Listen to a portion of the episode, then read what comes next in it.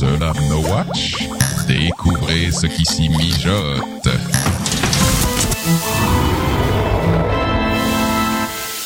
Cette émission vous est présentée avec la participation de la boutique No Watch. Bonjour et bienvenue sur le podcast des Caluax, le podcast sur l'actualité de World of Warcraft. Nous sommes en avril 2012 et c'est l'épisode 18 spécial Press Tour Mist of Pandaria et Beta Mist of Pandaria.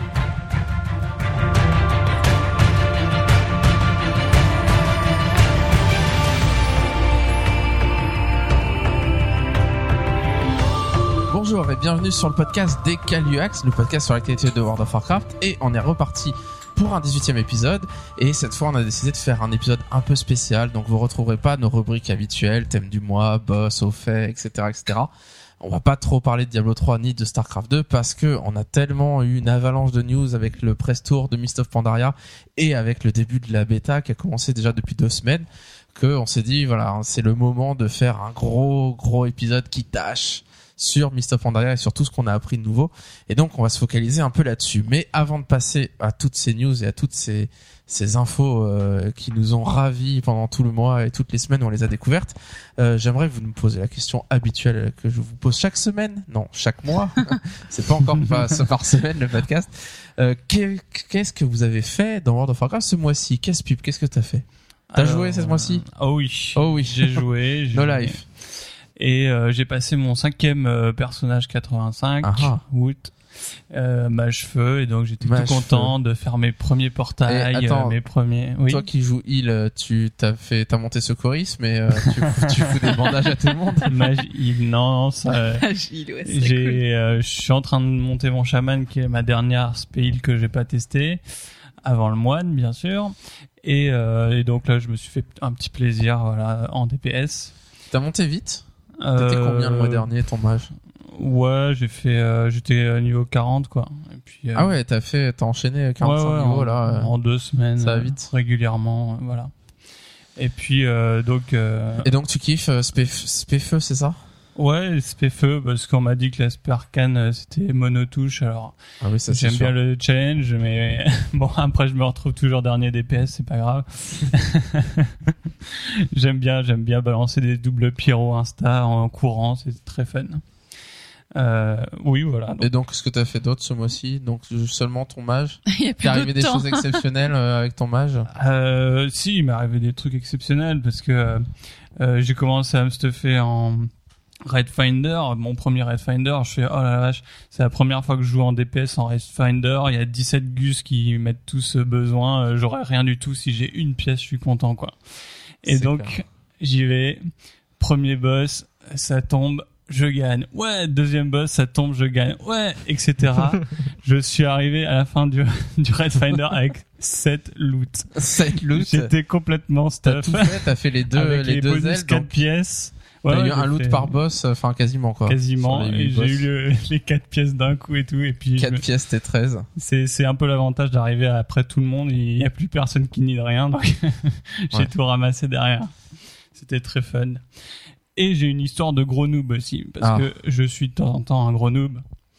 Euh, en fait, euh, cette semaine, euh, je regardais mes, mes points de voyance sur mon main, sur mon droid, et puis euh, je vois euh, ces, ces fameux trucs euh, de l'ombre du crépuscule, ou je sais pas quoi là, comment ça s'appelle euh, Des granules de quelque chose. Granules d'ombre? Ouais, je crois que c'est ça. Je crois que c'est ça. Les tu trucs vois. qu'on loot sur les boss. Voilà, qui tombent automatiquement sur les boss. J'ai jamais fait gaffe à ce truc, tu vois.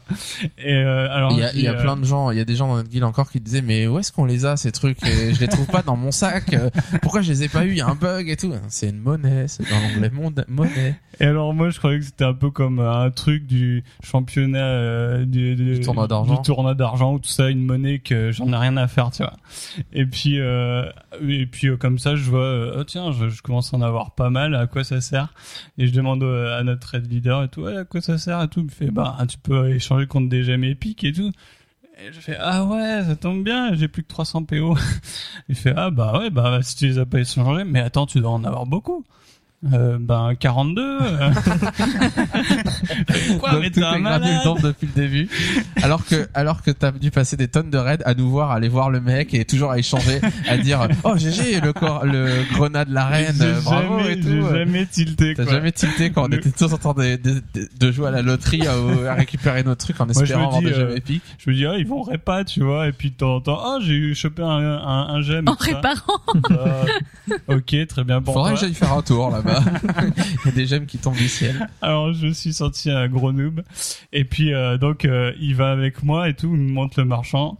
Et puis il regarde un peu euh, les résultats donc de mes 40 euh, j'avais 42 normal plus deux euh, j'avais tombé deux fois Ouais, la deux folie. fois la folie. Et donc euh, à chaque fois il était oh purée il a eu un Oh non, encore un. Oh non, encore un. Au final, je me suis retrouvé avec 11 euh, gemmes épiques euh, sur les 40. Bon alors tu les revends malade, ou tu les fait, gardes euh, Bah non, Ça je se les vend, revends. hein. Ça se Je vend. les hein. revends parce que en fait, comme j'ai la mauvaise habitude de rien vendre à la hache, je me retrouve avec sur tous mes persos, je dois avoir 300 PO quoi. Ouais. Et Bah, donc bon, tu euh, t'es refait là. là, je vais pouvoir Je stuffer mes prochains persos. 1000 PO euh, par gemme, euh, ça Voilà. fait du bien quoi. Pour mes prochains rerolls, je pourrais au moins acheter les glyphes et tout qui vont avec. Charis, qu'as-tu fait ce mois-ci dans World of Warcraft? Je sais pas, ça va être vachement moins épique tout de suite. hein. bah écoute, euh, j'ai monté des réputations. Ah oui, tout de suite, c'est moins Comme Yuri quoi. C'est la nouvelle Ouais. Yuri du podcast. Non, mais c'est une période un peu creuse, je trouve, en ce moment. Donc du Ouais, coup, bah, euh, Clairement. voilà, je- j'ai monté des réputations. Et euh, si j'ai quand même fait un truc original, c'était hier, ouais, hier soir. J'ai joué en heal, Oh, la classe. Avec ton mage toi aussi Euh, ouais, bandage. Non, non, j'ai pris mon, mon paladin 85 qui me servait à rien et, et on a décidé de jouer en heal. Sauf qu'on a commencé, donc on a, on a été en donjon normal, donc avec Ah ouais, Gorger, c'était trop Yuri, euh, enfin Yuri qui était avec son tank et Macraken. Enfin, on avait tous des, des rerolls. Euh, et puis un mec qui est venu avec nous, un pick-up. Et on a commencé et je dis à Gorger, mais attends, j'ai pas mis mes sorts, j'ai rien mis. Euh, j'ai- la barre, elle, était vide, quoi. sort. J'avais rien du tout. J'étais pas stuffé du tout pour heal. Enfin, Non, j'avais même pas. elle rien. avait son stuff DPS paladin, donc Oui, elle et était des sorts. force. Elle Ah avait oui. 20 000 de mana et, il est. Et il lance le donjon et je dis mais attends, j'ai pas mis. Je dis mais hein. si c'est bon, c'est bon, c'est bon. c'est Et je suis facile. là, mais non mais j'ai rien, j'ai rien. Alors je mon, mon grimoire, vite au moins sors là. Voilà, donc euh, j'ai j'ai healé avec rien. Et c'est là qu'on se rend compte que on avait Yori avec son DK qui tankait, Il y avait qui est bien trop- stuffé, enfin qui est, je sais pas 395, quelque chose comme ça. Ouais, Stuffé correctement. Et en donjon normal 85, il prenait juste pas de dégâts quoi. Il Oh, de temps en tankait et- temps, il perdait un petit Et peu. donc Charlie vie. était là à, à stresser parce que forcément Non, en, je- je trois sorts elle est stressais. en trois sorts elle est Je ouf, stressais hein, à cause donc, de Macraken parce qu'il avait des pics des fois, tu sais pas ce qu'il tout fout coup tout d'un coup, il prenait vie. et il était quoi Et lui, il est tout 83. content parce qu'il grippe des gens par-ci par-là avec son DK et tout, il découvre et Et tout. Charlie ça a des. Mais qu'est-ce que tu fais? J'ai pas de sort, j'ai pas de sort, j'ai pas de mana. Non, c'était marrant parce qu'en fait, à un moment donné, sur le requin, je fais, je vois, euh, donc je joue avec mon DK et je vois un truc rouge qui cartonne et dépêche. Je vois, oh purée, je cartonne. Et en fait, c'était mon frère. Oui, c'est vrai, il arrêtait pas, il était tout fou quoi. Et en fait, j'étais dernier à chaque fois. Je fort. fais purée. hein. Il y a deux barres rouges, ma kraken. Il y en a une, on voit même pas que c'est rouge tellement elle est petite. Non, c'était rigolo. Enfin voilà, j'ai kiffé quand même. Ah, Du voilà. coup, Donc euh, aujourd'hui, elle a passé sa journée à, sur son la paladin à euh. s'acheter du stuff hein, avec de l'inté. Elle m'a demandé, mais, mais il faut quoi comme stat pour heal Ah, je comprends rien. Un. T, un T, un T. inté, inté. Surtout C'est tout, pas paladin, autre chose hein. Déjà, force, tu oublies. Alors, Non, mais ça, ok, anecdote. Allons-y. Vous savez ce qu'elle fait? Elle, elle achète son stuff inté. euh, Sans que heal, ça va mal tourner cette Ah ouais, histoire. ouais. Ah, mais attends, j'ai halluciné quoi. Elle met son son stuff inté, machin, elle met son stuff, etc. Elle est contente. Ah, et après elle dit, elle dit ah mais tiens, je vais bah là euh, je vais pas me lancer dans un donjon. De toute façon, j'ai pas le niveau, j'attendrai de jouer avec vous. Et donc je vais pas me lancer en pick-up et donc je vais aller faire des quêtes. Et elle dit mais comment je fais pour faire des quêtes en heal Je lui bah, tu changes, changes de spé, tu mets un DPS et tu récupères ton stuff DPS. Elle dit et elle me dit je l'ai vendu. mon stuff DPS. je l'ai plus. Je l'ai fait exprès. Elle, et donc elle dit qu'elle a fait exprès. Pourquoi? Elle s'est dit Ah, bon, parce que j'y comprends déjà rien avec mon stuff en heal. Alors si en plus j'ai plein de trucs qui traînent dans mon sac, je vais alors plus rien comprendre. Donc du coup j'ai tout voilà, viré. donc- Je suis allez je vide Donc et maintenant je l'ai briefé, elle s'est fait des post-it avec bon force avec toucher c'est DPS, force avec parade esquive etc c'est tank, un T c'est heal etc., etc.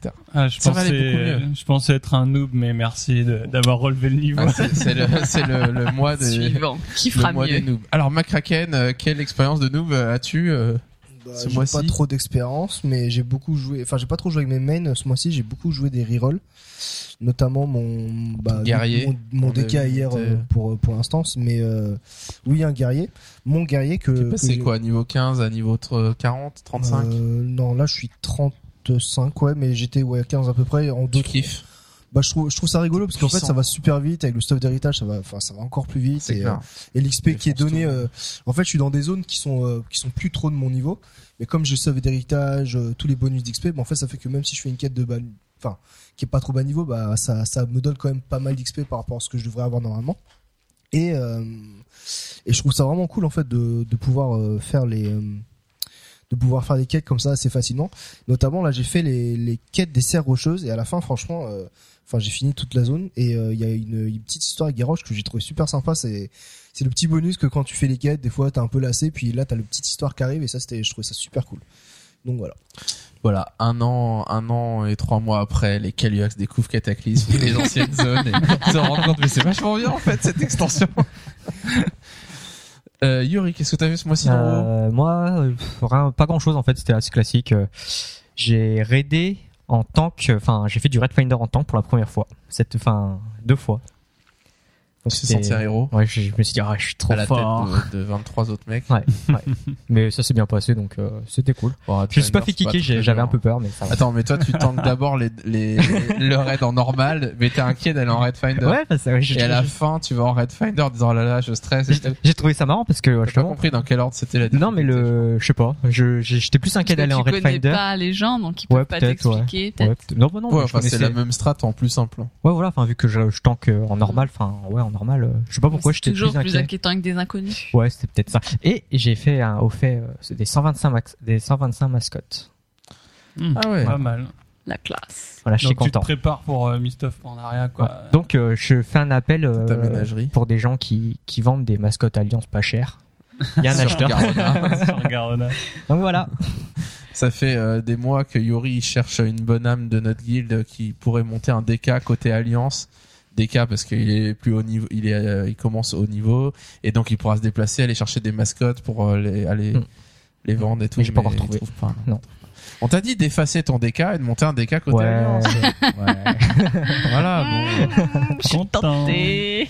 Euh, quant à moi, qu'est-ce que j'ai fait ce mois-ci? J'ai là dernièrement, j'ai monté mon guerrier 85, qui est maintenant 85. Ça faisait des mois il y qui moisissait. Ça fait des mois, des mois qui moisissait au niveau 84, et je me suis dit bon allez, euh, faut que je le finisse. Et euh, ouais, c'est bien. Je j'aime bien. J'aime bien euh, chan- changer de tanking. J'ai l'habitude de jouer en druide tank. Là, euh, donc c'est sympa. Euh, et puis bon, les voilà les choses habituelles sur WoW. Euh, Notre guilde. notre guilde. Qu'est-ce qu'on a fait? Je suis perdu. Euh, où est-ce qu'on en est dans notre guilde, dans notre avancée PVE Alors, on a tombé la folie. Le mois dernier, on a, je crois qu'on avait tombé les chines. On n'avait pas commencé de travail sérieux sur la folie. Donc, euh, il est un soir que McCracken va nous raconter un soir merveilleux où enfin on avait tombé tout jusqu'à chines et on allait de juste sur la folie cette soirée et on s'est dit bon ça va être une bonne soirée. On va passer. euh, Soirée wipe. on a trois heures pour faire la folie, soirée wipe, on va prendre la strat, s'améliorer, puis Surtout que le Red Leader avait bien mis la pression. Bon, vous allez Voilà. voir, la quatrième plateforme, elle est vraiment dure. hein. Ouais, c'est ça. Et vraiment, on avait la pression. Ils nous avaient mis la strat sur notre forum en disant il faut la lire, etc. Alors nous, on dit ouais, ouais, on a lu, on a lu. Mais tu peux rappeler la strat quand même avant le combat. Et donc, euh, McCracken, cette soirée était assez mémorable pour toi. Alors euh, je vous explique que je m'étais pas inscrit en raid parce que j'avais pas trop envie de raider ce soir-là. Il nous manquait une personne. Il nous manquait une personne. J'étais sur Starcraft 2. Tout le monde m'appelle. euh, tout le monde, tout le monde m'appelle à l'aide. Macraken, viens. Euh, déco Starcraft 2, viens faire le raid. Ça sert à rien, Starcraft 2, tu seras jamais un, un pro gamer. Stéphano, il est largement devant toi. Et donc du coup je fais bon allez ok je, je viens au secours de la guide on fait on commence le raid et tout on fait un try ça se passe plutôt Ça se Bien, passe bien. ça on meurt bien. sur la quatrième plateforme, je crois. Ouais. Ouais, Premier ça. try, donc on se dit, oh, quand même, c'est cool. donc, du coup euh, Notre raid leader commence à reprendre foi, à se dire, ah, quand même, euh, la quatrième c'est la plus dure, mais si on arrive jusque là direct, euh, ouais, la P2 c'est plus simple. Il y a de c'est l'espoir. cool, il y a de l'espoir quand même. et donc du coup au deuxième try on recommence tout se passe bien etc Et là, souvenez-vous ce dont on avait parlé le mois dernier. Les Et- problèmes de saut de plateforme du conclave Les, les, les esquisses de noob. et les excuses de noob. Et donc, à un moment ah, donné, il y a ce un qui- qu'est-ce qui se passe, c'est que moi, ma Kraken, je tombe. Et je sais pas ce qui se passe, je meurs. Et À là, la je, première plateforme, enfin au changement première Et là, on est deuxième dégoûté. La première, non, la deuxième. la deuxième, deuxième, On a deuxième perdu plateforme. la C'était- BL. c'était On a perdu la BL, non Mais non, je suis là. Et là, notre raid leader qui fait, oh non, mince, euh, purée, euh, si ma Kraken n'est pas là, euh, On est plus que Ça- neuf. Qu'est-ce qu'on va faire On compliqué, est plus que neuf. On Donc, et du commence coup, la quête. On fait la troisième. Ouais, et on donc, arrive du à faire la troisième. vous faites la On fait la troisième. quatrième et on se dit bon, on est foutu quoi. Et moi, étant mort, je suis là en train d'attendre. Je me dis, purée, je m'ennuie quand même. Donc, je fais, je fais des alt-tab à gogo et en train de regarder des vidéos de StarCraft 2 en même temps. Et, tout. Et je me Et dis, donc bon, on est on est sur la troisième ou la quatrième. Notre head leader dit euh, attendez, essayez de tenir. Je vais aller voir si je peux le raise. Et donc il saute de plateforme en plateforme. il va sur la première. Il essaye de voir s'il peut le cibler, etc. Mais non, il est dans le néant distordu tout en bas dans le maelstrom. euh. Et moi, euh, qu'est-ce que je décide de faire à ce moment-là? Je dis bon, je m'ennuie. euh, J'en ai marre de, de voir le, le ciel en, en, en, en en plus, tu vois rien du combat quoi. Ouais, je vois rien du pas- combat du tout. Donc du coup, je décide de raise. Je raise, je, je me balade, je me dis bon, ils vont wipe bientôt. euh, comme ça, je vais gérer les raises. J'irai les raises après quoi. et donc j'attends devant la porte comme ça, je fais des altab à gogo, je reviens et après j'entends je, je, je, je, je, je fais quoi quoi quoi quoi. Et il voit les hauts faits, je vois les faits qui défilent et moi je vois rien, je fais purée non. Qu'est-ce que je fais Donc Et, voilà, euh, on a tombé la folie sans du- McCracken. Et du coup bah en fait euh, je me dis j'aurais dû rester sur Starcraft. Ça aurait été pareil. C'était pareil quoi. voilà, c'était assez hallucinant comme quoi ça a été vraiment nerfé. On était C'était moins 10%, c'était moins 10% le buff euh, qu'on a. Euh, mais bon, folie. On essaye pour la première fois le try sérieux. Au deuxième try, on le tombe à 9 parce que ma Kraken. euh, mais bon, donc quoi, hein, on avait Charis qui nous a permis d'avoir la BL, donc ça, tout allait bien. On va dire On que, a- on va dire que la, même, on va dire que la première partie j'ai bien aidé. Il y a des gens qui disaient qu'ils étaient contents d'avoir retrouvé euh, McCracken le rageux le mois dernier dans les commentaires. bah, il y a, il y a, il y a de quoi être rageux aussi des fois. hein. Bah, du coup, j'ai Ça pas- peut arriver qu'à toi. Du coup, j'avais tellement la haine que j'ai pas raidé pendant deux semaines. J'arrête plus. J'ai laissé ma place volontiers, puis après j'ai dit voilà. quand même pour le faire, il faut que je le fasse Premier down euh, de la folie pour notre guild. Ben, on a fait un screenshot à la fin de Ventral avec McCracken allongé par terre, euh, qui est mort, qui a servi à rien. Si quand même, j'ai fait deux, deux plateformes quand même. Bon, et ben sur ce, on va passer aux news du mois et donc à la grosse partie de ce podcast avec euh, toutes les infos que nous avons maintenant sur Mist of Pandaria.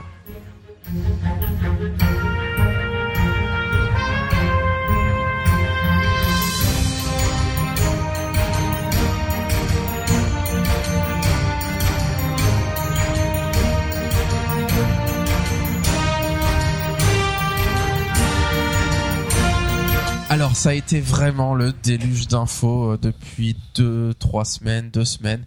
Euh, on était vraiment à une période depuis quelques mois où on avait très peu de news et en effet ils avaient gardé le paquet pour euh, tout balancer au même moment. Donc le press tour, euh, le NDA a été bien été levé le 19 mars, donc c'était un lundi et dès le matin on avait des tonnes et des tonnes de news sur MMO Champion. Si vous regardiez, vous aviez la version euh, non la version courte, la version longue et la version texte intégral. Et donc la version courte c'était euh, pour tout savoir du press tour en 5 minutes, les infos essentielles, donc à quelques points. La, la version plus un peu plus étoffée c'était pour tout savoir en 60 minutes. Donc c'était une heure de lecture. Et ensuite il y avait le texte intégral où là vous avez tout le texte et là vous avez des pages et des pages et des pages et des pages et des pages de texte. Ouais, long. Donc on a, il y avait vraiment euh, beaucoup de choses à lire, beaucoup de choses intéressantes. Et du coup, on s'est dit bon, ce mois-ci, on oublie nos parties habituelles et on fait spécial Press Tour et spécial euh, Mist of Pandaria. D'autant plus que quelques jours après euh, la, la fin du Press Tour, ils ont la bêta a été lancée. On est quelques-uns à avoir accès à la bêta maintenant, pas encore tout le monde. On en parlera tout à l'heure. Euh, mais euh, bon, il est- maintenant, voilà, tous les jours, on a énormément de news. Euh, On a MMO Champion qui euh, qui fait du data mining à fond. En sur plus, tout- à chaque fois qu'il y a un nouveau patch sur la bêta, bah, il va creuser pour essayer de voir ce qu'il y a dedans.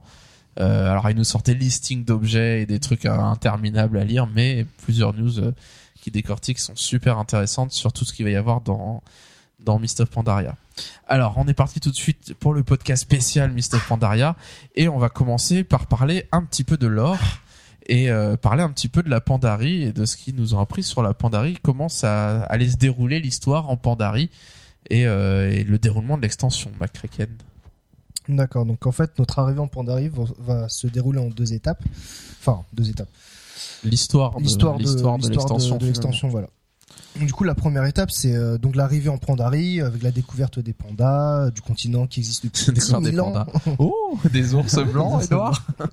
Attends, il y a les, euh, les pandas femelles, il y en a un qui, il y en a une qui ressemble à un renard quand même. Ouais.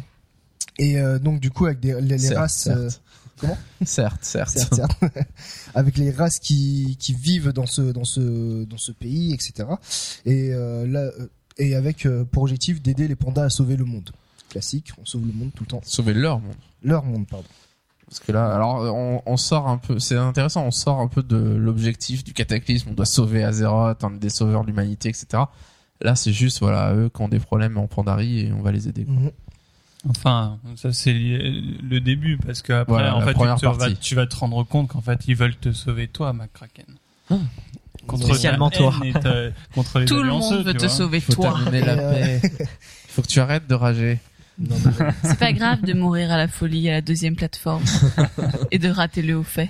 Taunt, taunt. Moi, je l'ai eu euh, deux semaines après, mais je l'ai eu quand même. Et euh, la deuxième étape, ça va déboucher, comme d'habitude, sur un conflit entre la Horde et l'Alliance. Et euh, donc, du coup, euh, l'objectif, c'est de se- l'objectif de cette extension, c'est de se rapprocher de WoW classique, où euh, en fait, c'est plus la découverte du monde qui prime plus que les boss. Et donc, euh, ça nous permet de voyager, de découvrir les factions, euh, des- différentes factions qui cohabitent en Pandarie, et euh, et apprendre plus sur euh, l'histoire de, bah, de, de la Pandarie. Ouais, moi, je suis vraiment enthousiasme, enthousiasmé par cette première étape, justement, où on va, enfin, c'est ça, on va découvrir, on va se balader, Mm. on va explorer. On va vraiment explorer, ça va pas être juste la routine raid, etc., etc. On va se promener, quoi. Mais en effet, bon, il rappelle bien que la deuxième étape, ça va être ce conflit hors d'alliance et va revenir à une histoire de On va faire la bagarre. Ouais. Alors, pourquoi est-ce que l'extension s'appelle Mist of Pandaria? Alors, euh, dans un petit communiqué, on apprend euh, un peu plus du lore et que le continent, en fait, euh, est dissim- était dissimulé jusqu'au cataclysme sous une épaisse couche de brume. Donc, euh, mist en anglais, c'est les brumes. Et euh, cette brume impénétrable, c'était un peu comme euh, le, le- le triangle des Bermudes. hein. C'est-à-dire que euh, les navires qui essayaient de- d'explorer cette zone, euh, qui, qui essayaient de pénétrer ces brumes, se perdaient et, euh, et ou ça ne revenait jamais. Et vice versa aussi, les pandarènes de leur côté euh, n'ont pas eu de contact avec l'extérieur et pensaient que le reste du monde s'était éteint. Euh, et donc, euh, on verra bien sûr qu'il y, a- des explorateurs qui, ont essayé de sortir, des explorateurs pandarènes, mais donc très peu de contact jusqu'au cataclysme. Et là où les développeurs euh, nous teasent un peu, ils disent euh, euh, oui, alors au cataclysme, ces brumes ont disparu, mais pourquoi elles ont disparu? Et vous l'apprendrez en faisant vos, séries de quêtes à travers les donjons, etc. Donc nous, nous prépare un peu un lore autour de, de cette question. Ouais, c'est vrai que moi j'aime bien ce concept de continent perdu dans les brumes et euh, et qu'il y a un truc mystérieux qui s'est passé qui fait que les brumes se sont levées et on découvre un nouveau monde. Et à la fois les pandarènes sont surpris de nous retrouver et d'apprendre qu'il y a un monde en dehors et puis inversement quoi, on vient Voilà. explorer. Et bon moi ça ça m'a vache ça a vachement fonctionné sur moi ce concept de pourquoi est-ce que les brumes se sont dissipées et de voir que, quelle histoire il y a derrière et est-ce qu'il y a une raison euh, une raison qui nous amènerait à quelque chose de je sais pas euh, lié à Mist Pandaria ou lié à après, à plus tard. Je sais pas ce qu'ils vont exploiter vraiment ce filon-là. Euh, alors justement, il y a quand même quelques explorateurs qui eux se sont dit qu'il y avait forcément, si eux, la Pandarie avait survécu à la fracture, il y avait sûrement d'autres continents qui avaient survécu. Et, euh, et c'est le cas de Liu Lang, qui est un pandarène plutôt téméraire, qui a décidé d'aller voir qu'est-ce qui se trouvait de l'autre côté de la brume. Et donc, il a, décidé de prendre la mer à dos d'une tortue géante. Et donc, il y a plusieurs individus qui se sont joints à lui, plusieurs euh, pandarènes, et donc il y a finalement une colonie complète d'explorateurs pandarènes qui partent. euh, donc, il y a un, petit moment qui partent sur les océans pour vivre sur le dos de cette immense tortue. Et donc, euh, le, personnage qu'on appelle Shen, qui est très connu, qui est le personnage pandarène qui vient de Warcraft 3, euh, donc Shen Storm Stout, qui veut dire euh, qu'ils ont traduit par brune d'or- brune d'orage, c'est ça? Donc Pour euh, la brune, c'est un- la bière brune. voilà, la bière brune et brune d'orage. Donc Shen, euh, qui euh, est originaire de l'île Vagabonde et qui, est- qui fait partie de ces explorateurs qui sont partis euh, euh, avec cette île euh, et qui du coup, euh, on- enfin, lui qui après est venu sur Azeroth et est passé dans les Tarides notamment, on retrouve des tonneaux de chêne et euh, voilà, a fait un petit tour et c'est le seul Pandaren qu'on- dont on avait connaissance dans Warcraft 3. Euh, et donc cette île euh, Tortue, ça va être cette euh, la zone de départ dont on a déjà parlé dans les précédents podcasts des Pandaren où on va pouvoir créer un Pandaren niveau 1. Donc on fait un peu partie de cette euh, faction particulière des D'explorateurs. qui sont partis en exploration, qui ont quitté la Pandarie et qui du coup sont intéressés à se mêler aux nations d'Azeroth et à explorer et, et donc vont se rattacher à la Horde et à l'Alliance. Euh, Yuri, donc justement, tu vas nous expliquer comment est-ce que, enfin, euh, qu'est-ce qui va faire qu'il va y avoir une scission entre la Horde et l'Alliance pour les Pandaren Voilà, donc euh, de cette île vagabonde, il y aura deux styles, deux philosophies de vie qui vont en ressortir. Il y aura donc la voie des Uojin, qui sont impulsifs, prompts à l'action, dotés d'un sens fort pratique. Euh, pff, ouais, D'un sens fort pratique D'un pratique sens fort D'un fort sens pratique ouais, c'est ça. Bon, En gros, c'est des, des hommes d'action. Ouais, quoi. voilà, ce sont Des des, vrais, quoi. des grosses brutes. Des- Et, ce... et ce seront enfin les gens qui rejoindront la Horde. Pour la horde Yeah Et euh, la voie des Tsushui, qui sont contemplatifs, euh, qui respectent euh, la justice et qui ont un Bla, grand sens bla, moral. bla. Et bien sûr, ceux-là seront du côté de l'Alliance. Et bien sûr. Bien sûr. Oui, oui, la justice. La justice. Voilà, donc si vous êtes des, des vrais hommes, vous savez quoi prendre. Et voilà, on vient de se mettre à deux, 50% de auditeurs. Ah, Bravo. eh, on l'entend comme on veut. Hein. Non, je vais être, Ah le, oui, c'est vrai. je vais être le troll euh, de- du podcast. Vas-y. D'accord. Je m'en remets pas. C'est perturbé. Pour quelqu'un qui joue euh, Ouais, ouais, j'ai un F200 Ah, viril, moi. 200, ouais. Euh, donc, euh, euh, du côté, enfin, donc, euh, deux moines Pandaren euh, voyageront aux côtés des joueurs vers euh, le reste du monde pour rejoindre la Horde et l'Alliance. Donc, en fait, ce seront euh, Aïssa, poète des nuages, qui sera la représentante euh, de, des Uojin, donc euh, des Non. Tsushi, pardon. Donc, Pour l'Alliance. Voilà, pour l'Alliance. Des des Tushui. Et euh, Dix pattes de feu sera le représentant donc euh, des euh, de la horde pour euh, les Pandaren. Donc finalement, c'est un peu des sortes de chefs de faction euh, Mm. de chaque côté, quoi. Ouais, c'est ça. J pas de feu et euh, Aïssa, Aïssa, poète, poète des nuages. Tout est dit. Alors Charles, est-ce que tu peux nous dire de plus sur les Pandaren Qu'est-ce qu'ils nous ont montré au Press Tour Eh ben, ils nous ont montré leur monture, Ah ouais. euh, qui s'appelle les cloud serpents, donc les serpents des nuages. Je sais pas comment ils vont le traduire. Euh, non, le sera- cloud, c'est c'est le cloud. Ok, D'accord. le serpent du cloud. Le serpent du cloud. Euh, qui seront des espèces de dragons chinois qui euh, qui n'ont pas d'ailes, donc qui ondulent pour voler. Euh, c'est joli. Maintenant, C'est ton euh, commentaire, c'est joli. Ils sont Non, mais super. hein. c'est Moi, les original, trouve- mais sérieux, super euh, beaux, les je plains le personnage euh, qui est dessus, il va gerber, c'est Ah pas oui. possible quoi. Rien qu'à regarder, que- euh, en fait c'est assez, aga- ouais. je trouve ça assez agaçant à Ouais. regarder se déplacer. Ça ondule. euh, Ouais, puis ça paraît lent, enfin, je sais pas, c'est pas, euh, c'est c'est très bien fait, mais c'est pas, c'est pas Super très beau, agréable. Ça va donner envie de vomir. J'espère Voilà. que la caméra est pas attachée au personnage parce que si c'est comme pour les Raptors où ça monte et descend tout le temps, t'es là, ah, pitié. Ouais, je connais quelques-uns qui ont gerbé très vite, mais voilà, donc c'est, euh, en tout cas, c'est c'est très bien fait. Euh, on dirait du sel, du sel shading, n'est-ce pas, Yuri Mais qu'est-ce que c'est que ça? Alors, si un auditeur veut expliquer à Charis ce Un ce qu'est le truc euh, avec euh, des contours noirs qui donnent comme de la 3D dans Naruto sur PS3. Bon, Pour faire simple, ce serait euh, Vas-y, fais mieux que moi. texture, euh, enfin qui rendrait un effet ouais, voilà. graphique. C'est un effet graphique qui rendrait la texture 3D comme euh, du dessin.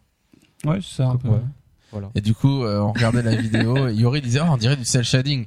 Et là, Charlie s'est décomposé, genre, mince, c'est moi qui vais faire la news, c'est quoi du cel shading? Et on a eu beau l'expliquer de dix manières différentes, je pensais toujours pas intégré. non, j'ai rien compris. Enfin bref, ce n'est pas du cel shading, a priori, Non. mais c'est vrai que ça donne cette impression-là. Ça avec des ça ça donne euh, enfin on a l'impression que ça ça y ressemble quoi. Voilà, donc du coup, on pourra élever euh, cette monture nous-mêmes. Euh, C'est-à-dire qu'on aura euh, à l'origine un œuf qui va éclore au bout de 20 jours. Et on pourra faire, euh, quel- enfin, il y aura quelques quêtes journalières à faire pour qu'il puisse devenir un dragon, qu'on pourra par la suite monter. Et on pourra continuer à l'entraîner en faisant d'autres quêtes euh, pour qu'il soit encore plus fort et qu'il nous donne encore plus envie de vomir. Ouais, je sais pas qu'est-ce que ça va faire de l'entraîner. euh. Mais tu sais, il y a une quête comme couleur, ça dans... que- Ah, peut-être. Oui, Bah, oui, il aura peut-être des capacités. Peut-être au début, vitesse il de marche. vol aussi. Sa vitesse de vol. Non, je sais pas. Je Bah, tu payes tes 5000 PO et normalement enfin Il- a une Ouais, mais il- hauteur, il peut pas être trop haut euh, au début.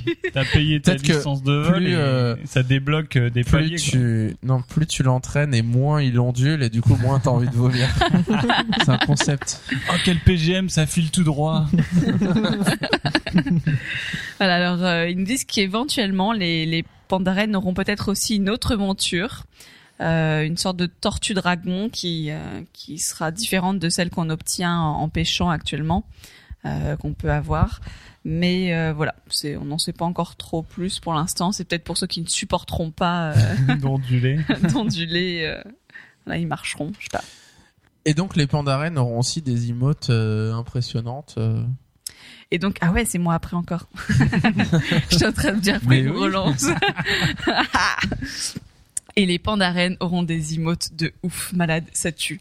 On voit les- déjà les vidéos sur internet Ouais, la bêta ouais. ou si vous avez accès à la bêta bah, Alors les, femelles c'est moins euh, les, les femelles C'est c'est très bien fait c'est très fin Ouais. mais c'est il y a pas le côté comique qu'il y a euh, chez les Un mâles peu balou euh, chez les mâles. Ouais, les pandarènes mâles, si vous avez pas vu, ça y aller voir des vidéos, mais ça tue tout quoi. Euh, rien que le fait de le faire dormir, donc il va faire ça sous forme un peu balou. euh, pandarène. voilà, c'est assez rigolo. Il, il s'affale sur le sol pour dormir.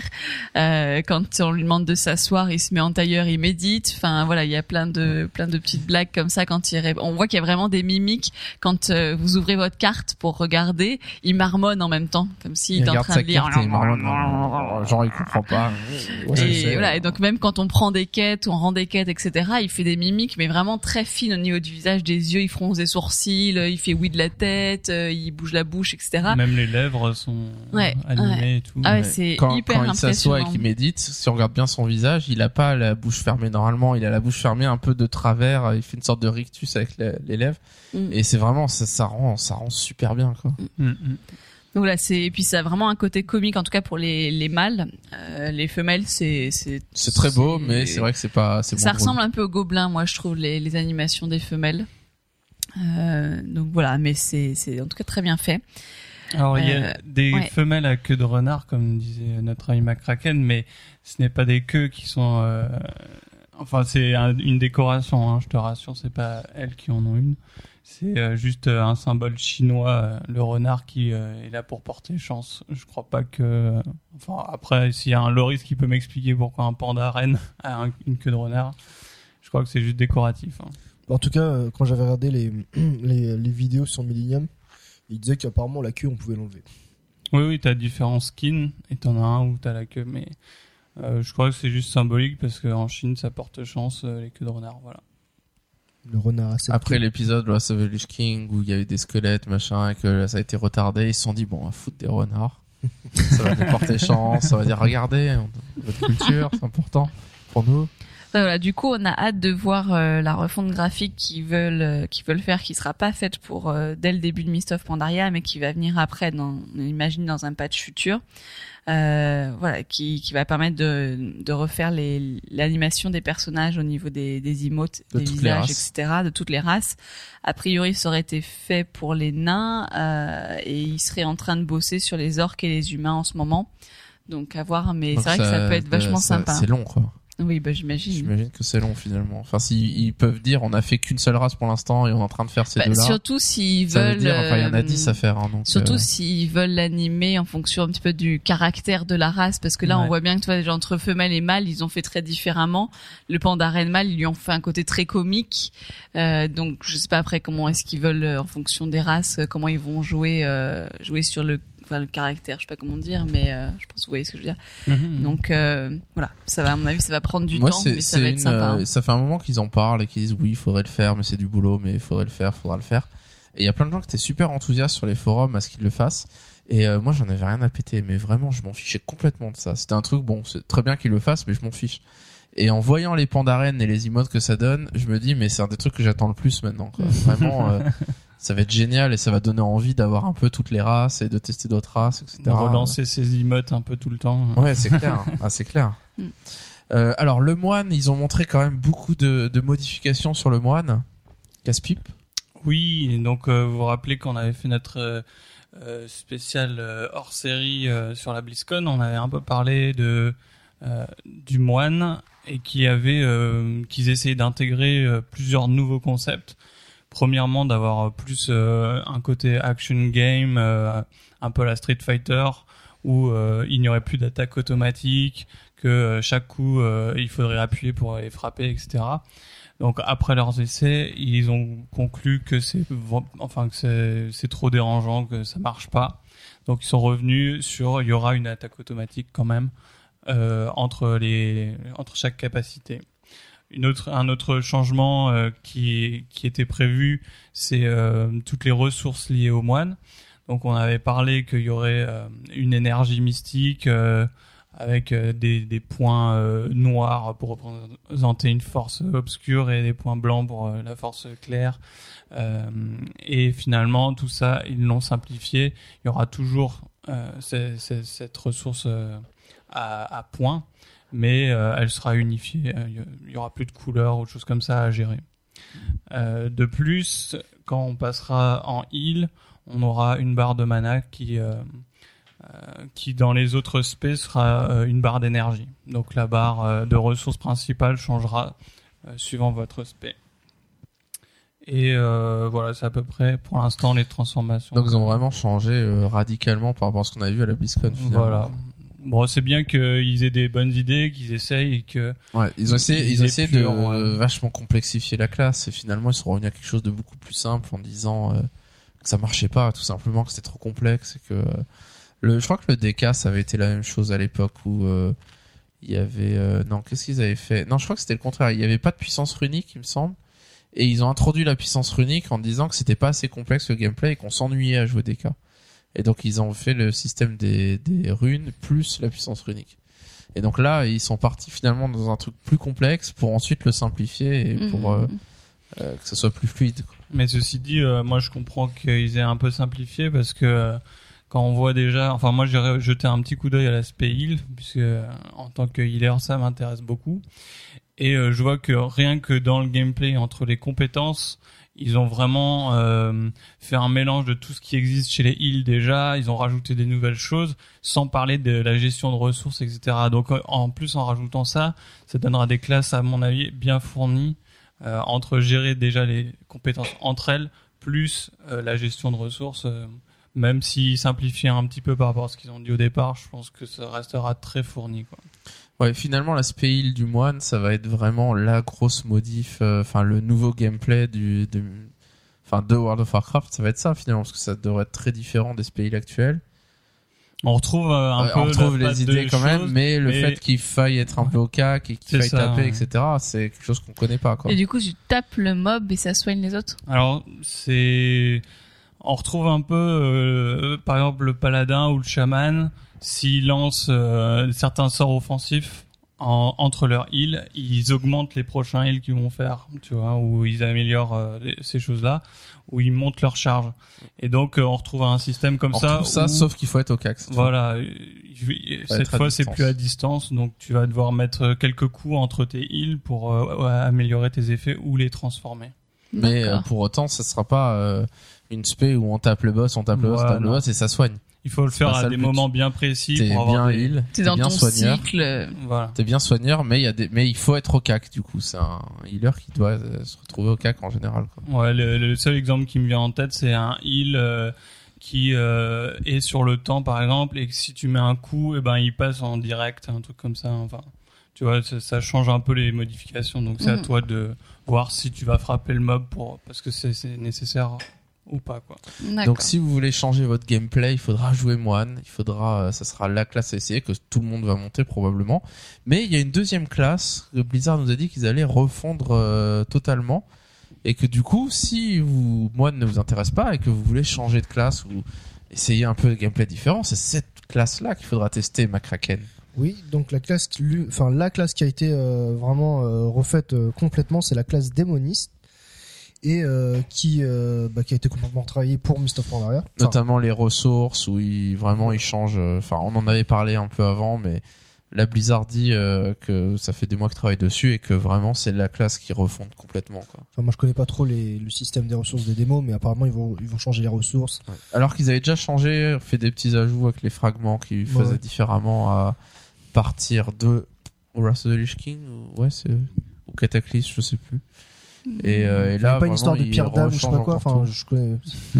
Ouais, il y a des sortes de fragments d'âme, mais c'est compliqué. Enfin, avant, on gagnait des fragments pour euh, sur des sur des mobs. Enfin, quand on tuait les, les mobs, on gagnait des à fragments d'âme. ouais, Et on les stockait dans nos sacs et nous permettait certains sorts nécessitaient un fragment d'âme. Donc les, les démos à l'époque euh, WoW Vanilla, euh, avant d'aller en raid, ils allaient faire des oui. fragments et ils allaient euh, remplir leur sac complètement de fragments pour en avoir assez parce qu'à chaque fois qu'ils allaient euh, invoquer un démon, je crois que ça va utiliser un fragment. Ouais, ouais. Euh, faire une pierre, euh, le pierre de Ouais. soin, ça va utiliser un fragment, etc., etc. Donc ils blindaient leur sac de fragments pour, euh, pour En fait, c'était des compos euh, comme nous ça, euh, pour buffer ou choses comme ça, quoi. Et euh, bon, donc c'était un peu fastidieux. Après, et- ils ont changé. Alors, il me semble Ah. à Lich King. J'aurais dit après. Mais... T'aurais dit à Cataclysme Ouais, j'aurais dit à Cataclysme. Mais... Euh, mais ils ont changé que en gros ils ont trois, euh, trois- enfin ils ont une nouvelle ressource qui est trois fragments en dessous de leur barre. Ou alors j'ai joué un peu démo, mais bon je vais pas creuser plus que ça. Euh, donc euh, vous allez sûrement me corriger, mais en gros il y a certains sorts qui nécessitent de les utiliser et on, on recharge cette barre en faisant certaines actions et on les utilise euh, juste pour quelques sorts. Mais quand on invoque un démon, quand on fait une pierre de soin, quand on fait tout ça, on n'utilise pas de fragments. Alors c'est en fait euh, les tous les sorts marchent sans fragments, mais quand on utilise un, il y a certains ils sont boostés, ils ont des meilleurs effets. Voilà, c'est ça, c'est des meilleures, euh, des améliorations de sorts qu'on a. Quoi. Bah, en tout- comme en un tout. Donc maintenant, ça va être complètement différent, même selon chaque spé, ça va être différent. Ouais. Donc Bah, en c'est vraiment cas, la c'est- classe qu'il va falloir tester euh, sous toutes les coutures pour euh, si, enfin, si on a envie de voir des modifications. Quoi. C'est marrant parce que t'as l'impression vraiment que le, le démoniste ça va être vraiment une nouvelle classe et que les gens qui jouaient démoniste avant vont pas reconnaître ce qu'ils jouaient avant. Quoi. Ouais, ils vont réapprendre à jouer démoniste. Ah, ils vont connaître les sorts quand même, même, ouais. c'est les Ouais, mêmes ouais. sorts. euh. Mais moi, euh, ce que je me dis, c'est que euh, peut-être que c'est le début aussi de d'une révision de certaines classes DPS pour essayer de varier chacun des trois SP, parce Ouais, que c'est vrai que les trois SP DPS euh, avec un seul socle commun, c'est pas très varié. Alors que là, peut-être ils attaquent le démoniste aujourd'hui et qu'ils continueront avec le voleur ou avec, euh, on verra. Ouais, à chaque extension, ils modifient un petit peu les classes et certaines sont plus modifiées en profondeur que d'autres. Euh, bon là vraiment euh, le démo ça a l'air d'être assez gros parce que c'est les trois spé qui changent complètement. C'est euh. pas toi qui me disais que le paladin à chaque euh, extension ça avait. Ouais, le paladin il a changé, énormément changé. euh. Moi, je trouve pas il est passé de cheater à cheater. mais- Non, mais la, la puissance de sacré, typiquement, ça n'existait pas avant. Donc, euh, c'est c'est assez récent, quoi. Euh, Euh, donc, il va y avoir d'autres choses sur le démoniste Ouais, en donc, plus. euh, il y a, alors ils sont toujours en train de, ils ont toujours en projet le, le fait de mettre les, les, les, les démons que les démonistes ont au féminin. Donc toujours d'avoir euh, c'est, L'idée, la brillante idée. Euh, Ouais. J'avais fait la news il y a genre 4 ou 5 mois, tu vois. ouais, donc euh, ils sont toujours en la, travail. news, lol- la, la- la news, oh là là, la news lol du mois. Avec les marcheurs du vide avec des couettes. Il persiste, il persiste. Et Euh, euh, C'est-à-dire apparemment, que les euh, succubes, ce sera des mecs Voilà, les mecs en cuir. Et je, si je me souviens bien, Pas sûr. quand on avait parlé des démons féminins, c'était, c'était il y a un an. Et c'était l'épisode d'avril ou de mai, et on s'était dit, mince, c'est le 1er avril qu'ils ont décalé. Ils se sont trompés. Et là, euh, ils nous rebalancent le truc proche du 1er avril, hein, autour, quoi. Donc, euh, c'est curieux, quand même. bon, en tout cas, ils essaieraient de le faire pour le patch que 5.0 Ami Ouais, démoniste. 5.0, ou au pire, ça sera plus ne tard. quoi. désespérez Ouais. pas. plus tard.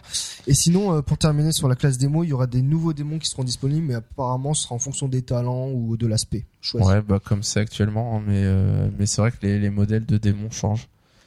Sauf le diablotin, le marcheur du vide, il a une armure. Enfin, on- vous pouvez voir les screenshots, ou Voilà. voir déjà sur la bêta. Moi, quand, quand je regardais les démonistes euh, sortir leur, euh, donc leur, euh, leur, leur pet là, Je trouvais ça pas très beau en général. Et là, sur les petites euh, images que j'ai vues, je trouvais ça cool. Et toi, tu me dis que c'est des anciens. euh, Bah moi je suis vachement déçu parce que c'est pas des nouveaux modèles. Oui, c'est ça. Je veux dire c'est des mobs de Burning Crusade qu'on Voilà. a vu. Alors après c'est logique qu'ils prennent des mobs euh, démons etc que ça soit des trucs qui existent. Enfin après tout ils invoquent des démons donc euh, bon les modèles existent. Mais c'est vrai que enfin la succube qu'ils ont changé. La succube qui était un modèle assez euh, enfin t'en croises pas beaucoup des succubes dans le jeu. Enfin c'était les succubes d'époque vanilla. Et à Burning Crusade, ils ont fait des sortes de nouvelles succubes là avec plusieurs bras euh, grandes, etc. Et donc ils ont repris le nouveau modèle de Burning Crusade. Bon, moi ça me, enfin je sais pas, c'est des nouveaux modèles, c'est bien, ça fait du changement, mais c'est pas, ils auraient pu faire. Enfin j'ai l'impression qu'ils pourraient pour le démo faire quand même des modèles euh, nouveaux qui n'existent Ouais. pas et Mhm. pas reprendre juste des mobs euh, qui existent déjà. Quoi. Enfin, moi, je trouve ça beau parce que c'était. Bon, après, c'est vrai les autres, que- je trouvais ça super moche. Je me disais, bon, bah, moi, ça donne Non un mais peu plus de après, place au après démo quand c'est- même. c'est allouer des ressources à un truc euh, bon, Ouais. euh, qui concerne juste une classe, juste. Enfin, créer des nouveaux mobs juste pour ça, c'est vrai que c'est peut-être Bah, pas. amis démonistes, dites-nous ce que vous en pensez si vous avez déjà vu les petites photos des. de Ouais, vous les trouvez beaux ou pas? Vous êtes plutôt dans le camp de Gorger ou dans le camp de McCracken? Ah. McCracken, il suffit qu'on mette une armure à un marcheur du vide, il est tout fou. Hein. Ouais, je trouve ça cool. C'est génial, quoi. Franchement, je trouve ça cool. Il a une armure oh Et quand il sera féminin, il aura un nœud, il dira « Ah, je veux jouer des mots !» Non, quand même pas le nœud. Alors, euh, quelques news en vrac. On en fait l'interlude des news en vrac. Alors, Yori, hein, spécialiste des news en vrac, qu'est-ce que tu peux nous dire? Avec euh, l'arrivée de Mist of Pandaria, on aura les mascottes qui seront liées au compte. Donc ça, on en avait déjà parlé, Ouais. et ça sera dispo ce sera tout de suite. ouais, c'est ça. D'accord. Donc euh, avec le combat de mascotte, euh, bon, c'est logique que ça soit Mm. euh, que tout de suite la fonctionnalité se mette en œuvre. Pour tes 125 mascottes, tu pourrais Ouais. partager avec tes autres. Ouais. Exactement, j'en aurai peut-être plus euh, si euh, une âme euh, généreuse. Il relance, il relance. Franchement, euh, vu tout ce qu'on a dit sur les DK, enfin sur les allianceux, je pense que t'auras pas Ouais, d'amis là. Ils vont te les vendre très cher. Euh, cette histoire de au fait lié au compte euh, ne sera pas euh, disponible à la sortie. Enfin, c'est pas sûr, c'est pas sûr. Mais Il news. Un ce sera possible, mais ce sera peut-être pas là. Blizzard le sait pas lui- lui-même, donc Yori le sait pas plus finalement. Léo fait Léo compte, ouais, bah ouais, euh, c'est moi c'est le truc. Enfin, on a déjà dit que c'était le truc qu'on attendait le plus. A priori, il y a quand même des chances que ce soit pas tout de suite, quoi. Donc ça peut être là comme ça peut pas être là. voilà. 5.2. Je pense que dans 5 ans au podcast, on dira, il y aura, il y aura deux trucs récurrents, les, les démonistes, Léo compte, ça arrive bientôt. les démons féminins et les Ophélie en compte. Et euh, là, la, la dernière news en vrac, euh, c'est un truc de ouf. C'est le loot euh, en AOE. Ah, ça tue. Alors comment ça marche, Bah alors ça c'est pour les Déjà, tu farmers. tues des mobs. On tue des mobs en masse et euh, au lieu de looter les mobs un par un, il y a une option qui fait que euh, on loot tout d'un coup dans une seule fenêtre. un mob, Voilà. il y a une On- fenêtre qui s'ouvre avec tous les loots de tous les mobs autour de nous. Donc ami farmer, Et clac, je tout vous salue. Anecdote, hier on fait Molten Core. On essaye de pas tuer les, tra- les donc les les trash qui donnent plus de réputation et euh, Yuri il est là en train de loot les mobs. Quand il fait Yuri t'es en train de loot les mobs? Yuri non. Non, mais toutes les semaines, Non, c'est la même histoire. Toutes les semaines, allez, euh, d'habitude on met 20 minutes à faire Molten Core, on essaie, on trace, on, on aggro le moins de mobs possible, on fait juste les boss parce que ça sert à rien là. là. Et donc forcément on aggro, donc on tue des trash. Et Yuri, je le vois toujours à la traîne derrière, qui essaye de, de faire illusion, tu vois. Il loot un peu vite et puis il court et court et pour être pas trop loin derrière moi. De Et- PO, ouais. Et je suis toujours devant tout seul et. En fait, nous, on vient pour la conclusion. Quand si tu des boss, on vient donner le coup final, tu vois, le temps qu'on moi je tue arrive. tous les boss et ils arrivent à la fin pour looter quoi. Et je dis mais on loot pas, allez sur le boss suivant. Mais on sait pas où c'est. et voilà. Et c'est ça le problème, c'est que de toute façon je leur dis mais allez sur le boss d'après, moi je fais celui-là. Et mais oui mais oui. euh, Ah, c'est non, le hier, c'est moi qui ai mené hein. là-dedans. mais ouvrez la map. Ouais bah hier on a été à Ragnaros et quand on était en train de le tuer, euh, il y a Charis qui était qui était revenu à l'entrée de l'instance. J'ai pas fait gaffe. de dire mais c'est où Ragnaros? J'ai loupé un virage, il y avait McCracken qui était en suivre sur moi et quelqu'un d'autre geek qui, me- qui me suivait de, de loin, tu vois, genre, non, non, je sais où je vais, attends, elle va à droite. voilà, je vais faire un petit tour à tout le Ça fait mais des années qu'on fait Molten j'ai trouvé après. Enfin bientôt on sera exalté aux attractions, on n'aura plus besoin d'y aller. Enfin vous serez la bientôt vie. exaltés. Moi, moi je vous ai suivi par euh, par ce par euh, par patriotisme. hein. Pas- Patriotisme. Ouais, on était seuls amis en fait. Alors, Café des devs spécial ce mois-ci sur le système de loot en Red Finder. Donc en Loot en. AOE. Et euh, non, ce n'est pas du loot en AOE, mais c'était un café des devs très drôle. Alors au début, je voulais juste euh, euh, parler, euh, enfin c'était écrit sous un terme humoristique, je voulais juste parler des fonctionnalités en quelques lignes, et puis je me suis dit on va essayer d'en parler un peu plus. Donc le, qu'est-ce qui va changer en Red Finder? En gros, vous allez, ça va plus marcher de la même manière. Avant, ça marchait de la manière suivante. On tue un boss, donc il y a un butin qui tombe dessus, on peut voir les butins, et on peut faire un jet de dés, donc soit besoin, soit cupidité, euh, selon si on a besoin du loot ou pas. Et tout le monde faisait Et, besoin. et du coup, voilà, alors on va en parler un peu, mais le problème c'était c'était celui-là.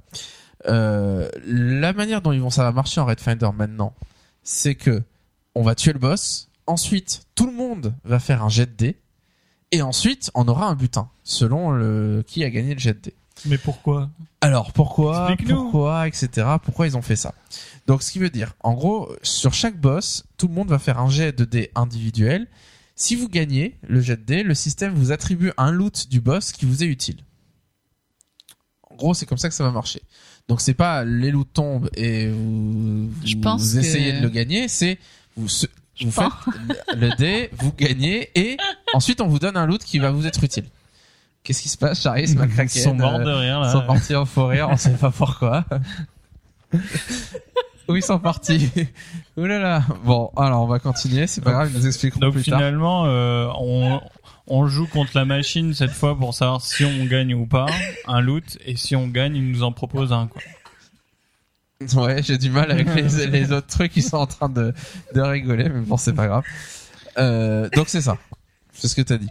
Le problème en Red Finder, qu'est-ce qui se passe? C'est que si vous avez la possibilité de faire besoin, le problème c'est que tout le monde le fait, vous le faites, c'est même recommandé quand on comprend comment marche la distribution de loot en Red Finder, bah c'est recommandé de faire besoin tout le temps parce que de toute façon les autres vont le faire.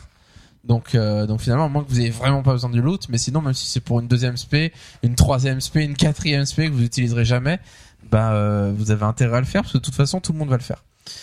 Euh, en gros, ce qui se passe, c'est que euh, vous faites besoin de toute façon, mais en fait, vous pourriez avoir des, des grandes discussions et des grandes euh, discussions sans fin euh, pour expliquer mais t'en as plus besoin que moi etc etc et il dit franchement ça sert à rien autant que tout le monde fasse besoin et au moins c'est réglé.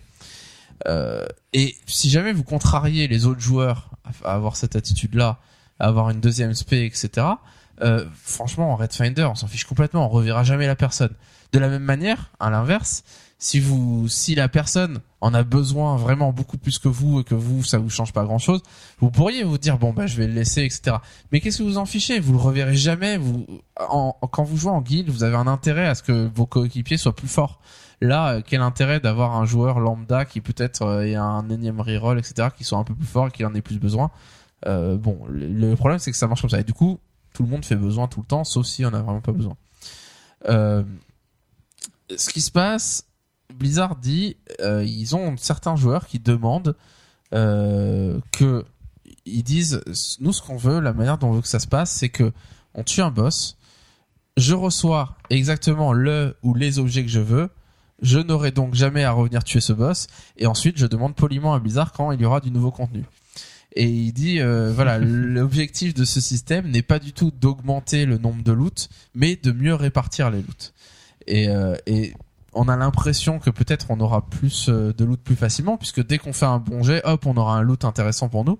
En réalité, ça change rien vu que le nombre de loot reste le même et euh, et ça, ça va peut-être éviter le fait qu'il y ait des loots qui servent à personne, mais en Red Finder à 25 ça arrive jamais.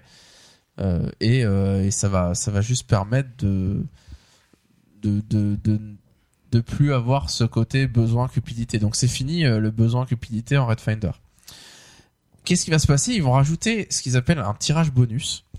Euh, et il nous dit, en gros, avant, à l'époque euh, de WoW Vanilla, les joueurs préparaient leur raid. Donc qu'est-ce qui se passait à cette époque-là? Quand on allait en raid faire un raid 40, euh, ça donnait un sentiment exaltant à devoir réunir des compos, des flacons, etc.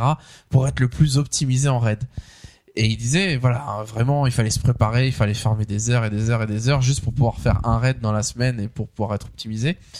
Et il dit le problème était que la, en réalité, euh, que la réalité n'était pas à la hauteur du rêve parce que ce côté exaltant à farmer pour euh, réussir à être optimisé, ça consistait à farmer des mobs pendant des heures et des heures et des heures, ce qui est complètement décérébrant et qui était vraiment euh, une horreur à faire. Et il dit le concept du tirage bonus qu'ils veulent faire, c'est de revenir à quelque chose dans ce genre, sauf qu'on ferait quelque chose de plus intéressant que du farm. Donc en gros, qu'est-ce que ça veut dire? Ça veut dire que vous allez avoir des quêtes journalières à faire, vous allez accumuler une monnaie qui vous permettra quand vous tuez un boss de faire un tirage bonus qui vous permettra de gagner soit des PO, des gemmes ou peut-être même un objet épique. Et ça n'aura pas d'effet sur les sur les autres joueurs. Donc en gros, vous allez pouvoir, si vous voulez, dans la semaine, préparer votre Red Finder en vous disant, je vais aller farm- euh, faire ces quêtes journalières, faire un certain nombre de quêtes, de machin, pour accumuler cette monnaie. Et quand je veux, quand je tombe un boss, je pourrais dire, j'utilise cette monnaie pour avoir un tirage en plus. Et donc, je lance les dés, euh, je utilise mon tirage en plus et je gagne quelque chose, soit des PO, soit des gemmes, soit un objet en plus. Mais là, Et les autres joueurs, ça change rien pour eux. Ils font leur jet aussi et euh, c'est juste un tirage à côté qui permet de gagner autre chose. Un truc que Caspip ne verra pas et qu'il en aura Ouais, 42 Voilà, à la fin. et- monnaie Ah, j'ai 200. mais par euh, contre là c'est euh, c'est un tirage pour chaque joueur c'est pas euh, c'est pas c'est pas par exemple si euh, imaginons euh, Yuri et moi comme on aime bien faire quelques jours en arrière j'imagine qu'on va le faire ensemble parce que c'est un truc euh, qu'on aime qu'on aimerait bien faire ce sera un tirage que que chaque joueur aura pour soi pas pour un truc en, en duel entre lui et moi quoi Non, non. Donc, Il y aura pas de duel. C'est juste, il y aura le duel des jets de dés. C'est comme le les granules d'ombre Tu lances tes jets, etc. Mais en plus, sur chaque boss, tu pourras dire, j'utilise un tirage supplémentaire avec, et donc je perds de ma monnaie et je peux gagner quelque chose en plus. Et peut-être ce sera un objet épique, peut-être pas. Autre point int- vachement intéressant que j'avais pas du tout noté et qu'il a expliqué dans le Café des Devs sur les points de vaillance. Donc ce qu'il appelle les points de vaillance, euh, donc c'est les, points qu'on gagne actuellement qui sont les points en faisant nos, nos sets héroïques de la semaine par exemple ou en faisant des donjons en tuant des boss. Euh, il nous dit tuer un dragon et piller son trésor est toujours plus épique qu'aller faire ses courses au magasin magique du coin. Et donc ils aimeraient revenir à cette idée que les loots tombent sur les boss exclusivement et euh, ne sont plus achetables contre des, points à un à Orgrimmar ou à Hurlevent. Et donc il nous dit les points de vaillance euh, existeront quand même toujours à Mist of Pandaria, mais ils permettront d'augmenter le niveau des objets que l'on possède. Euh, Qu'est-ce que ça veut dire? Ça veut dire que chaque semaine on va gagner un certain nombre de points, on pourra les accumuler et euh, ça va nous permettre de, en les utilisant sur un loot précis, sur un objet, d'augmenter un peu la puissance de ce stuff là, enfin de cet objet. Donc on pourra le stocker, le stocker, euh, je pense à l'infini, hein, stocker ses points de vaillance autant qu'on veut, et, euh, et l'utiliser sur un objet pour augmenter son niveau. Il dit que, en gros, donc votre objet, imaginons vous avez un objet que vous achetez qui est niveau 378, non, on pourra plus l'acheter. Donc vous lootez en Red Finder un objet 384 et vous pourrez utiliser un certain nombre de points de vaillance pour faire monter le niveau de cet objet. Euh, ils disent à peu près, on voudrait qu'on puisse augmenter le niveau d'objet d'à peu près 8 points. Donc ce qui veut dire 384, on passe à 392 quand on utilise les points de vaillance. Donc on n'est pas au niveau 397 du raid normal. Donc on sera pas au même niveau que que ce qu'on gagne en raid normal, ce sera toujours mieux, mais ça permettra de se rapprocher un petit peu. Euh, Ce système des points de vaillance sera que en Red Finder. non non, sur tous les loots. Partout. Donc si vous faites votre raid normal en 397, vous pouvez alors imaginez vous faites vous avez un objet 384 sur vous. Vous avez des points de vaillance. Vous vous dites bon, soit j'augmente j'utilise mes points de vaillance sur cet objet et je le fais passer 392, soit je les garde et je fais du raid normal et quand j'aurai je pourrais remplacer cet objet par du 397, ben là je vais utiliser les points de vaillance dessus directement pour passer à 405 passer l'objet en 405. Donc ça permettra de l'augmenter un peu et d'être un peu stratégique sur les objets qu'on a envie d'augmenter ou pas. Donc ça rajoute quelque chose euh, finalement de, de- les points qu'on utilise pour augmenter un peu ses stats, mais euh, sans pour autant que ça, enfin que qu'on soit euh, stuffé assez pour euh, le palier du dessus. Et ça va faire une sorte de, remplir un peu l'écart entre euh, entre les Chaque paliers palier, finalement, ouais. Ouais. entre le normal, le HM. Entre mais vraiment le j'ai vraiment l'impression normal. qu'ils ont mis ce, ce système là enfin avec l'apparition du Red Finder parce qu'au final euh, on se stuffait avec le Red Finder et on avait moins le besoin d'aller euh, faire euh, tous nos donjons pour avoir tous nos points de vaillance pour acheter du stuff 397 parce qu'au final euh, on était assez bien stuffé pour pouvoir faire les raids euh, comment dire euh, les raids normaux parce que 384 pour avoir du stuff 397 il fallait euh, c'était déjà bien quoi alors que si on avait du stuff 318 pour avoir le stuff 397 là on galérait un peu et j'ai vraiment l'impression que maintenant, bah, les points de vaillance, euh, bon, bah, vous avez plus besoin vraiment d'acheter du stuff parce qu'il y aura les Red Finder, donc du coup, on va trouver une autre utilité Ouais, pour ça, quoi. mais moi j'ai l'impression que l'idée c'est plutôt euh, que ils veulent, ils- finalement, on se stuffera moins vite. actuellement, on gagne nos points de vaillance, on s'achète du stuff, enfin, on va en raid. On gagne 1, 2, 3, 4 loots, 5 loots. Et ce qu'on n'a pas, on l'achète avec des points de vaillance. Et on est stuff, stuffé complet. Enfin, c'est un peu ça l'idée. Alors euh, là, j'exagère, mais c'est un peu ça. On achète la moitié de notre stuff. Enfin, on est un peu stratégique. On se dit bon, j'ai des points de vaillance pour acheter une pièce. J'attends de voir qu'est-ce que je loot. Et quand j'aurai looté, bah, le truc que j'aurai pas, je le compléterai. Et donc c'est pas normalement les points de vaillance. Le concept c'était euh, si vous avez vraiment pas de chance et que vous lootez jamais rien en raid, bah, vous pourrez au moins acheter un petit truc. Et là actuellement ça marche pas comme ça. Vous lootez des trucs en raid parce qu'avec le raid finder on se loot en stuff facilement et on complète avec les points de vaillance. Et là ils reviennent à non, chaque loot que vous gagnez vous le gagnez sur un boss et pas ailleurs. Bah, j'espère que les tables de loot des boss auront, euh, auront pas des problèmes sur certains en- emplacements, genre euh, bon, il y aura plus les baguettes et tout ça, Ouais, mais, genre le- euh, les bijoux par exemple que tu trouves jamais. Voilà, Enfin, les encore c'est pas le cas les bijoux. mais un, un truc comme ça. voilà des, des petits emplacements qu'on trouve plus rarement pour une classe spécifique, etc. Euh, parce que c'était le, le bon truc des points de vaillance, c'était quand même de pouvoir combler ces lacunes sur les tables de loot, quoi. Mais c'est vrai que sur euh, avec le raid finder, ça résout un peu ce problème parce que le problème c'est que si vous faites du raid normal et que vous, par exemple, que vous avancez dans le raid, mais euh, par exemple l'arme, typiquement, il y en a très peu qui tombent. C'est pas sur tous les boss. Il y a pas beaucoup de boss qui font tomber des armes. Enfin, ça dépend, hein, mais euh, moi je sais que l'arme que j'ai eue c'était sur la folie et il y avait un autre bâton qui était pas mal sur un autre boss mais bon en gros il fallait que je fasse la folie j'avais une grande chance de l'avoir sur la folie et tant qu'on n'était pas à la folie ben mon arme je la changeais pas finalement. Mais en Red Finder comme c'est beaucoup plus simple on peut tomber la même arme d'un niveau inférieur en Red Finder et c'est beaucoup plus simple donc on peut le faire chaque semaine et du coup on peut espérer même si c'est sur un boss le boss le plus dur bah comme on peut le tomber chaque semaine on a quand même une chance de l'avoir Ouais, ouais, ouais. Le et donc le Red Finder, euh, pallie un peu à ce problème finalement Ouais. euh, on passe aux glyphes. Alors, qu'est-ce qui, qu'est-ce qui se passe sur les glyphes? Il y a pas mal de modifications. Alors euh, oui, les glyphes, euh, euh, Blizzard euh, avait bien vu que c'était quand même un peu limité. Euh, actuellement, qu'est-ce qui se passe, c'est que euh, suivant notre spé, bah il y a des glyphes euh, qui semblent complètement logiques. Euh, si c'est un glyphe qui apporte 15% de dommages supplémentaires sur votre attaque principale, bah, vous êtes obligé de le prendre. Donc et puis après il y a les glyphes des autres spé et il reste parfois un choix entre deux glyphes et c'est au choix vous choisissez lequel ce qui fait que bah il n'y a pas vraiment de choix stratégique quand on se glyphe alors euh, maintenant euh, Blizzard euh, a revu le système pour essayer d'offrir plus de choix. Ça donne quoi? Ça donne déjà une simplification comme toujours. Euh, on a retiré euh, les glyphes primordiaux. Donc il y aura plus que les glyphes majeurs et mineurs. Ces glyphes les glyphes majeurs en fait euh, offriront un réel choix euh, stratégique aux joueurs. Dans quel sens euh, Bon, pour donner un exemple, c'est euh, euh, chaque glyphe donnera euh, soit transformera un petit peu votre compétence, soit vous donnera un bonus, mais en échange il y aura un petit malus avec. Donc il faudra voir euh, qu'est-ce que vous êtes prêt à échanger, et qu'est-ce qui est plus intéressant pour vous. Il y a déjà des trucs comme ça dans les talents, je crois. Il y a des talents Exactement, où, euh, ouais. On gagne un truc, mais en contrepartie, on perd quelque chose.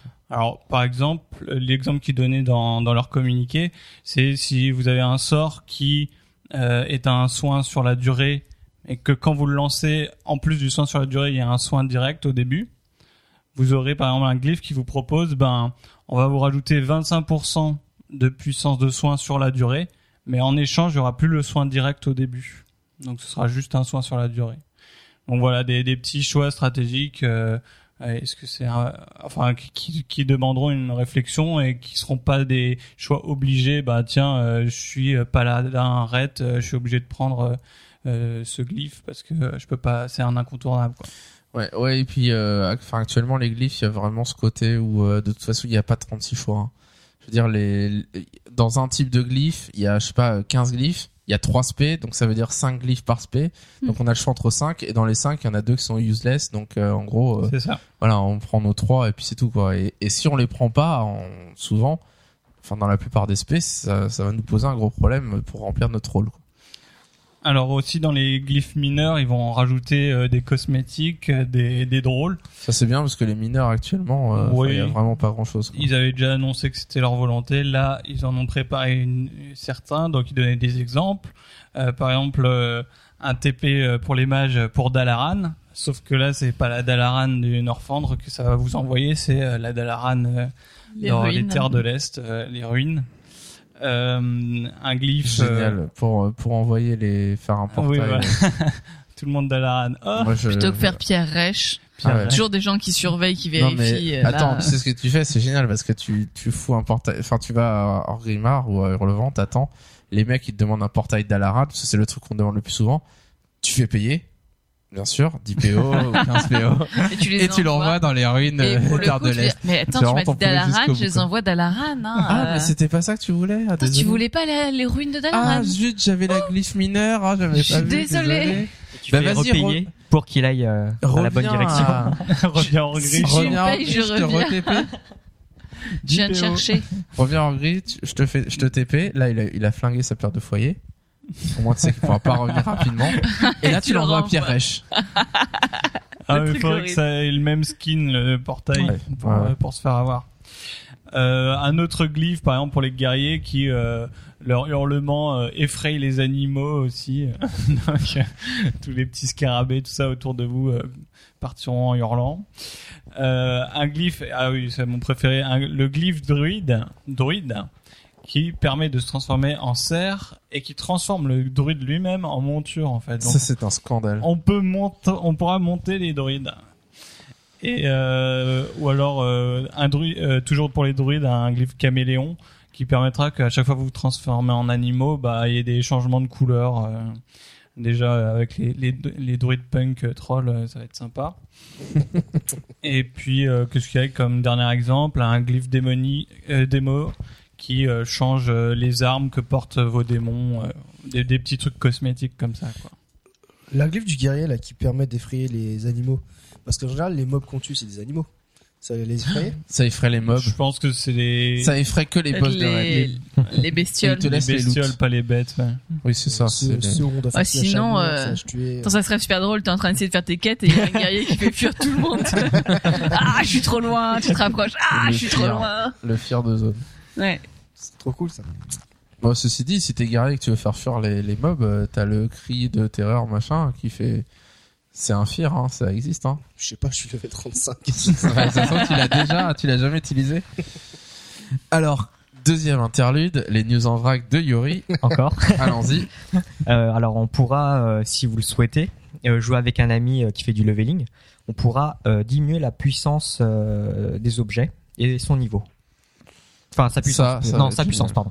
Donc Ça, on en a déjà niveau, parlé par le Ouais. passé. Donc c'est une fonctionnalité qui va être implémentée. Alors quand est-ce que ça va être le cas? Ils ont rien montré, donc euh, ça devrait être dans un patch, quoi. Euh, Peu Ouais. de chance que ce soit la sortie de Mist of Pandaria. Quoi.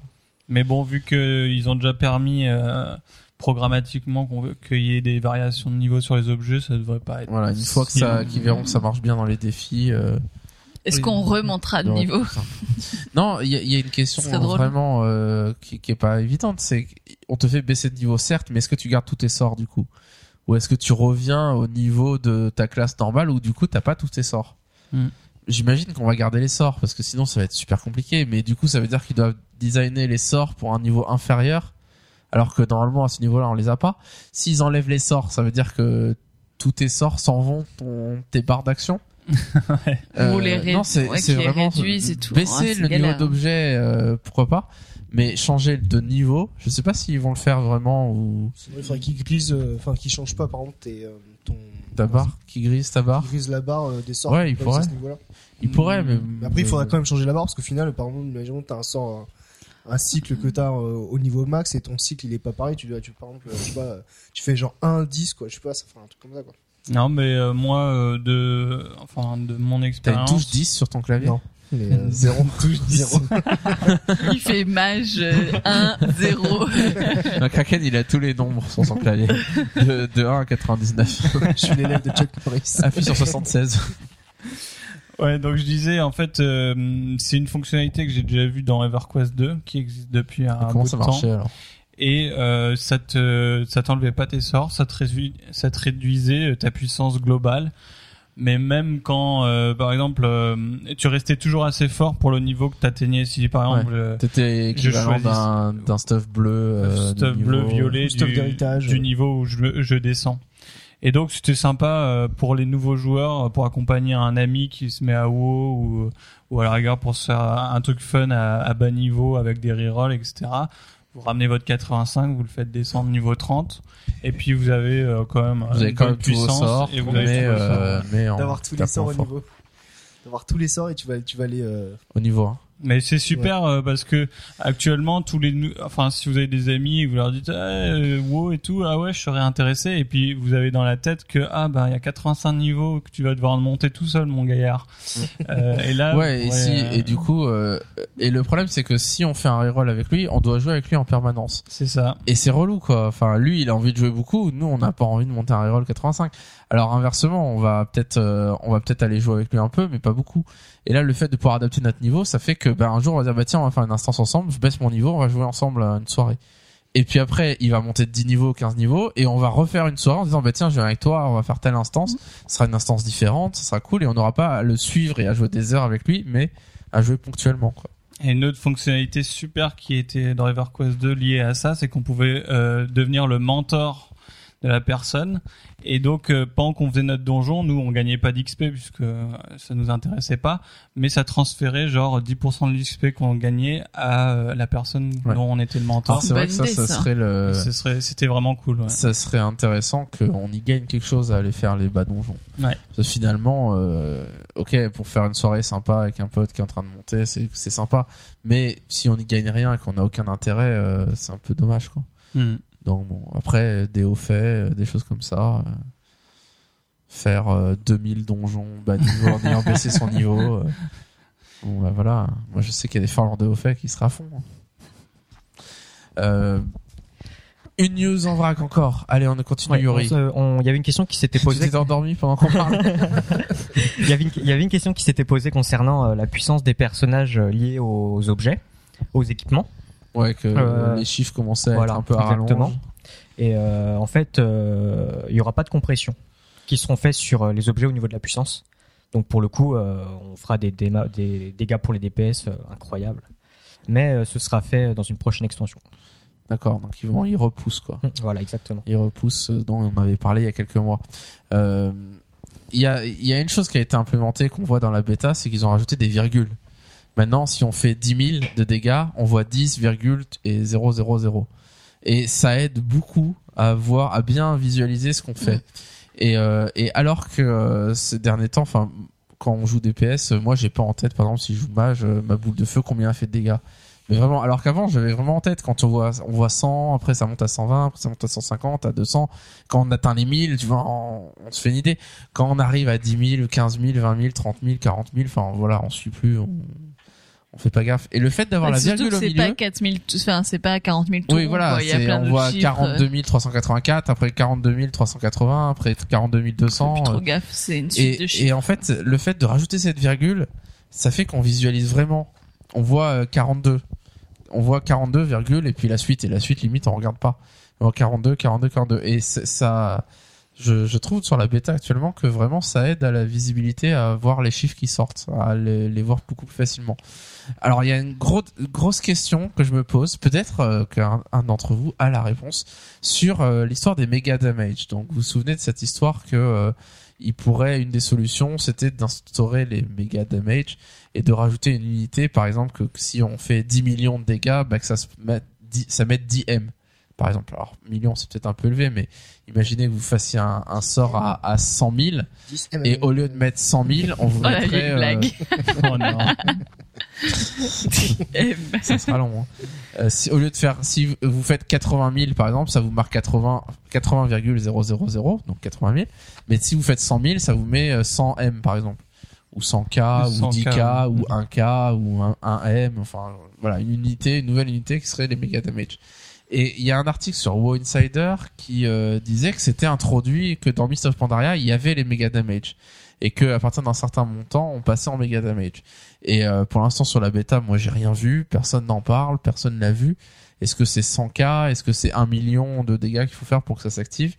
Ou est-ce que euh, WoW Insider ils ont fumé quelque chose et que c'est pas le cas Donc j'ai vu cet article passer en me disant bah tiens mais mais je trouve aucun screenshot, aucune vidéo, rien du tout Peut-être qu'ils essayent de forcer Blizzard. Ils disent si on l'annonce comme c'était fait, on l'annonce, les joueurs le vont l'attendre et on dira ah, mais finalement il y a pas, c'est triste. Donc pour l'instant Blizzard a juste dit euh, que eux ils comprimaient pas les objets, et ils ont pas parlé, ils sont pas exprimés sur les méga damage. Alors, euh, avec l'arrivée du moine euh, Pandaren, euh, Blizzard a va, autori- va autoriser le, de, pouvoir créer un onzième personnage sur, un serveur. Donc, pour les personnes qui ont euh, plus, enfin, qui ont actuellement 10 euh, persos, ils pourront créer un nouveau, un nouveau personnage. euh. Ouf, grand ouf de soulagement pour tous les gens qui ont déjà 10 persos sur un serveur.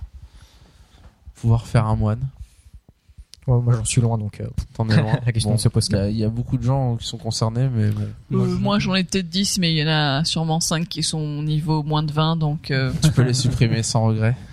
Tu t'y es pas attaché. Euh, c'est un peu la solution. Enfin, au moins ils ont fait quelque chose. Après, c'est un peu la solution la plus simple. euh, bon, on parlait d'augmenter le nombre de slots euh, par serveur. Bon, ils rajoutent juste un onzième. C'est la solution de facilité. Mais bon, au moins, disons que c'est le minimum qu'ils qu'ils devaient faire. Et bon, au moins ils l'ont fait. Quoi. Mm. On passe maintenant au, rapidement à parler un petit peu des scénarios et de ce qu'ils nous ont dit sur les scénarios. Alors comment ça va se passer? Ça va être une zone instancée. En gros, on va rentrer dans une file d'attente, exactement comme on fait pour euh, pour faire un donjon en pick-up. Et euh, donc on arrive dans cette zone instanciée et l'idée de, des scénarios, c'est de, de remplacer toutes les quêtes de groupe qu'on avait précédemment.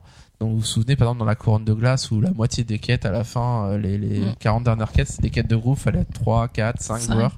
Et si on n'est pas à 5, on n'y arrivait pas. Mm. Et, euh, et l'idée, c'est qu'on n'ait plus à galérer à trouver euh, des joueurs, à créer ces groupes-là en faisant, euh, en passant par des, euh, par du chat, à grouper, etc. Donc il y aura peut-être encore des quêtes de groupe de ce style-là, mais il y aura ce- ces scénarios qui seront un peu comme ces quêtes de groupe-là, mais où euh, on s'inscrit, on rentre dans un groupe directement. Il y a des incitations pour qu'on soit incité à le faire et à aller dedans et à le faire plusieurs fois. Euh, et du coup, on trouve un groupe facilement et du coup, on pourra faire euh, ces, ces scénarios. Je suis pas sûr qu'ils vont garder l'histoire des quêtes de groupe parce que déjà dans le leveling, il y a plus du tout hein, ces histoires de Ouais. quêtes de groupe. Soit t'as un PNJ a, avec euh, toi, a- Ils ont transformé a, les choses. c'est des quêtes qui se font à deux ou à trois. Dans Cataclysme, il y en a quelques-unes. oui, Et en mais dans général, le tu peux les leveling faire tout avant, seul. Tu te débrouilles, tu les fais tout seul.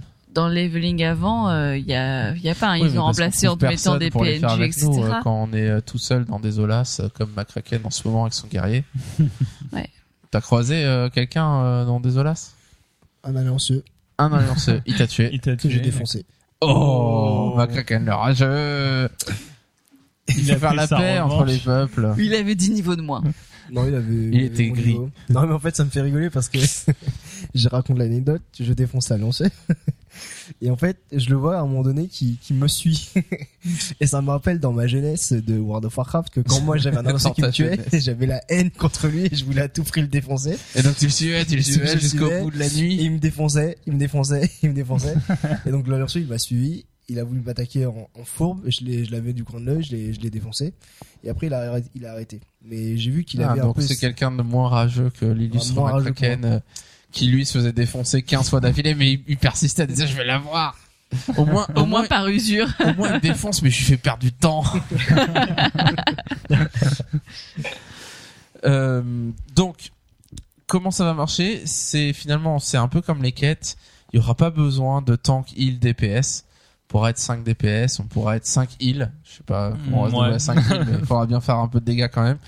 Euh, mais bon, Surtout s'ils ont jeté euh, tout leur stuff DPS. voilà, ça va être euh, ça, ça va être lent. hein. Euh, donc ça va être un peu comme les quêtes et il y aura cinq scénarios qui seront dispo lors du lancement de Mist of Pandaria. Ils ont dit peut-être plus, mais pour l'instant ils, ils visent cinq scénarios. Qu'est-ce qui se passe du côté du combat de mascotte, McCracken Alors, les, mascottes auront trois caractéristiques principales, donc l'attaque, la défense et la vitesse de déplacement, plus trois, alors je sais pas c'est lesquels, mais euh, qui seront qui seront à choisir parmi euh, six. Non, il y a trois caractéristiques et, et ensuite ils Oui. choisissent trois capacités. C'est ce qu'il a dit. Non, t'as dit tu sais pas ce sera lesquels qu'il faudra choisir parmi les trois. Bah, non, j'ai dit la plus trois, que je ne saurais pas lesquels ils auront à choisir.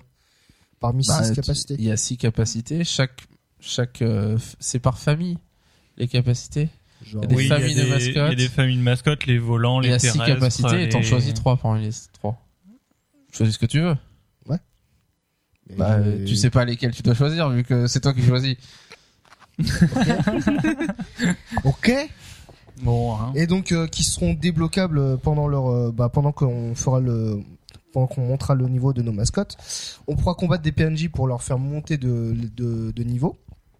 Et euh, ensuite, euh, ils auront euh, l'objectif de, de ces combats de mascottes, c'est euh, c'est euh, c'est que ce, faut que ce soit une fonctionnalité euh, plutôt amusante et pas compétitive. C'est pour ça qu'en fait, quand on affrontera des personnes, on n'aura pas le nom de la personne qu'on affrontera. C'est que pour euh, ça fera, ça fera comme si on affrontait un, comme si on affrontait un PNJ et on pourra pas communiquer donc avec la personne euh, qu'on affrontera. Et aussi, euh, On pourra pas s'insulter. voilà, on pourra pas insulter la personne en disant ouais t'es cheaté, t'es nul, etc., etc. Tes mascottes elles sont cheatées. C'est pas toi qui es fort, c'est tes mascottes. Donc il faut vraiment qu'on ait l'impression qu'on affronte un PNJ. Mais le problème c'est est-ce que euh, du coup euh, le fait qu'il n'y a pas cet euh, aspect compétition, etc. Euh, est-ce que on aura des hauts faits par rapport à ça ou pas? C'est la question. A Moi, je pense priori, j'ai l'impression une- qu'ils veulent pas mettre de haut fait. Moi, j'ai vraiment l'impression qu'ils se laissent en une marge de manœuvre pour voir si ça plaît ou pas, parce que ça a vachement crié cette histoire de, de combat de mascotte. Euh, du coup, ils ont pas arrêté de dire non, mais euh, ça sera optionnel, vous inquiétez pas, vous ouais, inquiétez pas. du coup, ils le Et du coup, ils le font super optionnel, quoi. Ils le lancent un peu comme ça en filigrane, genre euh, voir euh, qui va adhérer, est-ce que ça va se lancer, est-ce que ça va aimer marcher? Est-ce que les gens vont se mettre à hurler en disant oui, mais il nous faut des récompenses et des Et tu vois, euh, c'est- du nul, coup, euh, voilà, ils se laissent la marge de manœuvre pour pouvoir rajouter des choses après si ça marche. Et sinon, bah, ça reste comme des duels en fait, comme quand tu fais des duels. Ouais, ça, euh, ouais, encore que les duels, ça te sert à, à, il y a des hauts faits, euh, quoi. Le premier. J'ai ouais, gagné un il y en a duel. un. Ça va, tu mets pas 10 heures à, le- à le faire. hein. Non, euh, il y a un intérêt qui est de s'entraîner contre une classe en PVP. Bah, t'entraînes tes Les mascottes. mascottes, euh, tu les entraînes, tu les montes de niveau. Aussi, il y a les, les Il y histoires a de l'intérêt de les sortir. Mais qui va acheter des mascottes chères si ça sert à rien de les faire combattre, de les avoir? Enfin, je sais pas. euh, Je te rappelle qu'il y a des gens qui achètent des trucs inutiles. qui ont des sacs remplis de trucs inutiles. Yuri, euh, le l'innocent, silence. euh, l'innocent. Je, je reste indifférent. Yuri fait des grimaces et il croit que vous comprenez les grimaces à l'audio. Et moi, je le regarde faire des grimaces, rapprocher son micro pour faire des grimaces et je me dis, mais qu'est-ce qu'il croit qu'il fait là? Euh, non, mais Moi, je trouve ça assez décevant. Hein. moi, euh, moi, moi, j'espérais au moins des hauts faits, Ouais. au moins une petite incitation, parce que, enfin, imaginez que, que du coup, personne n'en fasse, parce que tout le monde s'en tape. Ah, c'est sûr que s'il n'y a pas de récompense, euh, tout le monde va s'en Ah taper. ouais, euh, euh, zéro incitation égale euh, personne s'y Ça va intéresse. être euh, comme les jeux de guerre ou les duels et tout ça. Voilà, les, les jeux de guerre, euh, ça sert à rien. Pourtant, ça pourrait être super marrant. Après, ils le ressortiront fait. comme sombre lune. Mais Dans surtout 10 ans. que franchement, euh, voilà, Ça m'inquiète un peu. Moi, Ça, ça peut être vachement fun. euh, J'espère qu'ils qu'ils vont pas le gâcher, quoi. On va faire nos, nos, nos duels euh, entre nous et puis on tiendra des stats sur Excel. euh, On fera nos, nos propres, Sur nos le forum Nos propres hauts faits. Voilà, nos propres faits, on fera un système. Euh, Concernant autre les chose défis. sur les, non, on a Non, fini sur les fini, mascottes. les mascottes. Alors, les défis, Charis. Alors, l'objectif des défis, c'est que ce soit plus dur que les héroïques. Ça, Ouais. voilà, on l'avait déjà dit la dernière là, fois, ça- il y a quelques temps. route. Euh, donc on obtiendra des médailles en faisant les, les défis, c'est ce qu'on avait expliqué aussi il y a, il y a quelques mois dans, dans notre podcast. Euh, donc si on obtient toutes les médailles de bronze, on aura en récompense un haut fait et un titre, euh, ce qui sera a priori voilà atteignable par tout le monde. jouable, quoi. Ce sera pas non plus trop Bon, s'il difficile. y a des hauts faits, ça veut dire que les hauts faits, il faut que ce soit accessible, enfin que ce soit possible à tout le monde de le faire. Donc a priori, euh, ça veut dire euh, euh, les les hauts faits, les hauts faits HM super durs. Une fois qu'on passe à l'extension d'après, qu'on a du stuff, ça devient possible et accessible à tout le monde. Donc là, comme il y a un nivellement, il faut que ce soit quand même accessible à tout le monde pour qu'on puisse avoir le titre ou les hauts faits. Donc médaille de bronze, a priori, ça sera le truc, ça sera un petit challenge, mais ça devrait pas être sera excessivement faisable. dur. avec de l'entraînement peut-être. Euh, si on obtient toutes les médailles d'argent, euh, on gagnera des objets de transmogrification avec des, enfin, qui auront des effets visuels inédits en lien avec la classe qu'on joue. Euh, donc Par ça, exemple. ça va être plutôt sympa. Par exemple, Bah, Je me souviens avait- plus, euh, ce qu'on a dit. de voleur. euh, Ouais, les voleurs. Quand on faisait un sort spécifique, ça faisait une petite fumée noire qui sortait des épaulettes. Ouais. Bah, ça me- exemple. me rappelle un set démoniste euh, ABC qui avait des ailes euh, de démons qui sortaient de temps en temps. ou- Mm. Voilà, donc c'est des, animations spécifiques. Quand on fait quelque chose de spécifique, Ouais, sur un sort, euh, Donc peut-être. c'est vrai que ça peut être, euh, ça C'est sympa, ouais, ça c'est un truc qu'on sympa. verra que chez les gens qui ont toutes les médailles d'argent de, Ouais, des, sympa. des donjons. Puis c'est une bonne idée parce que tu vois que la transmo, ça marche quand même plutôt bien. Mhm. Donc a priori, ça va avoir du succès, ça va, ça va stimuler. Et si on obtient toutes les médailles d'or, on aura une monture qui fait vomir. Non, je. Une monture qui sera obtenable que par euh, par les défis.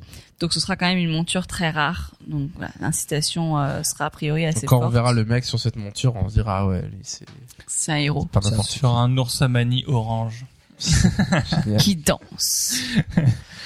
Ouais, donc j'espère que ce mode défi, ce sera pas, enfin, ce sera, un- il faudra vraiment choisir de faire le mode défi et que ce sera pas juste tu rentres dans le donjon, tout le monde dit bonjour et il y en a un qui fait défi et puis il commence à pull tout n'importe comment et courir et tout et puis on wipe et puis oh c'est Comme sur mort. Gilaman et Zulgurub. Timer, timer. Timer. Et toi t'es là avec ton reroll qui est trop mal se fait, tu dis mais mec, je suis pas le bon perso pour ça. Donc j'espère que ce sera bien délimité. Bon, là, euh, on, va faire des défis défi. parce qu'on est en guild, parce qu'on se connaît et qu'on va essayer d'aller plus loin et que ce soit pas juste Ouais, je suis random, pas quoi. sûr. Enfin, le mode défi, euh, à part le bronze, euh, je suis pas sûr que ce soit faisable en pick-up. euh, Ouais. C'était pas coordonné, etc. Comme, euh, enfin, comme Zulaman et Zulgurub au début, c'était très dur et c'est la Ouais, montée mais- du stuff qui fait qu'on a commencé à y arriver. Sauf que là, il y aura pas de montée de stuff. Exactement. Donc du coup, euh, je pense pas que. Enfin, les mecs qui vont dire ouais. bon, on fait défi, euh, médaille d'or, objectif et tout. euh, en pick-up, c'est juste idiot quoi. Allez, on parie. on parie qu'il y en aura. Ah, il y aura toujours deux trois couilleux qui vont, qui vont les être là, euh, les qui vont le noobs, euh, ça fait partie du monde de World of Warcraft. Mais on oui, c'est important. Mais bon, a priori, si Ils ont leur place. s'il y a un lissage de niveau quand tu passes en mode défi, c'est que quand même c'est distinct de juste farmer tes Ouais, points, ce serait peut-être oui, une inscription et, à oui, part. et c'est au début, il faut que tu Comme tu choisis normal, héroïque, euh, tu choisiras défi. Euh, en tout cas, il y aura un classement des joueurs par région du monde pour voir euh, les temps de ses amis. Euh, donc ça va aussi stimuler, à mon avis, le mode défi. Le timing sera calculé à la milliseconde, donc euh, ce sera assez chaud d'obtenir la médaille d'or, a priori. Ouais, ça va être marrant parce que ça va jouer dans un mouchoir de poche. Ouais, C'est ouais. truc, quoi. Ouais, bah, faudra au fur et à mesure grappiller la moindre seconde, euh, ça va être sympa. Et donc, il y aura en effet ce système de nivellement de l'équipement euh, que disait Caspi tout à l'heure, euh, qui est utilisé pour les défis. Et si ça fonctionne bien dans les défis, il pourrait être, euh, il pourrait être utilisé également pour les anciens donjons, voire pour des scénarios. Voilà, c'est ils vont porter cette idée. euh, euh, si les ça, en fait, ils testent là dans les défis pour voir comment ça marche euh, de niveler euh, le l'équipement.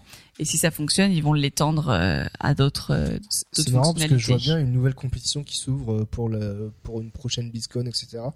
Où, euh, où tu sais, ils, inv- ils invitent des gens et qui, Des gens qui- ont des médailles d'or. des gens qui ont des médailles Pour d'or pour euh, pouvoir faire un concours entre ces gens-là et euh, le premier, enfin, un concours euh, en Des live à la BlizzCon. ouais. Ce serait, ce serait rigolo. Ouais, ce sera marrant. Euh, Yuri, des news en vrac? Ah non, des donjons et, Et non, raids. pas cette fois. que Tu peux Pas nous dire sur les donjons et raids de Miss of Pandaria. Oui, euh, alors au niveau des donjons, ils vont implémenter 9 donjons de niveau 90. Donc, Ouais, euh, donc on en avait déjà parlé un petit peu. Ouais, ouais. Euh, pour, euh, pour les raids, on aura donc 3 nouveaux raids et euh, 14 boss pour euh, ces 3 raids. Donc exactement comme euh, début de Cataclysme. En comptant Sinestra, il y avait 14 boss. Ah, c'est bien Donc c'est trois raids, c'est bien. hein. Vraiment euh, pouvoir changer, passer d'un raid à l'autre, à progresser dans l'un, progresser dans un autre, etc. Ouais, j'ai bien aimé le début de ouais, Kata où on disait bon cette semaine on va focus plutôt sur ce donjon, Ouais. euh, celui-là, enfin ce raid. Ouais, et puis ça, ça dépayse de changer, de passer de l'un à l'autre un peu. Euh, permet pas de rester toujours dans le même environnement pendant des heures. Par contre, faudra repasser à trois soirées euh, raid pour nous parce qu'on était à deux en ce moment et ça nous suffit pour tout clean.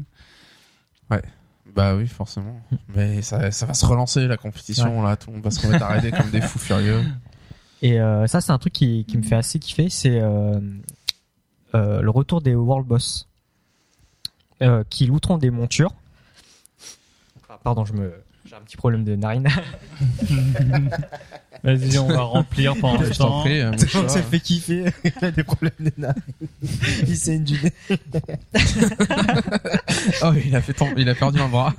Non, donc euh, je, je reprends. On finira pas le podcast. Euh, donc en fait, ils vont euh, implémenter des, des world boss qui permettront de looter des, des, montures, donc euh, qui sont assez rares. Et ces world boss seront euh, auront des temps de pop, enfin auront des temps de repop qui sera assez aléatoire. Ah, c'est les boss qui se baladent dans, Ouais, dans dans- la nature ouais. et qui pop une fois tous les 20 ans et que quand ils pop, tout le monde, ouais, venez, venez, Tout le monde se rassemble et tout. Vite, vite, vite, tiens, le poste machin. Et puis il y a les- un groupe d'allianceurs, un groupe d'ordeux qui se regardent et t'as le groupe d'ordeux qui attaque, etc. Et puis au bout d'un moment, quand le groupe d'allianceurs, ils regardent voir s'ils y arrivent, puis s'ils voient qu'ils commencent à y arriver, bah ils vont les taper pour qu'ils réussissent, euh, qu'ils réussissent pas à tuer le boss quand même. euh. Bon, Moi j'aime bien, être, ce genre, moi j'aime bien genre d'ambiance. donc, Ouais, euh, ça va c'est être rigolo. Ça va être marrant. Donc, euh, Alors qu'est-ce qu'il y a? Tu ils nous ont parlé un peu de quelques donjons. Ouais. euh, donc euh, exemple de, de donjon. Alors il y en a un qui s'appelle euh, Allez, vas-y, vas-y. le lance-toi. Stone Star Brewery. Donc, c'est- quoi? C'est le euh, C'est la, la brasserie de- brune d'orage. de Brune Storm d'orage. Star. Ouais, ouais, c'est ça. Donc euh, c'est euh, une in- c'est une, c'est une instance qui euh, Complètement folle. ouais c'est que dire de plus mais en fait donc on va aider euh, Cheyenne euh, Brune d'orage c'est ça Ouais. euh, qui va nous demander de euh, de venir tuer des Ozen Donc des petites créatures. ouais donc sont ouais, donc des mobs en gros des quoi petits singes. Ouais, voilà. Donc en fait, son- on va l'aider à nettoyer euh, la brasserie. Ça va se composer en différentes étapes. Donc la première partie, en fait, ce sera pour euh, aider, euh, enfin, à faire le ménage des, des alcoolos qui sont qui sont dans cette brasserie. Donc euh, je sais pas comment ça va Donc se des passer. Ozen qui seront là en train de, je sais pas, de boire et de s'amuser, etc. Donc on va débarquer en plein milieu de leur fête et Ouais, voilà. c'est- On défoncer un va, peu tout on le va monde. vider un peu le bar. Ensuite, euh, ce seront euh, des petits lapins complètement fous Les lapins Un crétins. démoniaque. que- qu'on, dont on devra s'occuper. Et enfin, L'apothéose. L'apothéose, ouais. Donc ce sera un élémentaire. Mais attention, un élémentaire de bière qui va, qui va venir. C'est la bière elle-même qui devient folle, d'accord. Donc voilà. Ouais, donc c'est euh, c'est l'instance barrée euh, du truc. Donc c'est ouais, c'est une instance qui s'annonce assez rigolote. Ouais, être marrant. Et euh, il y aura euh, donc comme autre instance, il y aura euh, Scolomance. Euh, donc une refin des instances qui seront ref- euh, refaites, je sais pas. Ouais, donc il y a le monastère, les deux ailes, il y a Scolomance qui refait, Voilà, donc euh, dans six nouvelles. dans Scolomance, on y retrouvera euh, Liliane Voss. Alors, Pour vous savez qui c'est Liliane Voss? Personnellement, euh, Non. moyennement. Jusqu'à ce qu'on en parle t'as tout à jamais l'heure. mangé avec elle. C'est ton ex. Qui c'est Liliane Voss? Qui l'a vu C'est un Liliane perso récurrent euh, quand on monte euh, dans les, enfin dans les quêtes. Alors je sais plus où est-ce que c'est dans les zones euh, morts-vivants, Voss Ouais, la zone de départ. la zone de départ quand, vous, quand mort-vivant. vous créez un mort-vivant, euh, les toutes premières quêtes, vous croisiez cette Liliane Voss qui Et se réveille euh, plusieurs fois dans qui est plusieurs quêtes. et qui n'accepte pas sa condition Donc de elle se regarde dans le miroir. Oh non, non, je suis pas devenue ça. Ouais, il y a je un truc où il pas. faut, elle, elle comprend pas ce qui se passe, etc. Et je crois qu'il y a une quête où on doit Elle, lui l'amener pas. devant un miroir pour Mm. que euh, elle voit quoi. Elle nous et elle croit pas. n'accepte pas du tout, etc. Et il y a tout pendant toute la zone de départ des réprouvés, il y a toute une une suite de quêtes avec cette Mm. fille euh, qui est vachement intéressante. On la retrouve plus tard, qu'elle essaie de retrouver sa famille, et elle retrouve son père, je crois, et son père la renie complètement et essaye de la tuer parce que c'est une mort vivante. Et euh, bon, du coup, il se passe plein plein de choses. Et donc on va la retrouver dans la scolomance avec euh, continuer son histoire. C'était une histoire qui était vachement bien dans la zone des réprouvés. En Mm, tout mm. cas, oui, ça de cette fille, toute c'était la profondeur de, de la situation des morts Ouais. vivants, en fait. Ouais, ouais. ouais. Donc, euh, comme exemple d'une autre instance, il y aura donc une qui s'appelle euh, The Gate of the Setting Sun, donc actuellement en anglais. La porte du soleil euh, couchant. Ok. Ou le vent. C'est Setting, C'est c'est le vent. le vent. Le vent. Le vent. couchant. Donc euh, c'est euh, une instance qui qui sera euh, en Pandarie, donc. euh, Ah bon Ah, tiens. donc euh, alors c'est quoi. C'est euh, T'es sûr? Il faudra donc battre un un monstre ce qui sera une mantide, un mantide, et euh, qui qui attaquera un grand mur euh, en Le Pandarie. grand mur pandarien. Donc, c'est un peu le- la muraille de Chine. Voilà, quoi. le thème de la muraille de Chine. La muraille de Les Chine. mantides, on rappelle, c'est ces races d'insectoïdes, un peu comme des grandes mantes religieuses qui euh, envahissent un peu le pays. Ça, ça va être euh, l'instance euh, à la Fort Pourpre ou à la euh, truc comme ça où il y a des vagues, où il y a des ennemis, où on est en Ouais, c'est extérieur, possible, on doit ouais. avancer. Ou euh, le, donjon qui est un peu différent quoi. Euh, Je sais pas, j'aimerais bien un donjon tout en longueur sur la muraille avec des tours et puis chaque tour euh, il y a un boss ou un truc comme ça. Ça peut aussi être comme ça. hein. Et tous les donjons, hein, c'est Non, une mais- ligne droite avec des salles, c'est pareil. hein. Oui, mais là t'es sur une toujours une muraille. ligne droite. Tu vois le paysage à droite et à Ouais. gauche. Ouais, je sais, ouais, je sais Euh, pas. euh, T'as des attaques, euh, des mecs qui montent la muraille, etc. Mais que ça soit pas fixe comme le Fort Pourpre où t'attends juste, euh, bon allez c'est quand la prochaine vague. Ce sera peut-être une instance un peu à l'appui d'éternité où il se passera plein de trucs, il y aura plein de mobs partout, mais on tapera pas tous les mobs. Ouais, Ce sera peut-être. très scénarisé, on avancera. On verra bien hein, ce que ça donne. Euh, alors, des news en vrac, Charis. C'est toutes les news de Yuri maintenant. Bon, oui, c'est parce que dans la news d'avant, il y avait des noms trop trop compliqués, alors euh, je dis ah, je prends pas ça. Euh, alors les news en vrac, il y aura la suppression d'un de certains bonus de guilde euh, qu'on a dans les niveaux de guilde qu'on monte au fur et à mesure, et notamment la suppression du TP de masse. Non, je suis dégoûté. On nous retire un acquis social. Donc du coup, euh, c'est, je pense que c'est tout ou rien. On aime ou on n'aime pas. Euh, je pense qu'il y a êtes tous beaucoup de dégoûtés, gens. vraiment. Moi, je suis super content. de cette Non, moi je, suis moitié contente, moitié dégoûtée. Ouais, la puissance de la flemme, quoi. Euh, je- ouais, c'est ça. Ma, tout. ma flemme est dégoûtée en fait. Ouais, voilà, c'est juste ça. Non, je trouve ça très bien sur euh, sur les nouvelles instances, et, enfin sur les nouveaux raids surtout parce que c'est là où on se TP généralement. Euh, après, ça avait des côtés assez avantageux quand on allait faire des anciens raids à l'autre bout du monde. euh, et bon, voilà. c'était sympa qu'il y en avait cool, un ce qui moment a... où justement on, J'ai pu raid. tout le monde à Maintenant- Hurlevent avec ce truc-là. Ouais, mais Qu'est-ce que je vais faire maintenant Mais justement, c'est trop cool de se dire on y va tous ensemble et on vole et c'est long Ouais. et on réfléchit, on se dit bon Ouais. tiens on va faire ça, etc. Il y a un côté épique dans ces moments longs où on voyage. Et puis on Et, apprend à euh, savoir où sont les choses, quoi. Ouais, bah ouais. Ça c'est vrai. Maintenant il y a Ah, de plus en plus pas de joueurs qui savent plus où sont les entrées. Alors, Ouais, anecdote, franchement, un, euh, un membre de euh, notre moi. guilde après euh, après trois mois ou quatre mois de page 4.3 qui euh, on va en raid euh, en raid normal euh, À la Dragon. De Dragon. Et donc il nous dit euh, mais où est-ce que c'est l'entrée euh, C'est bien en Orfandre, euh, c'est c'est au temple du repos d'hiver l'entrée du raid. là Casse-Pipe répond oui. Et là on a euh, qui notre leader leader qui nous dit, bah non. non, Non non, ça a jamais été au temple du repos d'hiver les mecs. c'est les grottes du temps. c'est grotte du temps. Je fais allez noob encore. Allez, nous, moi je, je rentrais dans son jeu et tout, alors que Casse-Pipe lui-même ne savait même pas que où est-ce que c'était bah, en fait, je Mais on se suis tout jamais. le temps. Bah oui, je suis, je suis jamais parti pour TP les gens. Et, et à non, mais ça, c'est parce que vous avez pas le TP d'Alaran. Moi, j'ai le TP d'Alaran. Après, on va dans le machin, le fort, là, à l'intérieur d'Alaran. On se TP grotte du temps. Voilà, après, on y est plus rapidement. Donc, on sait où c'est. Mais Ouais. alors justement, c'est toujours pareil, on a toujours la bonne poire qui va à chaque fois pour TP. Tous les autres en, en groupe, mais tous les autres commencent à continuer à faire. En même euh, temps, la bonne font. poire est bien contente de la bonne poire parce qu'elle est bon, j'y vais en avance, je vous TP. Et moi, je suis là, je suis sur mon rocher, je suis content. C'est toujours le plus excité qui part en premier TP tout le monde. hein. Donc bon, euh, moi je suis très content que qu'ils suppriment ce truc-là parce que c'est vrai que c'était pratique, ok, pour sur les anciens raids, etc. Mais quand on parlait le mois dernier du problème qu'il y avait que les gens ça n'étaient plus dans le monde, ils se faisaient TP, ils rentraient, ils passaient d'instance en instance. Bah oui, euh, c'est une des raisons principales à ça. euh, Bah, c'est surtout que oh, c'est deux heures le temps de recharge, je crois. Euh, ouais. Mais que tout le Mais monde peut le faire. Et donc, si t'es 10, euh, on peut tous le faire Ouais, tous les deux heures. 10. Donc, t'en as toujours un. Alors, Enfin, si, tu vois, là, ça donnait vraiment des pour, excuses. euh, je sors, je le reviens. pick-up euh, qu'il faut euh, aller chercher Ouais, ou bon. euh, les gens qu'il faut TP parce Ça que fera il y en a un revivre les pierres de rencontre. Mais voilà, le concept des pierres de rencontre, je trouve que ça marchait bien. Le concept qu'il faut être deux, euh, vite on y va, on va TP, etc. Il y a des alliances qui quelque arrivent, chose, euh, qui vont nous taper. Moi, je trouve qu'il y avait quelque chose où on était dans un jeu de rôle du coup, alors que là, on n'est plus dans un jeu de rôle, on est dans un FPS euh, où on se connecte à une salle de jeu et on fait un jeu et puis après on ressort, on se reconnecte, etc. Donc moi, j'ai vraiment, j'ai, enfin, au moins pour la Pandarie, ok, pour aller faire des anciens raids qui sont super loin, ça va peut-être être galère. Mais euh, pour la Pandarie, on va se déplacer au raid, ça va nous prendre euh, une minute trente et c'est pas très gênant. Quoi. Bon, faut pas désespérer à la place de certains qui vont enlever, ils vont en rajouter d'autres. Donc, euh, C'est un voilà. nouveau TP de masse. Le nouveau bonus. Il y aura des nouveaux bonus à la place. Ouais, Il y aura alors, aussi- On sait pas combien, mais a priori, il y en aura. Alors, pas trois.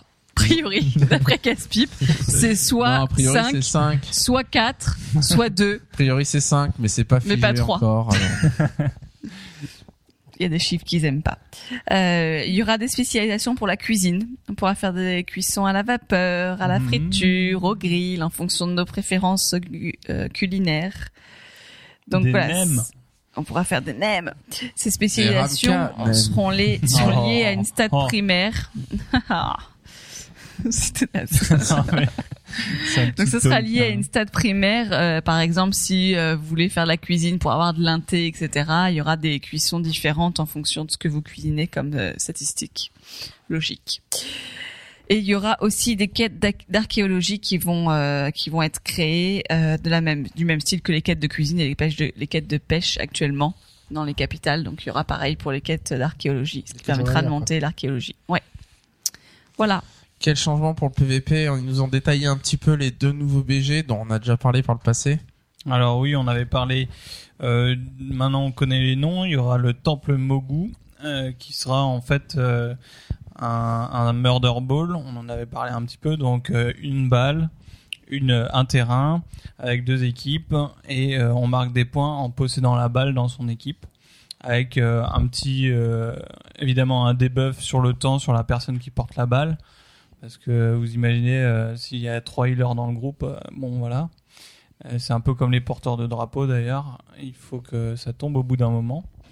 Et aussi un, petit jeu de, de position sur le terrain. C'est-à-dire que si vous passez votre temps à courir autour du terrain là où c'est plus facile à éviter vos ennemis, eh bien vous marquerez moins de points que si vous restez avec la balle au centre du terrain. Un autre euh, euh, BG qu'on avait un peu euh, parlé aussi, c'est le BG sur le thème de la mine, où il y a une bataille qui se situe dans, dans une mine de gobelins, je crois. Vous avez des chariots avec euh, bon des ressources dessus, donc c'est ça qui marque les points, c'est ces chariots-là. Ils se baladent sur des circuits de rails et les joueurs peuvent faire euh, changer le, circuit à leur avantage. C'est-à-dire, euh, il faut essayer de mener le chariot pour qu'il euh, sorte à votre sortie, à la sortie de votre camp, plutôt que la sortie adverse, évidemment. Et ça se jouera avec des points de contrôle pour faire changer justement les, rails, partir à droite ou à gauche. Et donc les joueurs devront rester à, contrôler ces points-là. Un autre truc PVP aussi. On parlait euh, du BG Dota. Alors euh, ça, je l'attends au tournant. J'ai vraiment envie qu'il fasse un bon truc parce que euh, ça, ça peut donner vraiment un truc génial d'être à la première personne. euh, enfin, à la première Pas de personne. faire un dire. Dota en De faire un contrôlant Dota. son personnage comme dans WoW et pas Ouais. à la souris quoi. Pas en Ça- cliquant. Ouais, ça pourrait être vraiment énorme, mais euh, là ils l'ont repoussé par contre. Euh, je pense que oui euh, aussi ils savent que les joueurs attendent ça euh, lourdement et qu'il Ouais. faut pas se foirer sur ce coin. Ouais, et puis c'est une bonne idée d'introduire un nouveau BG en cours d'extension euh, dans un patch. Ça permet de relancer un peu le PVP, Ouais, ouais, de lancer une nouvelle manière de jouer, euh, plutôt que de tout lâcher tout de suite. Surtout bon le PVP c'est toujours délicat. Hein, euh, sur le papier il y a toujours des bonnes idées et puis en réalité les joueurs vont souvent au plus simple. euh, Il y a toujours des dès qu'il y a un petit truc à exploiter tout le monde le fait et mais voilà donc c'est toujours délicat le PVP. Il faut faut pas faire d'erreurs. Euh, vous avez bien vu qu'il y a eu de, des erreurs un peu sur plusieurs BG. Euh, une autre news qui était passée presque inaperçue euh, pour euh, les les hardcore PVP, je dirais, enfin ceux qui font de l'arène. Euh, L'idée est sur le papier que le cap de points maximum d'arène puisse être augmenté un petit peu en faisant du PVP sauvage. C'est-à-dire, bon, je donne un exemple bidon. Imaginons que par défaut, on puisse avoir euh, 1000 points d'arène par semaine. Vous pourrez peut-être déplacer votre cap à 1200 euh, au lieu de 1000 en allant tuer euh, des gens en PVP sauvage. Par en général. Moi, j'ai arrêté Euh, le PVP de toute façon. Alors, non, mais c'est pas toi qui, qui tuera. C'est toi qui te feras tuer. toi Tu qui te feras tuer, tu- mais tu rendras service à quelqu'un dans le monde, c'est ça qui est Si bien. c'est pas beau. il pourra augmenter son, son cap de, de points d'arène. Alors c'est c'est cool dans le côté où ça relance le PVP sauvage gravement parce qu'il y en a que, qui vont chipoter pour le moindre point qu'ils peuvent gagner Ouais, en qu'il plus. faudra les avoir. Donc, euh, Alors, certains, euh, voilà. euh, Euh, D'un autre côté, moi je vous dis, si ça sort, euh, ne sortez pas de vos capitales le mercredi et jeudi. Hein, Il y aura un couvre-feu. y aura un couvre-feu. Sortez groupés. Il y aura tous les PGM d'arène qui seront là à traquer les gens euh, dès qu'ils font un pas dehors. Voilà. Ça serait vachement marrant ça d'introduire une sorte de couvre-feu avec euh, enfin des moments où euh, où tu peux pas te taper et des moments où là euh, vraiment tu peux te taper quoi. Ouais, ouais, peut-être. Ça Parce serait que ça, euh, ça peut, enfin, c'est c'est délicat comme euh, comme truc. Hein. ça incitera les gens à, à sortir à ces moments-là si tu veux faire du PvP sauvage et inversement euh, Ou alors ce sera, il y aura des canaux de recherche, cherche groupe pour sortir dans Grimard. ça serait drôle ça. On se met tous dos à dos et on marche. Alors, on va parler un peu des patchs, essayer de récapituler dans quel ordre ça va se passer, tout ça, Mist of Pandaria, et parler donc du patch 5.0, de ce patch 5.1 et ultérieur, 5.2, et euh, de, enfin, des premiers éléments qu'ils ont donnés qui va se passer dedans, et puis le patch 5.3 qui devrait être le dernier de Mist of Pandaria. Alors, McCracken, tu vas nous parler du patch 5.0, Oui, donc, donc de, euh, correspond à Mist of Pandaria finalement, Ouais, ou à l'avant Mist of Pandaria, ouais, bah, le patch euh, 5.0 sortira deux semaines avant la sortie de Mist of Pandaria. ce qui est très peu. Ce qui est très D'habitude, c'est un mois, euh, voire plus. Un mois avant, voire deux mois. Non, un mois avant, il me semble. Euh, il me semblait pas deux mois, moi. Enfin, euh, Un mois. un mois, ouais. Alors là, King, il me semble que c'était un mois. Cataclysme, il me semble aussi que c'était un mois avant. Donc là, Euh, deux semaines. Deux semaines. Ce Petit- qui fait vraiment court. ouais, très très court. C'est donc, pas un gros event avec plein de changements. Ouais, ce sujet, ils ont c'est peut-être moins d'events aussi à faire avant. Euh, Là, Quoique- pour euh, Cataclysme, il fallait détruire tout le monde avant. Ça prend un petit peu de temps. Euh, donc, euh, Euh, le monde, le Cataclysme, il s'est passé en une seconde. Hein. Non, Ils mais ont le temps. le serveur, on est passé à Cataclysme et pouf, tout était dévasté. Hein. euh, C'est vachement rapide, moins hein. magique quand tu le dis. Hein. Ouais, c'est vrai. Donc deux semaines euh, avant la sortie de Mist of Pandaria, ce qui va bien sûr introduire les nouvelles fonctionnalités donc euh, de, de, de, de la jouabilité. Ouais, les classes, les nouveaux talents, les machins, etc. A priori, si c'est comme d'habitude. Euh, il y aura un scénario euh, sur le combat. Alors, je sais pas si c'est du spoil ou pas, mais euh, un Non. non. Enfin, parce que je sais que quand j'avais lu le sur le le truc du press tour de de Mist of Pandaria, ils avaient parlé d'un d'un peu de, de trucs qu'il fallait pas lire par rapport au, par rapport à cette histoire. Il y aura un scénario sur le Ils combat hors d'alliance à. Terra Mort. Ouais, voilà. Ils ont écrit des trucs qu'il faut pas ouais, lire. ne lisez pas ces lignes. Quand tu les as écrits, mec. Mais euh, donc euh, il y a un, un scénario sur le combat hors d'alliance à Terra Mort et qui prévoit euh, le jour avant la sortie de l'extension. Donc euh, patch pour le patch 5.0 ou peut-être euh, Ouais, la question, c'est est-ce que c'est un scénario, est-ce que c'est un event, Ouais, ouais. est-ce que c'est un scénario comme euh, les scénarios qu'il va y avoir dans je Pandaria pense qu'il y aura un scénario. Euh, Ce sera peut-être juste un event, tu vois, qu'est-ce que tu pensais Je me sens, Et il a lu les Je lignes qu'il fallait pas lire. Tu sens gros comme une maison que c'est un scénario. Et euh, donc il y a Shen euh, Stormed Out qui se baladera un peu partout Out. dans le monde. ouais, j'essaie de faire ma sauce. L'orage, dehors. Oui.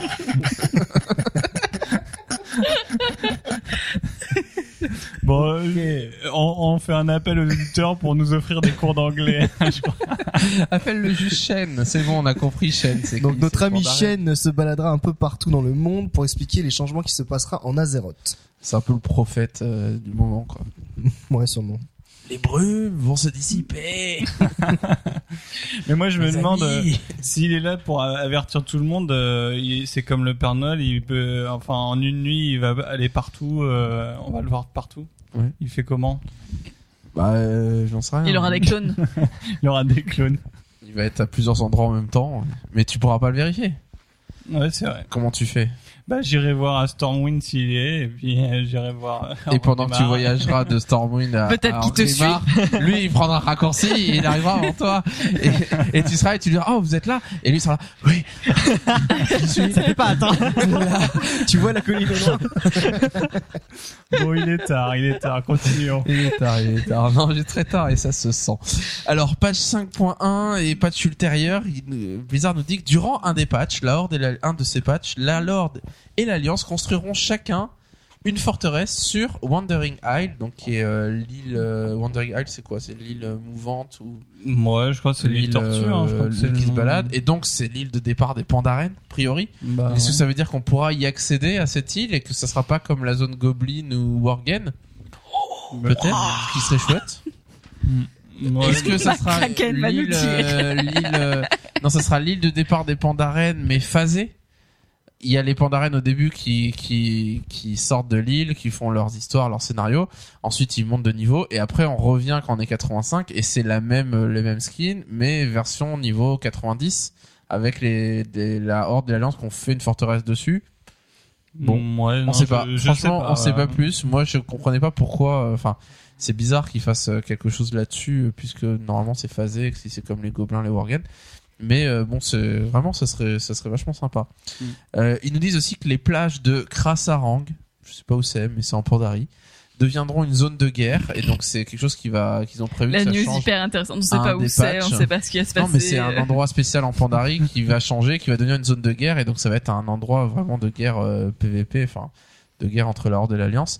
Et euh, les montures liées au compte, dont ils nous ont dit, ils nous ont promis que ça serait, ça, ça arriverait, euh, elles seront aussi dans un patch ultérieur, donc 5.1, 5.2, euh, à un moment comme ça. Euh, Charis patch 5.3, ils nous ont déjà dévoilé finalement enfin euh, Ils ont spoilé qu'est-ce la qui va se passer. Et alors, avait bouchez-vous dit- les oreilles si jamais vous voulez vraiment pas savoir mais ce qui va se passer. à mais mon avis, euh, entre maintenant, nous, euh, euh, voilà, hein. la news est passée partout, dans les interviews ils l'ont dit. On s'était questionné longtemps sur qui sera le boss de fin de Mist of Pandaria. Il y en aura pas. La guerre, c'est entre l'Alliance et la Horde. Il y aura pas de méchants, etc. Eh ben si, le méchant, on sait qui c'est maintenant. Ce sera Garrosh. Garrosh, notre chef, euh, chef de guerre de la Alors Horde. que des fois, il est pas si méchant que ça, mais quand même. Moi, je Là, lui a crache priori, dessus, euh, tiens. hmm, ça me fait penser à quelque chose. Garrosh, euh, je lui quache dessus. Donc voilà, a priori, il va péter un plomb. Il va de plus en plus euh, divaguer un peu partout Être et. Et être corrompu.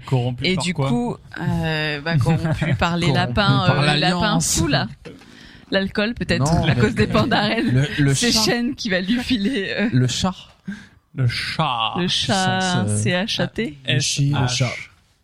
On va prendre Non, le chat, donc, euh, on rappelle, Donc, du coup, on sait- l'énergie euh, de la haine. On, sait pas trop ce qui va se passer, mais euh, voilà. En tout tomber, de toute cas, façon, euh, Charis, elle est partie, euh, tu peux parler tant que tu veux, mais... je sais pas, Gorian il me fait si ah, vas-y, avance, avance, avance, avance, Ouais, mais avance. on se coupe trop. Donc euh, voilà, donc en tout cas, ce qui est sûr, c'est que Garrosh va devenir corrompu et qu'à la fin de l'extension, on va venir le détrôner. Il y aura un siège devant Orgrimmar qui va être a priori épique et ce sera le boss de fin et il faudra, il y aura Thrall et euh, Varienrin qui seront ensemble pour euh, Main dans la main, c'est beau. main dans la main, Quoi je ne sais pas, mais euh, mais qui vont détrôner Garrosh qui sera devenu un petit peu fou. Et voilà comme ça se finira a on va priori. viré de notre capitale, leur Grimard. Non, on va virer Garrosh. SDF. Ouais, mais euh, euh, pendant le 5.3, on pourra peut-être plus rentrer. On sera devant. Sera devant, on aura des campements, etc. Mm, Mais a priori, voir Horde comment et ils vont Alliance faire ça, hein. ensemble surtout. Hein. Ouais, mais j'ai du mal à voir comment ils Ah. vont faire ça. euh, on sera Ça va toujours dans notre dégénérer. capitale à Mist of Pandaria, enfin en Pandarie, et, euh, et on pourra plus aller à Orgrimmar. Où est-ce qu'ils vont caser tous les PNJ Mais euh, enfin, Dehors Ça sera peut-être une partie d'Orgrimmar qui sera euh, assiégée, sera En même temps, Garrosh, il est juste à l'entrée maintenant. Hein. Ouais, Donc, mais, euh, tu sais, il a des jambes, hein, il peut aller se ailleurs. Hein, moi, je l'ai pas il vu est pas obligé de bouger. hein. rester sur son trône. Non, mais la a priori, ce sera peut-être dehors. Enfin, Non, c'est bon. Je sais Ça pas. veut dire que je peux plus aller sur mon rocher non, non. Tout le monde s'en moque de ton rocher. On s'en fiche. non, t'auras t'auras Garrosh dessus. En fait. Alors, Ça, la. Son si, euh, si jamais vous, vous jouez à la bêta, euh, il y a un truc que j'ai remarqué, c'est qu'il y a des cinématiques qui se lancent comme un cataclysme et elles se lancent euh, des fois. euh, c'est- donc si vous commencez, vous rentrez dans la dans la la pièce où il y a Garrosh à Grimard. J'imagine qu'à Levant c'est pareil. Et dès qu'on rentre, il y a une cinématique qui se qui se lance où on rentre, on marche, et il y a Garrosh en train de parler avec je sais pas qui et de, de, de parler de la Pandarie, que ce continent, machin. Et alors c'est marrant parce que ça c'est une cinématique vraiment, et euh, les textes plutôt que ça soit des bulles, le texte apparaît en haut et défile et apparaît de manière un peu euh, fondue. Et euh, c'est assez joli, euh, même si euh, bon ça, là là on est en bêta donc il y a des bugs, il y a des de l'affichage qui se fait un peu bizarrement des fois. Mais euh, c'est assez euh, c'est assez surprenant parce qu'on n'a pas on a moins l'impression d'être dans une cinématique parce que le fait qu'on rentre dans une salle et que en rentrant ça change l'angle de caméra et que ça lance euh, le dialogue machin c'est euh, c'est c'est pas mal du tout. Ça m'a un peu surpris quoi. Mm.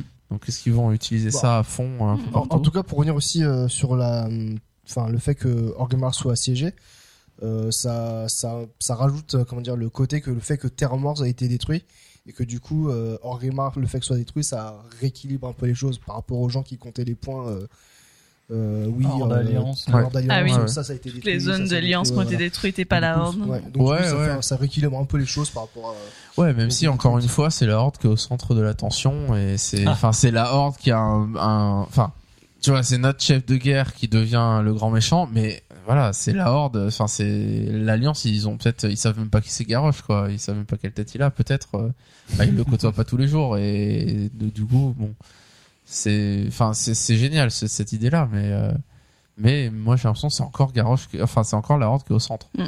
Euh, Il y a eu une interview de Chris Metzen, je crois, je sais plus, c'est au Insider qui parlait avec lui, je sais plus, où il parlait justement de ce truc-là et il disait que euh, cette idée de faire de Garrosh euh, finalement le chef, le boss de fin d'une extension et euh, de, l'histoire du siège d'Orgrimmar, c'est un truc qu'ils y réfléchissent depuis très longtemps. Et il disait depuis qu'on a rencontré Garrosh en Agrande, dès le début, ils, ils ont eu cette idée de se dire, ce mec-là, on va faire un orc un peu bourrin, mais quand même qui a des idéaux de justice, enfin des, des- un code de- d'honneur, mais qui est très violent et qui veut vraiment Qui euh, s'est souvent emporté défendre par ses peuple, émotions. etc. Oui. Et, euh, et donc on va le faire monter, le faire devenir pote avec Thrall, on va faire son ascension, euh, et puis quand Thrall, à un moment on va faire quitter Thrall euh, ses fonctions de chef de guerre, Garrosh passera chef de guerre, et on le fera péter un câble à un moment pour qu'il devienne un boss de fin. Et Chris Metzen disait dès le début on avait prévu ça. Et il disait on pensait pas euh, au début on pensait que ça serait pour l'extension suivante qu'on ferait le siège d'Orgrimmar et qu'on ferait tout ce truc là. Et puis en, travaillant sur Mist of Pandaria et en ayant ce côté première étape où on découvre euh, la Pandarie, où on, où on gambade dans les forêts, et deuxième étape où c'est la guerre hors d'alliance plutôt et qu'on centrer là-dessus, ben on s'est dit le siège d'Orgrimmar il faut le faire maintenant et il faut euh, il faut détrôner Garrosh à ce moment-là. Et, euh, et c'est génial parce que finalement on réalise que ce Garrosh il n'existait pas dans les anciens Warcraft. Et finalement, ça va être un nouveau boss qui vraiment euh, va être moi enfin s'il y a un combat vraiment contre Garrosh normal, moi j'ai trop hâte de voir ce que ça va donner, de voir euh, enfin de le combattre et de voir lui qui dit euh, euh, mes frères de la Horde, vous me trahissez, enfin tu vois, un truc comme Ah, ça, vous c'est vous alliez à ces original, chiens de l'Alliance. Enfin, j'imagine vraiment une situation super épique. Et euh, et je me dis mince, euh, ça y est, ils ont réussi à faire un boss de fin qui ne vient pas de Warcraft 1, 2 ou 3, qui vient typiquement de World of Warcraft exclusivement et qui n'existait pas avant. Enfin, il me semble pas qu'il y ait des traces de Garrosh avant. Et, euh, et finalement, qu'ils réussissent à en faire quelque chose. Enfin, ça va être. euh, Enfin, on va avoir un attachement majeur, particulier ouais. à ce boss, quoi. Et ça va être un moment qu'on va vivre très important. Et quand il va mourir, ça va vraiment signifier quelque chose. Et, euh, et pourtant, c'est un truc qui a été créé dans World of Warcraft. Donc, euh, Ouais. ça me donne beaucoup d'espoir sur euh, cette idée de création de personnages, de, de faire s'y attacher. Et on se dit, bon, vu qu'ils y, ils y- quand Chris Metzen disait, on y travaille à créer des personnages, mais il faut du temps pour euh, s'y attacher, pour ensuite en faire quelque chose. Et là, c'est un peu ça. Garrosh, ça fait deux extensions qu'on, enfin, on a sa montée en puissance dans Wrath of the Lich King, on le voit dans des cinématiques, etc. Et puis euh, son paroxysme à Cataclysme où il devient le chef. Et ensuite, on le fait tomber en Mist of Pandaria. Donc, il faut euh, en tout trois extensions pour faire euh, son essor et enfin, Ça, même quatre extensions. Il apparaît dans Burning Crusade et il disparaît à Mist of Pandaria. Ouais. Euh, mais en tout cas, c'est marrant parce que moi, je reviens pour quand j'ai fait mes quêtes au cerf rocheuse. Euh, dans la, enfin, je spoil pas, mais on voit vraiment quand même que Garrosh, dans, quand- dans cette petite cinématique, que, que c'est un mec bien, quoi. Mm. Et, euh, Ouais, il y a des quêtes aux 1000 points, je crois aussi. Ouais, euh, ouais, et, et, et là, euh, là, on voit. quand c'est pour que- ça qu'ils disent qu'il est corrompu. Ouais. Enfin, qu'il y a- il y a quelque chose qui va faire qu'il va devenir un peu plus, euh, un peu plus fou. Peut-être euh. qu'on le tuera pas à la fin. Ouais. En tout cas, je me suis bien qu'il attaché se- à lui. Il comprendra ce qu'il a fait et il se sentira déshonoré et il quittera ses fonctions. Voilà. Mais c'est vrai que toute la question est posée, c'est comment ils vont gérer ça, parce que euh, on parle en, euh, en ce moment de boss, mais euh, boss ça implique euh, peut-être une instance ou un truc, et euh, sinon euh, moi je, enfin le, le, le seul truc avec lequel je peux rapprocher un, un, un événement comme ça, c'était avec le quand les réprouvés ont, enfin une partie des réprouvés ont trahi la horde et qu'il y avait eu le le siège de Fossoyeuse. la Fossoyeuse, mais c'était plutôt sous forme d'événementiel que de d'instances euh, réelles, Ouais, euh, boss, euh, etc. Quoi. Donc, euh, Ouais. ouais. Est-ce qu'ils ont dit officiellement que Garrosh était le boss de fin? Je, je sais pas. Il me semble Je que oui, hein. Il me semble que oui. Hein. Que c'était très aussi, sous-entendu et qu'ils l'ont sous-entendu et que ils- quand on leur a dit mais alors Garrosh boss de fin, c'est vraiment ça et ils ont pas démenti quoi. Mm. Alors que euh, enfin ça serait assez déceptif si finalement ils démentaient pas et que c'était juste un event. Ouais. A priori, Euh, non, non, moi je, hein, je vois bien le siège d'Orgrimmar comme le Ouais. le temple du repos du verre, leur lame de dragon Ouais. aujourd'hui quoi. Ouais, d'accord, une copie. Voilà, on euh, rentre Ouais. dans Mm. le siège d'Orgrimmar et on rentre dans Orgrimmar et et il y a Garrosh qui s'est barricadé avec tout avec ses généraux, ses lieutenants, etc. et et qui euh, et seront qui a là, des les mobs, etc. Enfin des gardes, etc. Et que voilà, il faut les tuer. Et, et Ouais, ouais, d'accord. ça, ça peut être marrant parce que enfin on imagine Thrall qui mène l'assaut ou Varian Rin côté Alliance avec euh, avec euh, les gardes enfin Thrall qui essaye de dire aux gardes mais vous avez trahi la, la horde etc et les autres et alors après l'histoire de la corruption si ça se trouve Garrosh il sera complètement fou quoi mhm. l'histoire de la corruption c'est c'est peut-être C'est ça, mystérieux cette corruption. Je pense qu'ils l'utiliseront peut-être pour faire un rebond scénaristique pour la prochaine extension. Mhm. Ah ah. Dans ma boule de cristal, j'ai tout vu. alors un petit point sur les quelques races euh, rapidement qu'on va rencontrer en Pandarie alors non exhaustif mais quelques-unes dont on n'a jamais parlé Ouais, alors euh, préparez vos oreillers et vos calepins. Parce que euh, voilà, les quelques noms bizarres que vous allez devoir vous familiariser avec? C'est pas très français ce que je dis. Ok, on part sur les Jinyu, qui seront euh, des, des hommes poissons. Ils ont un peu des têtes de poisson-chat. Euh, qui euh, sont pleins de sagesse, qui écoutent les rivières euh, leur prédire l'avenir. Du coup, c'est un peu paradoxal, plein de sagesse. Évidemment, quand c'est beau, quand c'est édulcoré, et c'est pour l'alliance. Donc, euh, messieurs allianceux, ce sera vos futurs alliés. Côté Horde, nous avons euh, les Ozen, les Soudar Ozen les Soudar Ozen, qui ressemblent à des hommes singes, un peu comme Rafiki dans le Lion, si vous voyez. Euh, et qui, en fait... le roi lion euh, en 3D ou pas en 3D Oh, ne nous lançons pas dans des débats. Les Ozen qui reviendront, euh, deviendront les alliés de la Horde, qui sont un peu des, des- donc euh, les petits foufous. Euh, euh, voyant en eux un énorme potentiel, on va les équiper de, de bazooka et les envoyer euh, dans la jungle. Ça va être sympa. Des, personnages aussi qu'on retrouvera beaucoup dans les donjons euh, comme ennemis, ce seront les Mogu euh, qui sont des humanoïdes euh, avec des têtes un peu sculpturales asiatiques. Vous regarderez des screenshots, vous tapez Mogu et puis vous verrez. Euh, qui sont en fait à la base les, les premiers habitants de la Pandarie, donc euh, avant que les Pandaren arrivent, et qui vont évidemment réclamer leurs droits euh, sur ces terres et qui seront euh, et avec qui on va devoir euh, donc se battre. En autre bestiaire, on aura les Sorok, qui sont des hommes lézards, qui sont servants des Mogu. On aura les Yangol, qui, qui là seront une, une branche euh, tauren, euh, un peu comme les Tonka dans, en Orfandre, mais qui seront la branche qui a survécu euh, en Pandarie. euh, si j'ai bien compris, c'est ça? Euh, ouais, c'est ça, c'est lors de la fracture où le peuple des Tauren qui était dispersé un peu sur le continent unique, bah, il y a une partie qui se retrouve en Kalimdor, qui est les Tauren normaux, les Tonka en Orfandre et les, comment, les Yongol euh, en Pandarie, sachant qu'il n'y a pas de Tauren euh, en Royaume de l'Est. Voilà. Euh, aussi les, alors il y aura les Grummis, les qui sont des esclaves des Mogu dont on a parlé tout à l'heure. Et euh, niveau Pandaren aussi, on apprend qu'il y a euh, des un système de, de caste. Donc on aura les les Shadows qui seront des élites Pandaren, des guerriers élites. On aura euh, le Golden Lotus, donc Lotus doré, qui sont euh, une autre caste des gardiens de Pandarie. Ouais, j'ai Golden Lotus, j'ai pas très bien compris si c'était des pandaren ou si c'était autre chose. Ah, d'accord. Je sais pas, c'est peut-être des esprits ou enfin quelque chose. J'ai pas vu de, J'ai On pas vu de screenshot, il y en a euh, peut-être. Lotus doré, ça fait penser un peu à une société secrète ou un Ouais, truc comme ouais. ça. Et donc on apprend qu'il y aura, euh, que ce sera une faction qu'on devra gagner leur confiance. Alors je sais pas si c'est vraiment une faction au niveau, euh, il y a vraiment un score de faction ou si c'est juste scénaristiquement, il faudra gagner leur confiance, mais euh, on, on découvrira ça.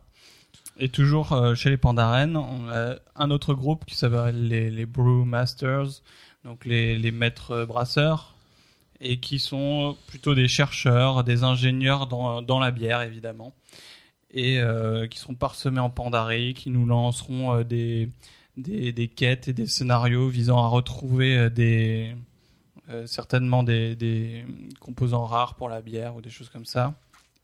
Et donc avec apparemment aussi une réputation à monter. Ok, ok. Donc ça, ça fait plein. Je crois qu'il y a encore quelques Oui, races dont on n'a pas a- parlé. mais On en avait parlé un peu avant, et puis bon. Il y a d'autres. Voilà, là c'est un peu les nouvelles races dont on n'avait pas parlé. Euh, on a fait le tour un peu de toutes les news du press tour. En conclusion, j'aimerais revenir sur quelques points. Euh, notamment, on va parler un peu du début de la bêta et de comment ça, s'est lancé, comment ça se lance. Mais avant, euh, dans une interview, je sais plus quel développeur de Blizzard a dit que le plus gros changement qu'il voulait initier avec Mist of Pandaria, c'était une accélération dans la sortie du contenu. Alors, tous les ans, tous les deux ans, à chaque extension, on nous dit le, le même, euh, la même rengaine en disant ils veulent accélérer la sortie de contenu, etc. Ils ont toujours cet objectif, mais en connaissant Blizzard, c'est toujours when it's done. Et donc pas de date de sortie de jeu annoncée. Et toujours on se dit euh, bon, oui, on veut accélérer, mais on veut faire le meilleur travail possible. Et donc euh, on veut quand on sort une extension, on veut vraiment inclure un certain nombre de contenus dedans et on veut pas déroger à ce qu'on a prévu de mettre dedans et du coup ça sortira quand ça sortira et puis c'est tout. Entre temps, World of Warcraft a perdu 2 millions d'abonnés, peut-être plus. On aura des chiffres bientôt, voir si Star Wars The Old Republic a fait vraiment des encore plus de gros dégâts dans dans dans la, baisse du nombre d'abonnements.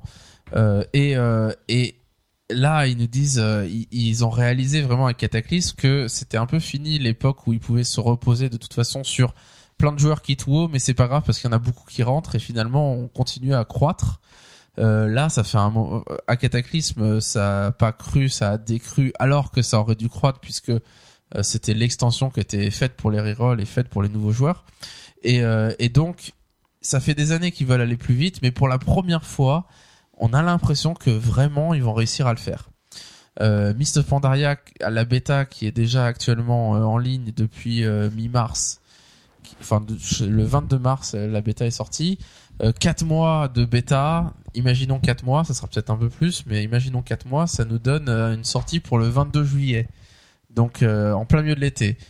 Possible de sortir un jeu en plein milieu de l'été. Ils ont sorti Starcraft 2 euh, à ces deux eaux là de 25 juillet quelque chose comme ça. Il y a, un petit moment. Blizzard peut très bien sortir une extension de WoW en plein mois de juillet. Vraiment ça ça pose aucun problème.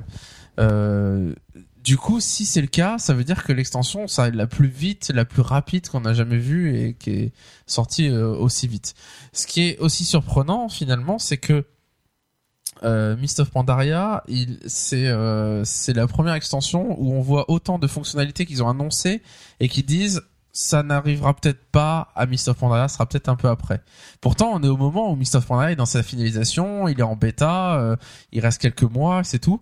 Ils devraient être bien au clair sur ce qu'ils vont mettre dedans, et pourtant, ils disent encore, bon, ça, on travaille d'arrache-pied pour réussir à l'intégrer, mais peut-être que ça arrivera après. Et du coup, on sent qu'il y a vraiment un changement de philosophie. On a l'impression que pour les extensions World of Warcraft, c'est fini le when it's done et la date de sortie quand le jeu est terminé. C'est plutôt, euh, bon, on veut sortir une extension tous les un an et demi, donc on se fixe telle date, on travaille comme des fous pour prévoir tout ce qu'on a prévu de mettre dedans, mais de toute façon ça sort à telle date, et, euh, quand ça sort, on mettra ce qu'on a réussi à mettre, et s'il y a des choses qu'on n'arrive pas à mettre, bah, ça sortira dans des patchs, c'est pas grave. Euh, l'idée de que le patch 5.0 ça soit seulement deux semaines avant la sortie de l'extension, ça montre bien à quel point ils veulent pas faire un gros patch euh, pré Mist of Pandaria, mais juste euh, raccourcir les délais. Deux semaines avant, on fait ce patch-là et ensuite on sort vite l'extension. Et, euh, et ils ont annoncé que les tiers de raid devraient durer 4 mois, seulement 4 mois, avec des mises à jour de contenu en, plus entre les mises à jour de raid. Par exemple, au bout de deux mois. Ce que ça signifie, ça signifie, imaginons que le jeu sorte euh, fin juillet. Euh, donc on va être sur les nouveaux raids là, on va faire notre leveling, etc. Ils, ils aimeraient que le patch 5.1, qui serait la mise à jour majeure euh, de raid, euh, sorte 4 mois après. Donc ce qui nous amène euh, septembre, fin novembre. Donc 4 mois c'est assez court. euh, pour une mise à jour de raid, c'est, c'est, il y a jamais eu, enfin ça a jamais été aussi court. Et la chose nouvelle, c'est qu'ils ils disent non seulement ils veulent 4 mois pour le prochain raid, ce qui est assez court, mais en plus ils disent on aimerait faire une mise à jour de contenu entre les deux qui ajoute des fonctionnalités. Par exemple, euh, les montures liées au compte qu'on a dit qu'elles seraient sûrement repoussées ou les hauts faits liés au compte seraient sûrement repoussés. Ben, on ferait une sorte de 5.0.5 donc intermédiaire où on rajoute ces fonctionnalités. Donc imaginez fin juillet on a Mist of Pandaria, fin septembre on a euh, quelques fonctionnalités en plus et fin novembre on a le 5.1. Et après ils veulent continuer. Deux mois après euh, on aurait une mise à jour avec des fonctionnalités en plus. Je sais pas quoi, euh, par Un- exemple euh, le BG, ouais. le BG Dota. Et deux mois après le patch 5.2 avec un nouveau palier raid, etc. Et, euh, et ils disent ensuite on recommence. Deux mois après par exemple on sort du on sort les, les nouveaux designs de classe, de race avec les nouvelles nouvelles animations des personnages. Et deux mois après encore, le nouveau palier raid. On est en 5.3 et quatre mois après, extension suivante. Et on passe à la sixième extension, la cinquième extension. Un, ré- un rythme régulier. Donc ils veulent, voilà, ils veulent essayer d'avoir une régularité et plutôt que de, enfin il y a vraiment cette logique de plutôt que d'essayer de balancer du contenu, de balancer toute la purée en un coup euh, en sortant l'extension, ben on va sortir euh, un gros paquet à l'extension et puis on va rajouter des fonctionnalités au fur et à mesure et rajouter des raids, des raids, des raids. Et j'ai l'impression qu'avec Cataclysm, ils ont vraiment compris que ce qui retenait les joueurs avant tout, c'est juste du contenu, quoi. Du Oui, contenu, vrai. un nouveau palier des nouvelles zones à découvrir, des nouvelles fonctionnalités, euh, c'est tout ce qui nous intéresse. Bah, c'est vrai qu'avec euh, l'ancienne méthode, euh, euh, un- une grosse claque dès le début, mais après une, Après, une longue. euh, bah, les, les joueurs, ils sont capables d'avaler un contenu en un mois, quoi. Euh, S'ils sont super motivés, et après ça. pendant trois mois, il se passe rien, quoi. Là, on Et donc aura- les joueurs, euh, les joueurs euh, plus un peu plus occasionnels, finalement, quatre mois, c'est parfait. Enfin, ça, ils font, on fait deux mois avec le rythme normal. Au bout de deux mois, on commence à nerfer les raids ou à donner un buff pour que les gens puissent progresser et ne stagnent pas, pour qu'ils arrivent à tuer le boss de fin, à faire peut-être un mois en ayant réussi à tuer le boss de fin, à le tuer plusieurs fois, à avancer, à, enfin, à se stuffer. Et puis on passe au raid d'après, quoi. Mhm. Bah, c'est euh, un peu le rythme de notre guilde. hein. Ouais, c'est ça. Et nous, on a exactement ce rythme-là. Mm. Et donc là, on est le, le patch 4.3, c'était début décembre. Donc euh, janvier, février, mars, ce serait début avril. On devrait déjà avoir un palier de raid aujourd'hui, en théorie. Quoi. Mm. Et c'est ça rapide, paraît être un rythme euh, très rapide et en même temps bah, qui, co- qui colle exactement au moment où on commence à s'ennuyer. Ouais, Si ça. on n'est pas joueur hardcore et qu'on joue pas 24-24, euh, c'est clairement le moment où on commence à s'ennuyer et où on, pourrait commencer à s'exciter un mois avant sur le prochain raid qui va sortir et puis euh, il sort. Bon, est-ce qu'ils arriveront à le faire vraiment? Euh, Moi, je, demande à voir. hein. J'ai l'impression que c'est la première fois qu'ils sont aussi proches. En voyant Mr. Pandaria comme ça va sortir tôt par rapport à ce qu'ils ont prévu, euh, je me dis peut-être qu'ils vont y arriver. Ils ont Blizzard a annoncé que ils avaient déjà prévu la cinquième extension de WoW, donc la 6.0, et que l'équipe sait maintenant, il y a eu des discussions entre l'équipe de World of Warcraft avec Chris Metzen pour donner les orientations, et ils savent euh, d'un point de vue scénaristique qu'est-ce qu'ils vont faire dans la prochaine, et a priori les suivantes, vers euh, dans quelle direction le jeu va aller pour les prochaines extensions. Donc euh, voilà, World of Warcraft n'est pas prêt de s'arrêter, et euh, il- avec la, la perte des abonnés qu'ils ont eu, euh, je crois que Blizzard a un peu euh, un peu la rage et envie de donner plein de contenu et de continuer à faire repartir le jeu euh, à fond. La bêta s'est lancée donc le 22 mars pour euh, prendre acte de comment ça se passe. Du coup, vous remarquerez que le press tour de, de. Vanilla a eu lieu, le ND a été levé et trois jours après, la bêta a été lancée. Donc la bêta en général se lance assez rapidement après le press tour. Euh, et il y a eu une grande polémique qui s'est ouverte sur euh, les invitations à la bêta pour les détenteurs du pass annuel. Donc ça a un peu euh, forcément tout le monde, tous les gens détenteurs du pass annuel se sont dit bon bah génial, la bêta est lancée, donc ça y est, j'ai mon accès, je vais pouvoir aller faire un tour. Moi j'en faisais partie quand j'ai vu le jeudi matin que ça y est, la, la bêta a été lancée, je me suis dit génial, super, ce soir Ça je suis arriver. en Pandarie pour aller me balader.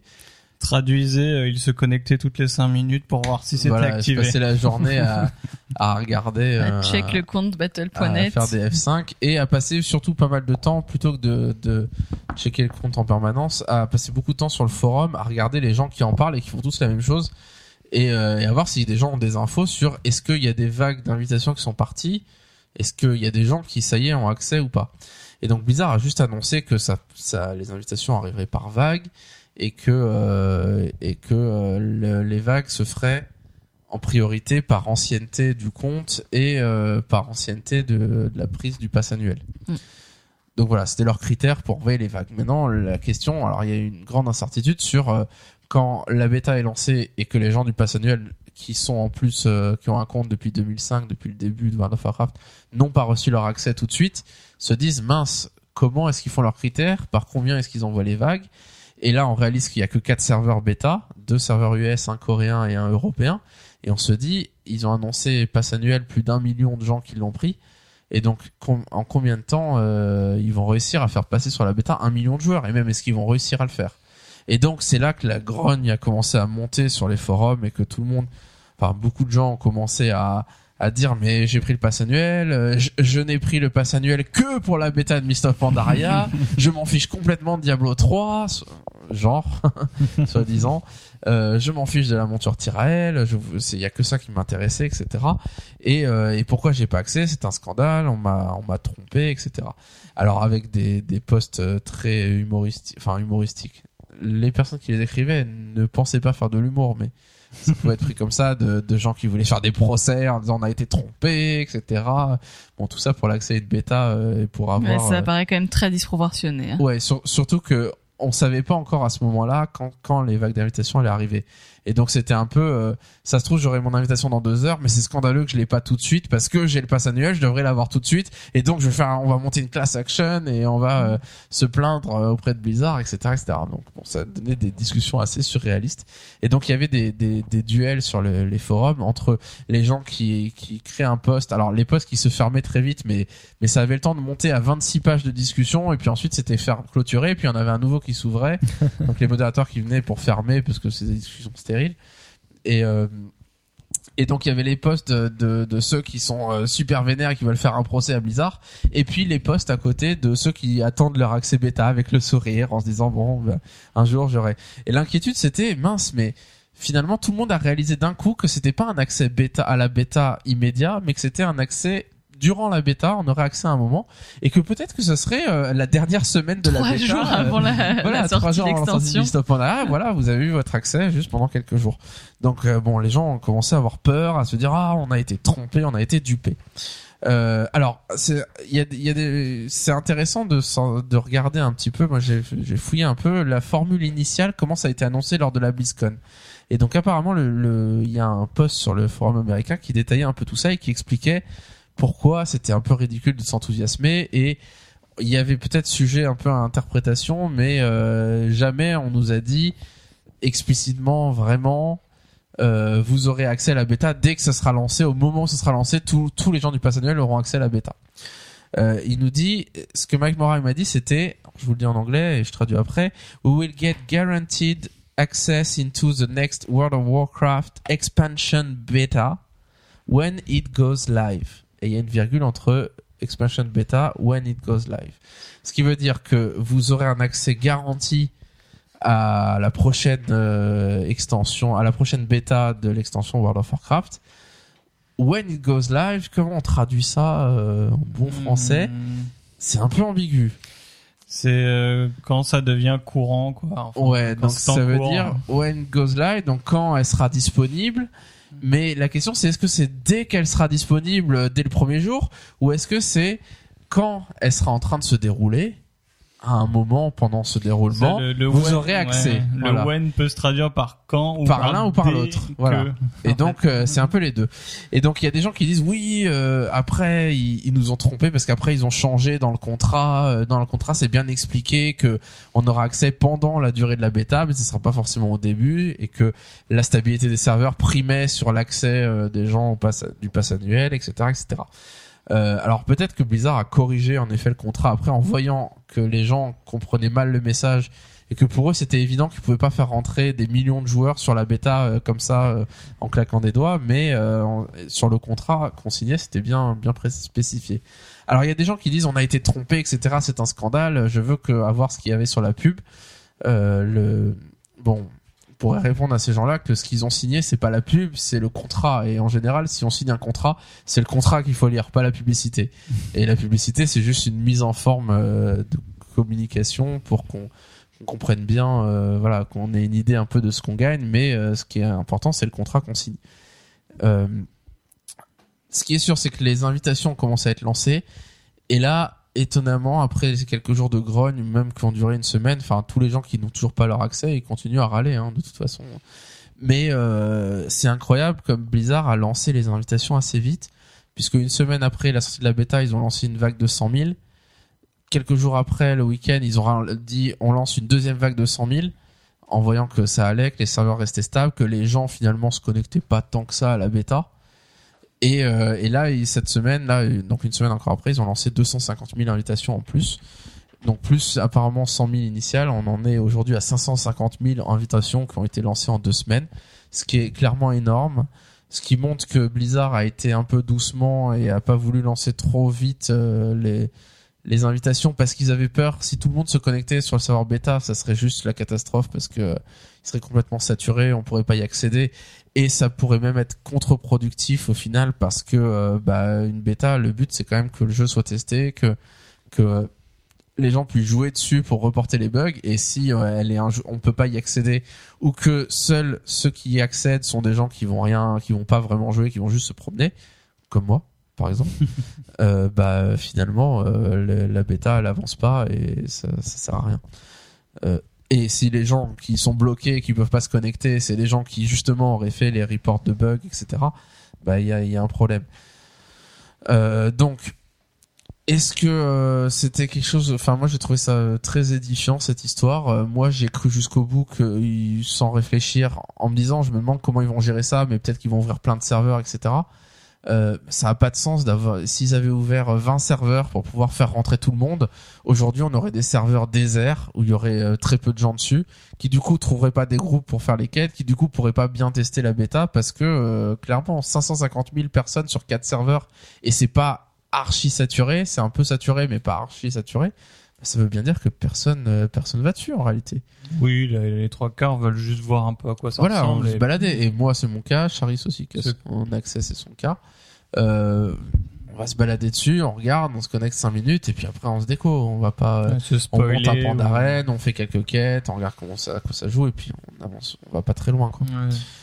Euh, voilà. Donc bon, c'était un épisode intéressant. Euh, on va voir. euh, donc vous, vous avez pas encore vos clés parce que vos comptes sont un peu trop récents. Ouais, Non. c'est ça. Mais euh, là, on va arriver euh, sur les vagues où ça devrait arriver. On a des gens de notre guild qui ont eu leur euh, leur accès et qui datent de Burning Crusade ou début Wrath of the Lich King. Donc euh, prochaine vague, a des chances que vous ayez vos accès. T'en parlais là, j'étais en train de regarder, j'espérais le recevoir. T'es sur ton compte Battle.net là. Mais euh, pour en avoir parlé avec euh, Caspi, je me souviens que Caspi me disait qu'à l'époque, recevoir la clé bêta, c'était un honneur de le recevoir. Et que Et maintenant. Aujourd'hui, euh, tout le monde prend ça pour un dû. euh, ça y est. Ouais. euh, Je veux dire, c'est c'est assez marrant comment les consommateurs euh, consomment. Voilà. Ouais, ouais. Alors, ce qui est vraiment drôle, du coup, c'est les, les différentes attitudes qu'il y avait dans les gens qui se plaignaient de, de Les la différentes bêta. stratégies pour Voilà. essayer de. Il y a des stratégies. Et il y a, la- il il y a toujours cette idée qui, à mon avis, est complètement fausse, mais bon. Cette idée que si je poste sur les forums, si je râle très fort, bah, du coup, ils- pour me faire taire, ils vont m'envoyer une clé. Ou inversement, si je les défends et que je suis sympa, bah, comme ils m'aiment bien, ils vont m'envoyer une clé. et donc, euh, et donc, c'est, c'est assez rigolo parce que, enfin, je, pense pas, enfin, les clés, l'envoi des clés est géré déjà aux États-Unis. Il n'est pas géré en France, hein. Donc elle est gérée aux États-Unis et c'est un phénomène automatique et très complexe. C'est pas manuel. hein. Il n'y a pas un mec qui clique. euh, Tiens, on va envoyer à lui, à lui, à lui. Ah, le sale job, c'est- quoi. Voilà, T'as 100 000 clés envoyées, mec. euh, Faut t'activer là. hein. Faut y aller. hein. Euh, et donc c'est c'est c'est moi ce que j'adore c'est les les posts alors il y a les mecs qui disent euh, je m'en fous Diablo 3 j'en ai rien à faire euh, qu'est-ce que je veux enfin un jeu gratuit coûte 50 euros je m'en fiche je veux juste un accès à la bêta juste pour pouvoir dire euh, à mes amis ouais, moi j'ai accès à la bêta bon j'y joue pas parce que c'est nul enfin je vais pas jouer à la bêta mais C'est qu'une bêta de toute moi, façon. peux. de toute façon c'est qu'une bêta et alors ce que j'aime bien c'est ceux qui disent euh, qui mettent des posts alors sincères ou pas hein, mais moi j'imagine qu'ils sont pas sincères c'est plus rigolo euh, et qui disent euh, oh non je suis dégoûté je voulais avoir la bêta parce que pour moi c'était important d'aider Blizzard à corriger les bugs et à tester le jeu. Et, et du coup c'est pour ça que je voulais avoir accès à la bêta. Je suis trop triste etc et tu dis bon euh, il essaye de montrer au, au, au modérateur euh, Qu'il aurait été utile. voilà moi je suis quelqu'un d'utile envoyez-moi une clé. Non voilà c'est c'est plusieurs stratégies euh, originales Ouais. Bah, faut être un peu patient. Hein. Il y a encore quatre mois. euh, vous aurez largement le temps de mettre un pied là-dedans. Et puis voilà, quoi. Euh, voilà, on en a fini avec notre partie news, notre partie Mist of Pandaria, le press tour, etc., etc. On va maintenant euh, passer à la partie Blizzard et au courrier des auditeurs. Mais avant tout, j'aimerais vous parler un peu de la boutique No Watch et euh, de, de tous les t-shirts et les les euh, enfin les les vêtements que vous pouvez acheter pour euh, soutenir No Watch. Donc euh, souvenez-vous que quand à chaque fois que vous achetez quelque chose sur No Watch sur la boutique, vous, vous nous permettez de, de payer les serveurs et de payer tout ce qui permet de faire fonctionner No Watch. Et donc, c'est une manière de soutenir notre travail, de soutenir qu'on puisse continuer à, à produire euh, des, des, des émissions sans que ça nous coûte quelque chose. Euh, Il y a plein de t-shirts. Je crois que la boutique va être rénovée, Oui, voire va être Il va fermée y avoir une moment. refonte et parce il va y être avoir des, choses euh, avoir plein de trucs nouveaux. nouvelles et beaucoup plus de goodies apparemment.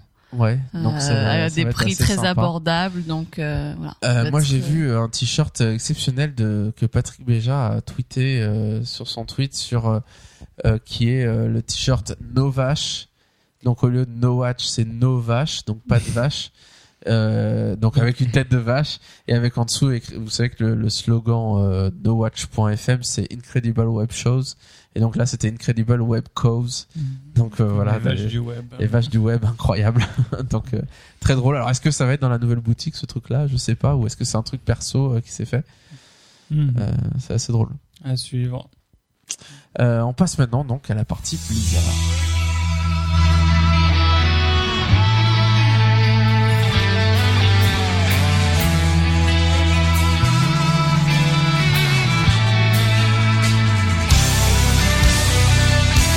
Quelques news pour la partie Blizzard quand même parce que il y a eu une news importante ce mois-ci. La date du 15 mai 2012 est tombée et vous êtes sûrement tous au courant. Mais ça y est, Diablo 3 va sortir.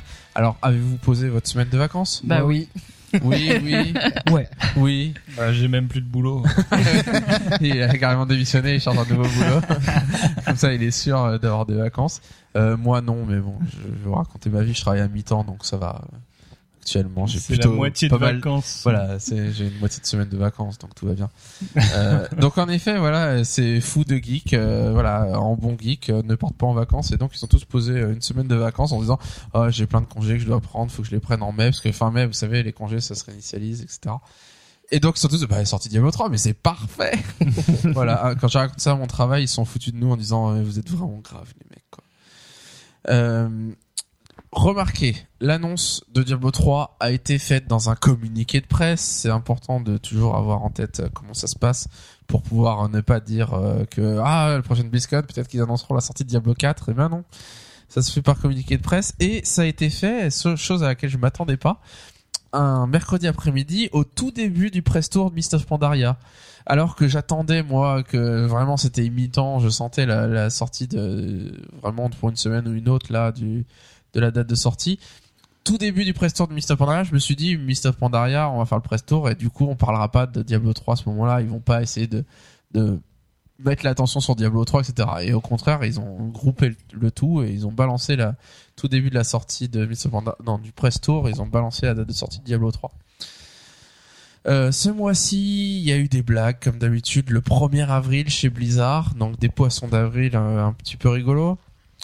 Ça, vous avez apprécié Bof, oui, bof. Ben, j'ai pas du tout suivi cette Pas année. du tout hein. suivi. Moi, Ouais. ça m'a pas passionné cette année. hein. Moi, je sais, Euh, que- enfin, par rapport à Blizzard, j'ai pas trop suivi, mais plus par rapport à Million, où j'ai vraiment flippé quand ils ont fait un truc genre. Euh, Diablo 3 est l'autre repoussé. repoussé, je fais quoi Qu'est-ce que je vais faire pendant mes vacances J'ai posé mes vacances. Faut que je les décale. J'étais là, j'ai fait limite une larme aux yeux. Les larmes aux yeux. J'étais là, j'avais firé, mais les pauvres, quoi.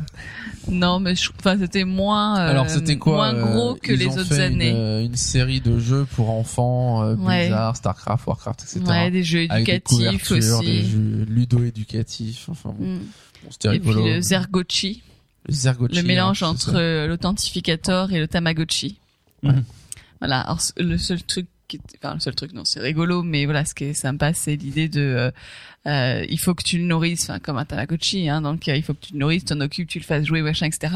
Sinon, il va pas te donner les bons, le bon code d'identification, ou alors il te donnera un code où il y aura des trous, faut que tu complètes les trous, enfin voilà, des trucs comme ça, quoi. Donc voilà, ça c'était Ouais. rigolo. Bon, il y a eu euh, voilà plusieurs poissons d'avril. Il y a eu un petit jeu Starcraft où on joue à un dépôt de ravitaillement. Ouais. donc, ce qu'on doit faire, c'est le lever ou le baisser euh, en selon euh, fonction de ce qui se pour bloquer les marines ou pas quoi. Donc bon, euh, mais bon, ah, moi j'étais assez content de pas voir un truc énorme avec une vidéo, etc. À me dire que finalement, euh, bah ils allouaient leurs ressources ailleurs euh, pour développer du contenu ou pour faire des choses plus intéressantes plutôt que que embaucher euh, trois personnes pendant deux mois à bosser sur les poissons d'avril. Mm. Donc euh, à la limite, tant mieux quoi. Ah, puis il y a eu le retour de Krabi. Voilà, retour Ah. de Krabi sur le forum. Donc, euh, quand vous connectez au forum pendant la semaine du 1er avril, vous aviez Krabi en, en bas à droite qui vous disait salut, comment ça va et qui vous parlait. Alors, je sais pas comment c'était les autres années, je me souviens plus trop. Mais là, je, moi, j'ai regardé des trucs sur le forum, notamment quand je guettais cette histoire de bêta et je regardais qu'est-ce qui se passait chez les rageux qui disaient oui, on va vous faire un procès, etc. Et, euh, et Krabi, il est marrant, il dit euh, bonjour, je suis Krabi. Et donc en gros, si je vous, je vous dis la discussion qu'il avait, c'était euh, je suis Krabi, euh, je peux vous aider euh, pour les forums. Euh, Est-ce que vous voulez de l'aide? Si vous disiez oui, ça me ferait vraiment plaisir, donc ça serait chouette. Tu pouvais dire oui ou non, donc tu mets oui. Et là, il disait ah chouette, c'est super, personne me demande jamais d'aide, c'est super, ok. Bon bah euh, euh, qu'est-ce qu'on fait? Bah voilà ce que je propose. Vous lisez vos trucs et puis moi je vous regarde. Est-ce que ça vous va? Alors là, tu mets oui. Ok. Et donc il est là et puis il te regarde avec ses grands yeux. Alors c'est un peu perturbant parce qu'il a un peu une tête de fou. hein. Donc il regarde, regarde et puis au bout d'un moment il dit euh, ah quand même ça doit être vachement pratique d'avoir cinq doigts à chaque main. Moi avec mes pinces je galère trop. Ce serait vraiment chouette. Hein. Et puis il y a le côté euh, vraiment il te parle comme s'il t'observait, il te regardait, il te décrivait quoi. Donc euh, bon c'était c'est vrai que c'était assez rigolo. Euh, un autre euh, point qui s'est passé ce mois-ci que je voulais mettre en avant, donc qui, qui touche plutôt euh, World of Warcraft euh, que les autres jeux Blizzard, mais qui est un peu euh, annexe, euh, c'est le blog de Boubouille de MMO Champion, donc qui a ouvert un blog et qui parle un peu de, de divers sujets et de des fois de qu'est-ce qu'il fait sur MMO Champion, de quels sont les objectifs qu'ils ont, de choses qui vont sortir, etc., etc. Et il y a eu un post de MMO Champion qui est passionnant, enfin de, Boubouille sur son blog qui est passionnant, que je vous conseille d'aller lire si vous lisez l'anglais parce que c'est en anglais, et euh, qui vous explique principalement euh, pourquoi est-ce que euh, des fois il a fait des leaks d'une certaine manière et dans quelle mesure il leak des infos ou pas. Et des fois, il dit qu'il a des infos assez exclusives, mais qu'il les dévoile pas. Et pourquoi? Il y a des gens qui l'accusent en disant oui, de mon temps, MMO Champion, c'était mieux, etc. Et il osait, il était, ils étaient indépendants, ils osaient balancer dès qu'ils avaient des infos, quitte à ce que ça déplaise à Blizzard, alors qu'aujourd'hui c'est beaucoup plus politiquement correct, etc. Et il explique bien comment ça fonctionne. Il explique bien le fait que dans les dans les à chaque fois qu'il y a un patch, à chaque fois qu'il y a des PTR qui sont ouverts, etc. Que quand on fouille dans les données dans, de programmation, on trouve énormément de choses. Si on farfouille bien sur euh, les prochaines choses, sur ce qu'ils sont en train de développer, on trouve des bouts de code, etc.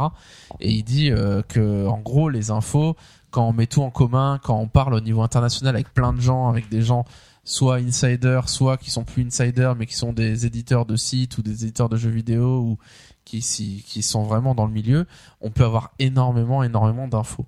Et il dit, euh, beaucoup de sites sont au courant de beaucoup de choses qui vont se dire, mais ils ont une relation avec Blizzard, une sorte d'accord tacite entre Blizzard et les sites de fans, disant, euh, bah voilà, Blizzard veut maîtriser sa communication d'une certaine manière et ils n'ont pas à interférer là-dedans. Et, euh, et Blizzard peut euh, bah, les boycotter, ne plus les inviter dans des press tours si euh, finalement ils respectent pas les règles et qu'ils leak un peu trop certaines choses. Et donc euh, il, il dit voilà cet accord il existe, il est respecté par beaucoup de gens, par tout le monde. C'est pour ça qu'il n'y a pas de leak en général sur les extensions. Et pourtant il revient sur un épisode dont on se souvient tous, le, le, le leak de l'extension Cataclysme.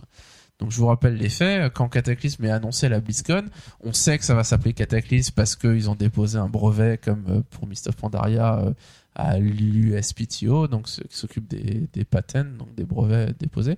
Et, euh, et donc on sait que ça va s'appeler Cataclysme, mais on sait pas ce qu'il y a dedans. Il y a l'histoire des masques de gobelins et de worgen que MMO Champion montre et dira ah, peut-être c'est une nouvelle race, etc. Mais MMO Champion ne va pas beaucoup plus loin, alors qu'en réalité MMO Champion, enfin il a déjà trouvé beaucoup de choses sur cette extension il sait pas mal de choses, mais il en dévoile pas trop parce que bah oui, euh, il veut pas dévoiler toute l'extension. Le problème c'est que, alors si je me souviens bien, je vous engage à lire son post parce que c'est bien plus détaillé que ça. Euh, Il y a un, un éditeur de site, je crois, qui a des infos exclusives sur Cataclysme et qui sait ce qu'il va y avoir dans Cataclysme, qui sait, euh, qui a vraiment les infos sur tout ce qu'il y aura de nouveau, et il trouve dans le, il trouve par exemple dans les, les fichiers du jeu actuel qui sont disponibles, euh, notamment les, les nouvelles combinaisons race-classe qu'il va y avoir. Il voit euh, qu'est-ce qu'il va y avoir comme combinaison. Il sait, donc il sait que ça va être le cas Cataclysme. Il trouve vraiment beaucoup de choses. Et, euh, et cet éditeur, il sait des choses, ils en parlent, etc. Alors je sais plus, il y y a plusieurs événements qui se passent. Et, euh, et finalement, ça les amène vers un mec qui est euh, qui a beaucoup beaucoup d'infos, qui est allemand, je crois, qui parle allemand, qui parle pas anglais. Et donc il très mafieux contact- ton histoire. Ouais, ouais, c'est assez, mais c'est assez glauque, c'est assez marrant. Et donc, il rentre en contact avec ce mec qui lui confirme certaines infos que lui, il avait vues dans les fichiers. Enfin voilà, c'est une, je vous passe ces détails, je, enfin, je, je- J'en rajoute. j'en rajoute pas, mais je, je, euh, Tu le romances. Je, je romance pas, mais je, j'essaie d'accélérer les choses, enfin, sans détailler, puis peut-être que j'oublie deux, trois trucs sur le, le processus exact. Euh, et puis, finalement, il y a un moment où, euh, sur euh, l'éditeur en question, fait le leak de Cataclysme et balance toutes les infos. Et donc, du coup, le mec de MMO Champion, il sait que, a priori, il est quasiment sûr que c'est vraiment la nouvelle extension, que c'est vraiment les infos. Et le problème, c'est que dans ces trucs-là, il y a un peu une concurrence entre les sites et l'accord, enfin, le, le- la ligne de conduite qui s'est donnée à ce moment-là, c'était il y a quelques années, il était peut-être pas, il dit que c'est l'erreur de sa vie, hein, d'avoir fait ça dans, pour MMO Champion. Et il dit, la ligne de conduite qui s'est donnée, c'est un peu de dire, à partir du moment où c'est publié quelque part, bah, il peut le publier sur son site, la même chose, et dire, euh, pas dire c'est un leak, mais dire, euh, voilà, euh, tel site a dévoilé ça, et nous on pense que c'est vrai.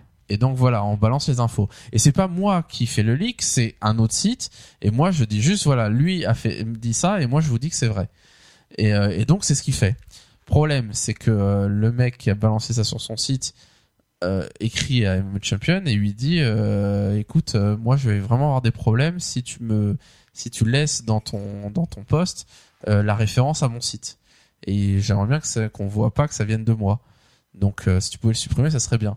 Et il dit vraiment je vais avoir des problèmes. Et donc Boubou il dit euh, bon moi j'aime bien me coucher le soir en me disant que euh, qu'à l'autre bout de la terre il n'y a pas un mec qui va se faire virer à cause de moi donc tout de suite je supprime j'édite mon poste je supprime et donc voilà le truc, c'est que le mec en question, apparemment, ce qu'il avait leaké, ce qu'il avait, c'était sur un forum, je crois, ou quelque chose comme ça. Euh, il supprime son poste. Et là, tout d'un coup, il- les infos ne sont plus que sur MMO Champion, le leak de Cataclysme que tout le monde a vu, et Blizzard, finalement, qui eux n'ont pas forcément fait attention à ce qui s'était passé autour, bah, se retrouve avec le jour où MMO Champion a leaké une extension entière une semaine avant qu'il l'annonce à la BlizzCon. Et donc, euh, c'est un peu le euh, la cata et, et à partir de ce moment-là, Blizzard regarde d'un très mauvais œil MMO Champion et euh, se méfie énormément, se met à se méfier énormément. Donc je pense qu'il y a eu des sortes de, enfin il explique un peu des, il a expliqué comment ça s'était passé et comment finalement c'était entièrement de sa faute et qu'il s'était fait piéger d'une certaine manière à leaker un truc. Enfin finalement c'est comme si euh, euh, il voulait l'autre éditeur voulait leaker le truc mais ne voulait pas en prendre la responsabilité donc il a fait d'une certaine manière que euh, MMO Champion le leak et que lui se désengage ensuite pour qu'ils se retrouvent les seuls coupables. Et euh, donc voilà, donc c'était un peu le c'est l'article vraiment euh, très intéressant à lire où euh, on comprend on comprend enfin comment est-ce que euh, moi je me souviens de ça où une semaine avant euh, la BlizzCon où MMO Champion nous dévoile toute l'extension et ils ont tout bon sur toute la ligne quoi. Et c'était vraiment incroyable. On se demandait comment c'était possible qu'ils aient réussi à avoir ça. Ça lui a causé pas mal de problèmes avec Blizzard euh, et ils ont dû regagner leur confiance et ça n'a pas été évident. Et, et il dit euh, si aujourd'hui je pouvais le refaire, euh, je le referais pas. Je leakerais pas du tout Cataclysme mais je laisserais Blizzard l'annoncer une semaine après à la de la Mm. manière dont ils veulent l'annoncer. Ce qui est compréhensible aussi, parce que ça, Ouais, ouais. ça bousille un peu l'effet d'annonce. Bah oui, oui, complètement. Complètement. Euh, alors, on passe maintenant, après ces quelques news Blizzard, au courrier des auditeurs. Alors, on va répondre à quelques questions. J'en ai noté, euh, j'en ai noté pas mal, hein, 45 commentaires, je crois, ce mois-ci. Mm. Euh, donc, vraiment, merci pour tous vos commentaires. Euh, alors, juste, j'ai reçu quelques mails, j'en reçois régulièrement. Euh, sachez que nous ne recrutons pas dans le podcast. Parce que je reçois souvent des mails de gens qui disent oui, j'adore votre podcast, c'est génial et, et j'ai une certaine expertise dans tel domaine que vous ne couvrez pas, etc. Donc euh, ça m'intéresserait de refaire partie du podcast, etc. etc. Alors non, non, non, euh, on fait notre podcast à notre manière, comme on en a envie euh, entre amis. Et c'est très important pour nous cette proximité qu'on a de jouer ensemble et d'être, euh, enfin, de, de, on se voit très régulièrement, Et on se connaître nouveau, de se connaître bien, d'avoir une certaine complicité. Et, et donc c'est pour ça que non, on ne le fera pas. Par contre, euh, c'est ce que je réponds en général. Si vous avez des choses intéressantes à dire sur WoW, moi j'adorerais écouter un autre podcast sur World of Warcraft euh, qui parle par exemple de PvP ou qui parle de d'autres domaines qu'on couvre pas ou même des domaines qu'on couvre. Si vous vous avez une expertise particulière, vous avez des infos, euh, euh, vous avez l'impression que vous aimeriez partager, ben n'hésitez pas. C'est pas très compliqué. Il y a des moyens d'héberger gratuitement ou pour pas cher des des podcasts tant qu'on n'est pas écouté par des milliards de personnes, ça coûte pas excessivement cher d'être diffusé. Donc euh, n'hésitez pas à lancer votre propre projet comme on l'a fait nous. Euh, la guilde Les Caluax existe sur le serveur de la bêta. Euh, elle a été montée. Alors euh, j'ai des problèmes pour me connecter là parce que depuis le patch qu'il y a eu, euh, j'arrive pas à me connecter. Il y a un message d'erreur. Il y a beaucoup de gens qui ont des messages d'erreur sur la bêta. Donc euh, pour l'instant je suis pas trop dessus. Euh, Charis non plus. Mais euh, la guilde existe. Il y a pas grand monde. On est cinq dedans, dont trois euh, sûrement allemands ou anglais euh, que j'ai juste guildé pour avoir des gens. Et chose euh, assez marrante, donc j'étais dans Rimar tout seul avec un perso sur le compte de Charis parce que c'est elle qui a eu son accès en première. Et, euh, et j'étais en train d'essayer de monter la guilde histoire que ce soit fait. Et euh, et donc je, je clique sur des gens au pif en les invitant. Donc j'invite un, j'invite un autre, j'invite un autre. Puis les gens ils mettent tout le temps refuser, refuser, refuser. Je me dis mais sérieux mec, cinq signatures, ça prend deux secondes. Après vous quittez, euh, vous pouvez le faire, mais bon, j'ai pas envie de whisper tout le monde. Et là je tombe sur un mec qui s'appelle Bédir. Et donc je, je, je lui fais signer, enfin je lui lance l'invitation et il accepte. Et, euh, et il me whispe et il me dit Hey, c'est toi Gorger du podcast des Caluax Sérieux Ouais, et là, je bah ouais. Ah oui, t'es en train de monter la guilde, t'en avais parlé dans le courrier des auditeurs, machin et tout. Donc voilà, le truc incroyable par hasard, je suis tombé sur un auditeur qui connaissait et qui attendait qu'on Mm. monte la guilde des Caluax. Tout que Donc, c'est ce qui est pas gagné marrant. vu qu'il n'y a pas grand monde pour l'instant Voilà, qui, a des, qui a exactement. un accès. Donc euh, pour l'instant, je crois qu'on est cinq dans la guilde, euh, pas plus. Enfin, il doit y avoir Meriroll. Donc euh, Bédir m'a m'a guildé Meriroll du coup, euh, ce qui était bien pratique. Donc merci à lui. Euh, tous les membres de la guilde, une fois qu'ils sont guildés dans cette guilde, peuvent guilder d'autres gens à nouveau. Donc du coup, il suffit de trouver quelqu'un qui appartient à la guilde des Caluax et voilà, vous pouvez, le, ils peuvent vous guilder si vous lui demandez. Donc euh, pour l'instant, il n'y a pas grand monde, mais euh, bon, ça pourrait remplir un peu. Déjà, quand on aura tous notre accès, on ira faire un tour de temps en temps le soir pour voir si s'il y a du monde, bah, on verra si on pourra guider les gens plus facilement. Euh, juste un point que je voulais mentionner, n'hésitez pas à aller écouter le podcast sur Terra que Cantina News a fait, qui est vraiment euh, sympa. Euh, je crois que Caspi, tu l'as écouté en entier. Je l'ai écouté Moi, j'ai commencé, ouais. j'ai pas eu le temps de finir. Ouais, ouais, ça Et est vraiment bien fait et puis euh, ça donne envie de- d'essayer le jeu. Ouais, ça donne envie d'aller faire un tour et puis d'être moins paumé dans le jeu si on essaye du coup, parce qu'on a pas Oui, mal ils ont bien testé la bêta, donc ils font une description un peu des classes, du gameplay, etc. C'est très sympa. Et euh, bon, alors par contre, Terra sortira juste après Diablo, donc euh, ça va être un peu étouffé. Mais ceci dit, euh, voilà, Ouais, le podcast m'a donné vraiment envie de l'essayer. Quoi. Entre Diablo et Mist of Pandaria, là, c'est vrai qu'on va être un peu. on aura pas forcément le temps pour s'essayer un nouvel MMO. Mais dans un an, pourquoi pas. Mm. Après tout. Euh, alors, passons à vos remarques. Euh, J'en ai sélectionné un certain nombre. Alors, il y a Apéro qui nous dit qu'il reste encore Sa- Sargeras à se farcir. En effet, c'est a priori Sargeras, c'est le boss de fin finale de WoW, euh, le titan déchu, euh, le, plus grand méchant. Donc, est-ce que vraiment on va, on va le combattre? Je sais pas. Hein, euh, si on bat Sargeras, il y a plus personne derrière. Je veux dire, une fois qu'on a tué un titan, enfin. Est-ce que ça serait une représentation de lui, mais on le tuerait pas vraiment complètement, peut-être Comme euh, Ragnaros, il se le garde sous le bras comme ça. Ouais, c'est ça, ils se le gardent sous le bras, mais il y a un côté gradation où je pense que là, ils sont plus trop là-dedans et ils ont juste envie de raconter des nouvelles histoires et donc je suis pas sûr que Sargeras, ça soit euh, d'actualité dans un avenir proche. Euh, Sakura Noka, je pense que le système de résurrection est un test pour voir si les joueurs sont tentés par un service permettant d'avoir directement un reroll 80 ou par le fait de ne plus nécessiter les extensions précédentes pour jouer à WoW et commencer directement. Euh, c'est vrai que c'est pas bête du tout et que ce serait peut-être une bonne chose.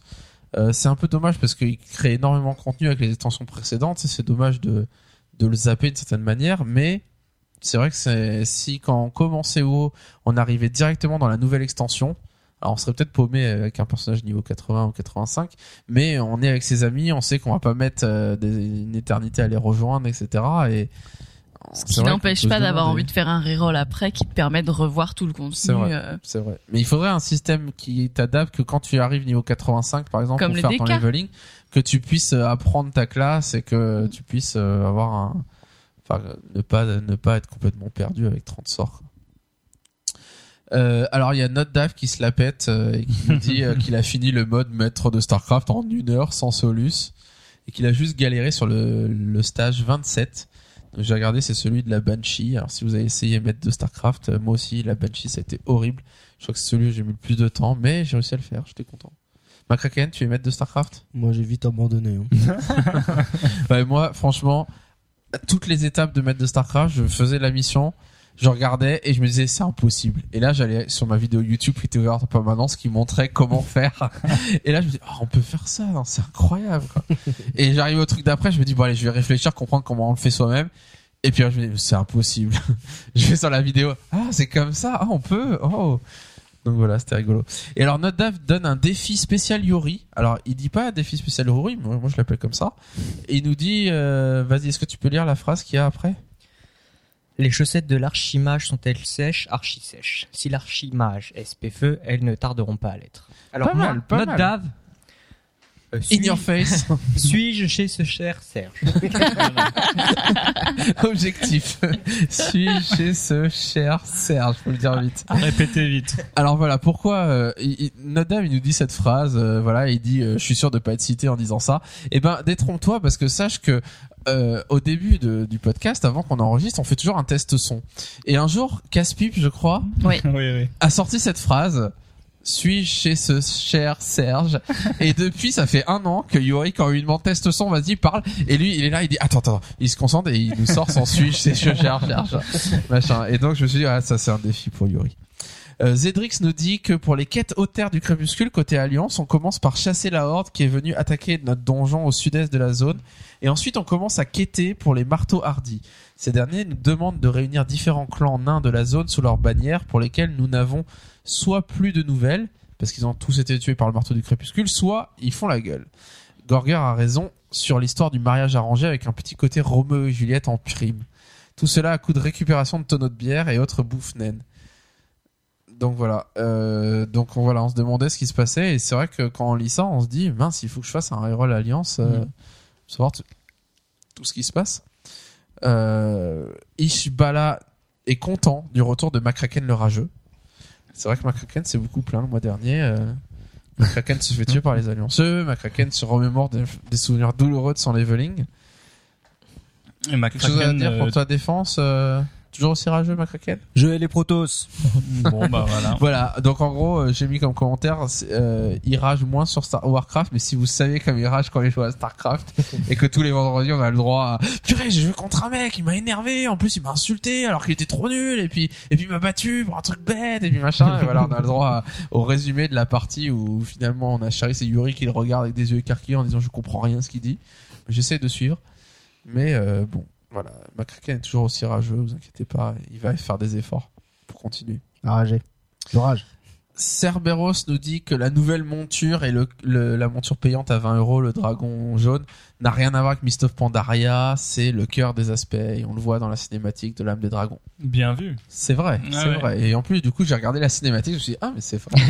c'est vrai, truc jaune. Je crois que c'était un rayon, un Dragon Ball Z, etc. Kamea et tout. Bah merci Et non, c'est un Cerberus, ouais, tu m'as redonné le sens de tout ça, merci. tu, redonnes un sens à ma vie. Alors, il y a moins. M4RCU5 ou Marcus qui nous raconte son fail d'en haut.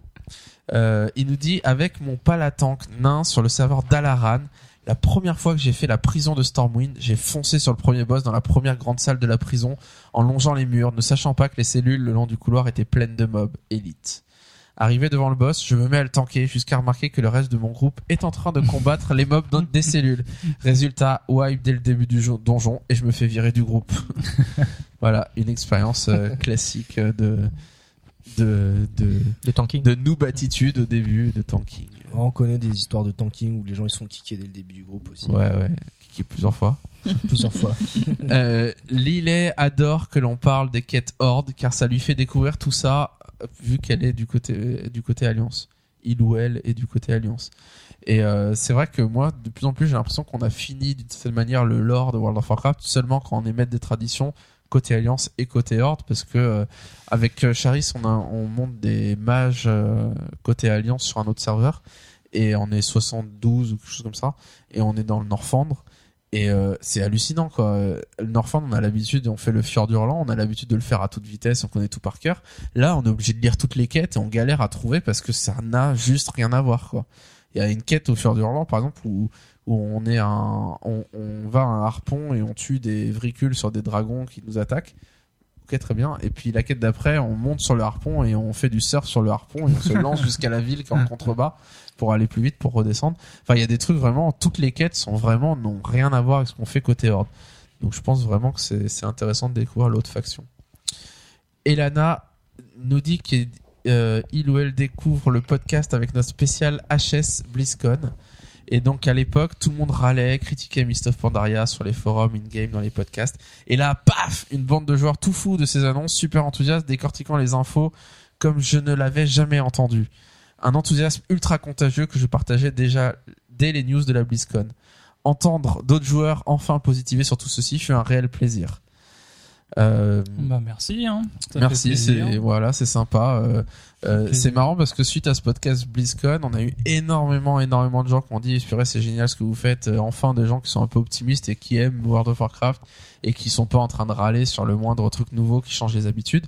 Et moi, j'ai envie de dire aux quelques idiots qui nous traitent du coup de fanboy et disent que de toute façon on est toujours pas enthousiaste, etc. Fanboy. Franchement, si on aimait moins ce jeu et que ça nous intéressait pas et qu'on allait à râler, bah, on irait juste jouer à autre chose. Oui, il y a beaucoup d'autres jeux. Hein. Et il y en a euh, énormément de jeux qui sont géniaux. Et si ça baisse un peu en qualité et que ça me plaît plus, bah j'ai plein de jeux, à- plein d'autres jeux à finir qui sont géniaux. Mais c'est vrai que euh, il y a une majorité silencieuse, on l'appelle, et puis euh, régulièrement on voit des gens qui disent ben merci euh, d'être positif, merci euh, de, de, de tourner les choses bien parce qu'on entend que les râleurs en fait. Donc euh, Bah c'est ça. C'est les râleurs font beaucoup de bruit quoi. En voilà. même temps, c'est marrant de dire j'aime pas ce jeu, mais je continue à y jouer. ouais, c'est un peu bête. ça. Alors, Elana nous dit aussi. Alors, c'est Elana ou Alana? J'ai fait une faute de frappe dans un des deux. On va dire Elana nous dit à la phrase cul du mois. La phrase cul du mois, c'est la culture, c'est comme la confiture. 36 points. Là, je- bon, c'est dans, dans un contexte qu'elle a dit ça bien précis, mais j'ai bien aimé cette, cette, euh, cette phrase euh, très de haute volée. euh, la culture, c'est comme la confiture. Et ça vient de quelque chose. Vous savez ce que ça veut dire? Ça veut dire quelque chose? Je sais pas, je dirais Moi. ça vient du grand détournement. c'est tout de suite c'est grand détournement. tu penses que tout vient des grands détournements Non, c'est pas le cas. La culture, c'est comme la confiture, c'est pas fini. Il y a une suite à un truc, mais, Moins on en a, plus plus on l'étale. Voilà, moins on en a, plus on l'étale. Et moi, je connaissais pas cette expression. Ah bon, mais Et t'es c'est un noob. et c'est pas bête. Mais oui, non, je suis pas un noob, je suis un fanboy. Rien à voir. Euh, et c'est vrai que c'est pas bête, hein, euh, le côté, voilà, faisons attention quand on veut à tout prix étaler, étaler, étaler sa science, parce que souvent, euh, ça dénote le fait que peut-être on n'est pas, enfin, si on a besoin d'étaler, d'étaler, d'étaler, c'est que peut-être on en On a en a beaucoup. peut-être pas beaucoup. Mais euh, c'est oui, assez avait- fin comme expression, je trouve. Ça a rien à voir avec WoW, mais c'est assez fin. Ouais, il y avait une petite altercation d'ailleurs parce que Ouais, l'auditeur qui fight. était visé euh, a tout de suite réagi. Mais C'est euh, vénère. Alors un commentaire, un, Ouais, ouais, et c'est arrêtez de vous viser entre vous, quoi. je Bah ouais, euh, vous entretuez pas entre vous. Enfin, c'est bon, tout va bien, on s'aime. on se fait des bisous. Et donc. euh, Non, mais alors un, un commentaire euh, sans sans rentrer dans un grand détail. Euh, si on vous dit euh, oui, vous êtes pas très cultivé, ne répondez pas en disant mais si je suis cultivé, regarde et en montrant des preuves, parce qu'on est sur Internet. Vous avez Wikipédia, vous avez toutes les sources que vous voulez d'informations. On peut pas montrer qu'on est cultivé sur Internet, c'est pas possible. c'est pas possible. Je veux dire, euh, on peut faire des copier-coller et le risque qu'il y a, et là c'est pas le cas parce que je peux le citer, notre Skilisator, il s'y connaît à mort en lore et il a une connaissance incroyable du lore et vraiment euh, c'est très détaillé. Mais euh, là, je parle de manière générale. Euh, le risque que j'ai vu moi, c'est que il y a quelqu'un qui dit mais bien sûr, mais je sais que machin et machin et machin et machin. Et là, vous faites des copier-coller de ces bouts-là et vous trouvez le site où ça a été copié-collé. et du coup, c'est oui, j'ai de la culture. Regardez, euh, regardez ce que je sais. Je sais que ça et que ça et que ça. Et là, on se rend compte, bah oui, euh, merci Wikipédia, quoi. Mm. Voilà, bon. euh, J'ai vu beaucoup d'étudiants faire ça et se faire prendre. euh. C'est vrai que. Donc la culture, être lore, cultivé euh, ou pas, c'est quelque chose qu'on peut pas vraiment débattre sur Internet et on peut pas le prouver sur Internet. Donc oui, le litige c'était vraiment que bon, on reste un peu évasif en général sur le lore. sur Ouais, mais c'est notre but de pas, on n'est pas des grands connaisseurs du lore. euh. Pour avoir été, euh, enfin pour être fan de l'univers de Tolkien, je peux comprendre qu'on ait une passion de lore. C'est vrai que bon pour Warcraft, je me sens pas du tout concerné du lore et je m'excuse auprès des, des gens qui, qui sont vraiment fans. je respecte les gens qui aiment beaucoup le lore. Mais comprenez bien que quand on fait un podcast de 3 heures dans les conditions du direct, parce qu'on ne fait pas de montage et qu'on enregistre tout d'une traite, euh, forcément on fait des heures, etc. Et le, je défie le plus grand connaisseur d'un truc que moi qui m'y connais pas trop en creusant si je lui laisse parler une heure d'un sujet je suis sûr que je peux trouver plein de coquilles et plein de trucs en disant oui pas assez précis etc, etc. bah oui euh, c'est quand on est derrière son clavier c'est facile de, de commenter de dire oui c'est faux etc quand on est on a préparé notre truc et qu'on essaye de le faire très vite et de faire passer le message simplement sans ennuyer pour aller vite etc euh, oui c'est pas forcément évident En tout cas, nos deux protagonistes, faites la paix. Le plus important, c'est que vous nous aimez, quoi. Mais là, Kraken le rageux, mais qu'est-ce que tu dis? Entretuez-vous PVP J'espère que vous êtes chacun dans une, une Vous faction nous aimez, c'est plus important. Euh, D'ailleurs, Skillsator, il nous a fait un, un, un commentaire euh, le plus long que j'ai jamais vu où il nous a vraiment donné son avis sur plein de trucs et c'était super intéressant. ouais. Euh, Charpaton, alors lui c'est le ouf du mois. Il s'est donné un Je objectif. me souviens de lui. Comme objectif sympa, il dit qu'il s'est lancé pour lui-même le défi cauchemar en cuisine, Gordon Ramsay en Azeroth. Donc en plus voilà, il, il se lance le défi cauchemar en cuisine, Gordon Ramsay en Azeroth. Alors vous savez c'est qui Gordon Ramsay? C'est un cuistot écossais qui va dans les cuisines de- des pauvres mecs qui essaient de faire de la, de la clientèle et qui leur dit Tu sais pas cuisiner, tu devrais T'es qu'un faire ça, nul. tu devrais C'est cuisiner c'est comme une ça. sorte de master chef anglais, euh, Ouais, ouais, enfin, il un est ouais. euh. Ça. Alors voilà, qu'est-ce qu'il fait? Lui, il dit j'ai monté un humain mage que j'ai appelé Gordon Ramsay et qui a bien évidemment le titre de chef. L'objectif du défi est de faire le tour de toutes les auberges d'Azeroth, ainsi qu'Outre-Terre et Norfandre, alliance comme ordre, ça va être chaud, et de systématiquement insulter le cuisinier pour la piètre qualité de sa production, ou l'aubergiste pour la propreté de son établissement, voire la serveuse pour son incompétence.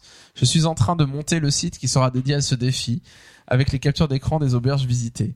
Gordon se lancera également des défis aussi inutiles que dangereux, comme essayer de faire goûter l'un de ses plats à un world boss, ou de pique-niquer au départ de la zone hors 2 à Arati, ou encore aller insulter Garrosh sur la piètre qualité des denrées que l'on trouve sur le marché d'Orgrimmar, etc., etc. Voilà, donc notre ouf du mois, c'est lancer un défi et ça va être rigolo. Et si il nous poste des screenshots et un petit site marrant, bah c'est vrai que ça, ça Alors, va mar- en rigolo. plus, euh, Gordon a des super, euh, enfin dans la dans la télé-réalité là, il a des super euh, répliques.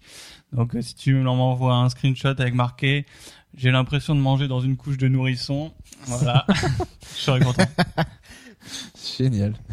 Euh, Valérian Mar nous dit pourquoi. attends, je. Ah oui, pourquoi ne pas faire une gestion de son personnage via des quêtes de classe? Qui prendra en compte la spécialisation pour mieux apprendre à la maîtriser, ce qui donnerait un objectif au niveau maximum en jeu solo pour changer des objectifs de groupe.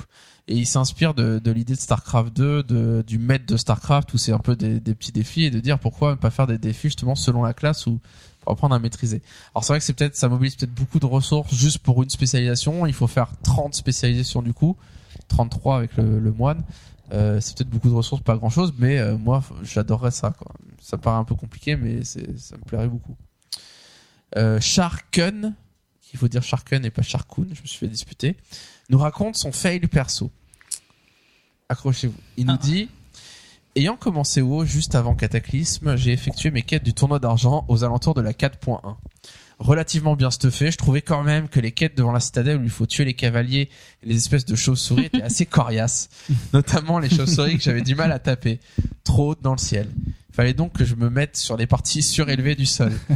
Au bout de quelques jours, je dis à quelqu'un de ma guilde, ça devait quand même être super balèze ces quêtes au niveau 80. Il fallait les faire en groupe, non? Il me répond que non. Et après deux trois échanges, il me sort mais tu prends bien le cheval avec la lance? Et il dit ah il y a un cheval. Les quêtes se sont révélées bien plus faciles ensuite. voilà donc euh, c'est c'est vrai que c'est rigolo parce que quand on n'a pas vécu le tournoi d'argent, parce qu'avant il y avait toutes des étapes où euh, Ouais, ça paraît où on logique de apprenait à prendre le une cheval. monture, un machin et tout et donc ah, ça paraît logique bah lui euh, c'est ça qu'il a dû galérer hein. les chauves-souris ils se mettaient en hauteur pour les tuer incroyable euh, Pandore nous dit, alors ça, ça m'a fait bien rire parce que j'ai réécouté notre podcast et ça m'a tué les oreilles quand j'ai dit ce mot-là. Et ensuite, je l'ai redit, je me suis dit, mais pourquoi je dis ça? C'est pas ça. Il nous dit, juste pour info, j'aime bien, juste pour info, quand on parle de la géographie d'un lieu, relief, etc., il s'agit de la topographie et non de la topologie. et deux fois, j'ai dit topologie dans le truc d'avant en me disant, en sachant très bien que c'est la topographie et voilà. Quand j'ai réécouté, je me suis dit, mais pourquoi topologie? Ça, aucun sens. Solanin nous demande sans indiscrétion, votre guild se trouve sur quel serveur et en êtes-vous satisfait de ce serveur en particulier? Alors, notre guild se trouve sur quel serveur? Franchement, t'as nos pseudos, facile de savoir. On l'a dit hein, en plus dans le podcast. Facile là. de savoir. en êtes-vous Il faut- prêcher l'autonomie, donc euh, c'est facile de savoir. Euh, êtes-vous satisfait de ce serveur en particulier? Vous êtes satisfait de, votre serveur? C'est un serveur de noob. Moi, moi, Je sais pas, l'équilibre Horde Alliance. Il y a quelqu'un qui nous avait dit que la Horde était majoritaire sur ce serveur. J'ai jamais constaté Il paraît qu'on a un bon euh, niveau PVP en arène, mais Ouais, mais- qu'on est dans le top 20 des meilleurs euh, Ah bon. serveurs arène. bon, est-ce Ça vous donne un euh, indice de Est-ce plus. qu'il y a assez de monde Moi, j'ai l'impression qu'on est un serveur équilibré, normal, euh, Moi, pas archi peuplé, mais euh, pas dépeuplé non plus. Quoi. De toute façon, j'ai pas, enfin perso, moi j'ai pas de d'autres persos dans d'autres serveurs, donc Ouais. j'ai pas de point de comparaison. nous, on a des, on a des Ouais, voilà. allianceux sur la croisade écarlate, et c'est vrai que c'est vachement désert comparé à, à notre serveur. Quel mystère. Non, c'est vrai, c'est vachement vide. Et j'aimerais bien jouer un peu sur Archimonde ou sur Isonde pour me rendre compte. Est-ce que c'est beaucoup plus peuplé? Pour avoir des files d'attente. au final euh, euh, ouais. Non, il y a plus, je crois pas Ouais, qu'il y ait des files d'attente encore, mais maintenant qu'il y a des histoires de corps de bataille et qu'on fait des des raids, enfin le raid finder, les pick-up, etc. Mm. On s'organise notre guild pour faire nos raids normaux. On fait nos pick-up machin par corps de bataille. euh, que ce soit dépeuplé, c'est un peu triste pour le monde, mais c'est pas aussi gênant qu'avant. quoi. Quand tu dis c'est triste pour le monde de, le monde de la Terre, tu veux dire Le, ouais, C'est triste pour la Terre entière, Pour le monde entier, oui. Non, pour l'exploration d'Azeroth. Euh, Solanin, non, on a déjà fait. Skillzator dit que Charis parle en même temps que les autres. C'est un mal. scandale. Sharken dit mais non, c'est Gorger qui coupe la parole. C'est Alors, mal. qui a raison Il y a débat, hein, à votre avis Moi, je me, je m'immisce pas dans des histoires de couple. hein. Alors, Kraken, sors ton carnet, tu as quand même, compté quand même, j'ai fait des efforts pour moins couper les gens et j'ai l'impression que ça a porté ses fruits petit à petit. et je tiens à dire que Lol. je pense que Attends, Skillzator a je tiens raison. à dire. Ça, c'est ma C'est pas Kraken. quelqu'un qui dit ça, mais je tu tiens à dire le que- doigt, donc. Je pense que à Skillzator a raison parce que en réécoutant le, notre dernier podcast, il y a plein de moments où j'ai vu Charis s'interrompre, mais pas m'interrompre moi, interrompre même les autres et, et parler en même temps. Et je me suis dit oh qu'est-ce qui s'arrive, c'est un truc de famille. Mais quelle pourrie cette charis. C'est un scandale. C'est un scandale. non, sérieusement, il faut qu'on fasse un effort là-dessus Ouais. parce que c'est vrai. En fait, c'est le problème. En même temps, vous avez vu? Vous avez vu? Ce n'est pas moi. J'ai commencé machin et en plein milieu c'est immiscé. Bon, on va lever le doigt pour parler la prochaine fois. Non, faut faire attention parce que c'est vrai que si on rajoute, si on rajoute un petit commentaire ou un petit mot, ça passe. Mais s'il y a deux personnes en même temps, c'est vrai que c'est dur à suivre. Non, mais c'est le problème de, de faire, euh, d'enregistrer, de discuter. Enfin, au bout d'un moment, on risque de tomber dans une On discussion. fatigue euh, au bout de trois heures. et du coup, on se coupe comme on fait dans une discussion classique euh, en temps normal, quoi. Alors, Skizzator nous dit, euh, alors pour parler, alors je prends un extrait qui m'intéressait particulièrement, le, son post était très long, on va pas tout lire forcément. Il nous dit pour parler du tweet de Metzen, moi clairement les personnages que j'aimerais voir revivre, ce sont les seigneurs de l'effroi, et tout particulièrement Varimatras, Balnazar et Malganis, qui à mon sens n'ont pas eu un rôle à leur mesure dans WoW et ne font que de brèves interventions. C'est vrai que c'est des boss qui sont un peu euh, euh, Varimatras, c'est intéressant de le voir revenir. Il est mort, il est pas mort. Euh, il était avec. euh, Tu sais pas qui c'est, Varimatras. Quand tu me regardes avec de grands yeux, genre. hmm. Comme j'ai dit, le Intéressant. WoW ne, Non, c'est le, c'est le, démon qui était, euh, qui s'était allié à Sylvanas, qui était avec elle et qui a trahi euh, avec, euh, je sais plus comment il s'appelle. euh, euh, et quand on a repris Fossoyeuse, on a été défoncé Varimatras. Oui, ça y est, je me Euh, et c'est vrai que ça a été juste des boss soit d'event, soit. Ouais. euh, Euh, Malganis, on le voit dans Grotte du Temps 3, 4, GT4. Ce qu'on voit après, est-ce qu'il lui arrive quelque chose, je- j'en sais rien, j'y connais rien. Enfin, vraiment, euh, euh, je connais pas assez bien le lore pour ça, mais c'est vrai que ouais, ça pourrait être euh, intéressant. Il dit, c'est vrai que des icônes de Warcraft 3 sont morts dans WoW, mais il y en a pas tant que ça. C'est plutôt l'inverse en fait, où beaucoup d'héros de Warcraft 1 et 2 refont leur apparition au fil des extensions, surtout dans Burning Crusade avec Dana, Trollmore et Khadgar, ou comme Garona dans Cataclysm, qui a été une bonne surprise. En revanche, moi j'aimerais tellement revoir Grom Hellscream, qui est mon personnage préféré pour sa personnalité très agressive et honorable. Il y a également Bolvar, le nouveau roi Lich, qu'il pourrait exploiter plus tard, car le fléau n'a toujours pas été vaincu, mais seulement stoppé. Je pense sincèrement qu'au lieu de faire re- revenir ou revivre d'anciens héros du passé pour de nouvelles aventures, il devrait plutôt exploiter le système des grottes du temps pour nous faire revivre un moment clé d'un héros particulier que les joueurs souhaiteraient, revoir. Ouais. Ouais. Moi, je suis pas convaincu par le grotte du temps. Je trouve ça génial de faire des petits events grotte du temps. Mais euh, on n'est pas impliqué dans l'histoire grotte Ah, du temps. s'il y en Enfin, on avait revient dans le trop, ce passé, serait un euh, peu enfin, un peu. Ça ferait voie de Ouais. facilité pour introduire. Ouais. Ouais, c'est Ouais. ça. euh, On retourne, on va revivre Warcraft 1, Warcraft 2. euh, Donc c'est bien de ponctuer, enfin de faire ce truc-là. J'ai adoré le Puits d'éternité, mais euh, c'est bien d'être dans un monde cohérent où il y a une histoire qui se passe maintenant et que c'est pas juste on revient dans le passé. Quoi. C'est un peu facile. Valora nous demande allez-vous changer les musiques à Mist of Pandaria? Eh bien, disons que pour la saison 3, il y a des chances que ça se fasse, ouais. Qu'on rajoute des musiques de Mist of Pandaria qui sont franchement superbes. Tout ce qu'on a écouté pour l'instant, donc euh, il y a moyen qu'on fasse quelque chose. Et je veux une musique de Diablo 3 pour ma partie, s'il te plaît. plutôt que StarCraft. ouais, mais on va, on va avoir les musiques de Diablo 3, donc on devrait pouvoir trouver un truc. Dernier commentaire, André le géant, qui nous dit, qui nous raconte son fail perso. Il nous dit, moi, au tout début, pour régène ma mana, quand j'avais pas de boisson, je m'asseyais. J'étais convaincu que ça remontait ma mana plus rapidement. Il m'arrivait de m'asseoir brièvement en plein combat pour régène. Les mecs, ils disent, ah, purée, le, le heal, il s'assoit. Ah mais, alors est-ce que vous savez d'où ça vient ça? Parce qu'en fait c'est c'est pas un truc de noob complet, c'était le système d'EverQuest 1. Ah. Et tu sais que moi, je me souviens faire pareil. Oui, Mais moi aussi, souviens- moi aussi. Je me souviens vous voir faire ça ou voir des gens faire ça et me dire bon bah je m'assois, je pense que ça va un peu plus vite quand même. Parce que de toute façon quand tu bouffes, tu t'assois. Donc tu dis bon j'ai pas de bouffe, mais au moins je peux m'asseoir. Ouais, mais c'est ça, il y, y avait pas de bouffe dans EverQuest et euh, les healers euh, s'asseyaient pas en les combats parce qu'ils faisaient des chaînes de heal en raid. Donc, ils s'asseyaient au fur et à mesure. genre euh, 10 healers, le healer se levait, lançait son soin, se rasseyait et le prochain se levait, lançait son soin, C'est se trop rasseyait. Donc euh, c'est pas un noob vraiment, c'est c'est juste euh, un puriste de l'ancienne époque. qui, qui ne le sait pas. mais- Voilà. Mais il n'y a pas dans plein de jeux où de toute façon il faut s'asseoir pour euh, pour retrouver de la vie ou je sais pas quoi? Dans d'autres jeux, non? Je me demande. Je sais pas, j'ai pas de Dans Guitar Hero quand tu fatigues, tu t'assois, ça va mieux. Euh, André le géant nous dit aussi que on a donné des idées de podcasts à écouter et il nous en recommande deux que j'ai écouté euh, des extraits pour voir et ça me paraît très intéressant.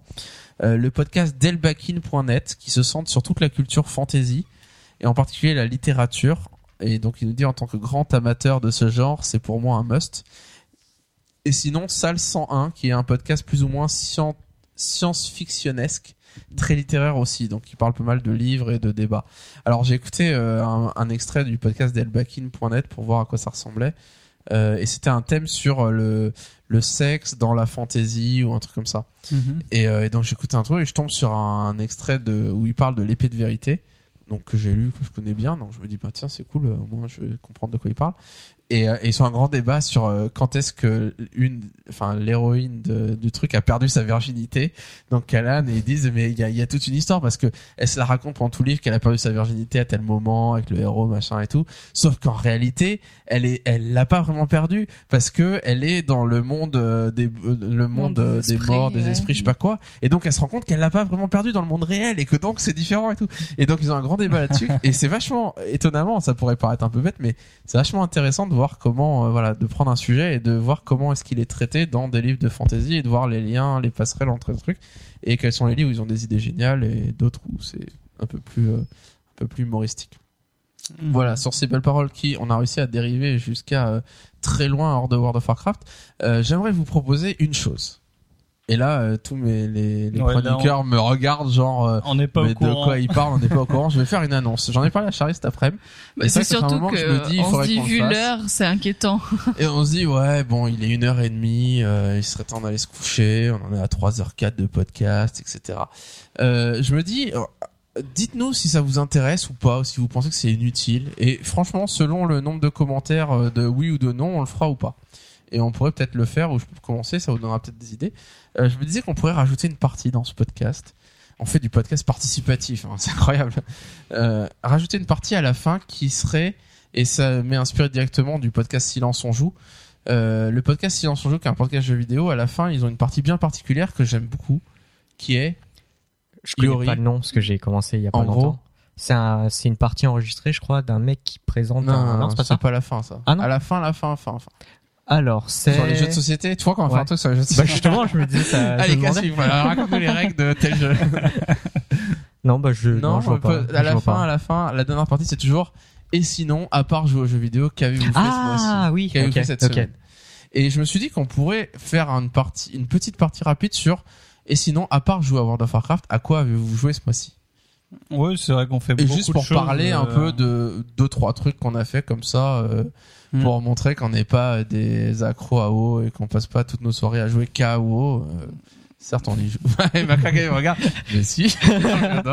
Mais non, mais tu pourras nous raconter ce que tu fais sur StarCraft, euh, etc. Puisque au début, on a une partie qu'avez-vous fait sur WoW. Pourquoi pas finir le podcast sur qu'avez-vous fait ce mois-ci euh, en dehors de WoW, en restant dans la sphère jeux vidéo quand même? Alors, hmm, Est-ce que les auditeurs, ça vous intéresserait d'avoir une petite partie de 5 minutes là-dessus à la fin, juste histoire de conclure? Parce que je sais jamais comment conclure ce podcast. Vu qu'ils peuvent pas répondre tout de suite, peut-être qu'on peut répondre à la question et puis. Ouais, alors, on va, on va le faire sinon, pour on va voir. attendre longtemps. Alors, qu'est-ce qu'on a fait ce mois-ci? Qu'est-ce que j'ai fait ce mois-ci? Alors moi, je vous dirais que j'ai fini Mass Effect 3, que j'ai commencé, que j'ai fini Mass Effect 3. Donc euh, je suis très content, je l'ai rushé euh, alors euh, en bon euh, en bon Caluax euh, un peu noob euh, qui veut pas se prendre la tête, je me suis mis en mode narratif, ceux qui connaissent Mass Effect 3 savent de quoi je parle. Donc c'est-à-dire que en gros, je ne peux pas mourir, il y a beaucoup moins d'ennemis, etc. Moi, ce qui m'intéresse dans Mass Effect, c'est le lore, c'est l'histoire qui me passionne.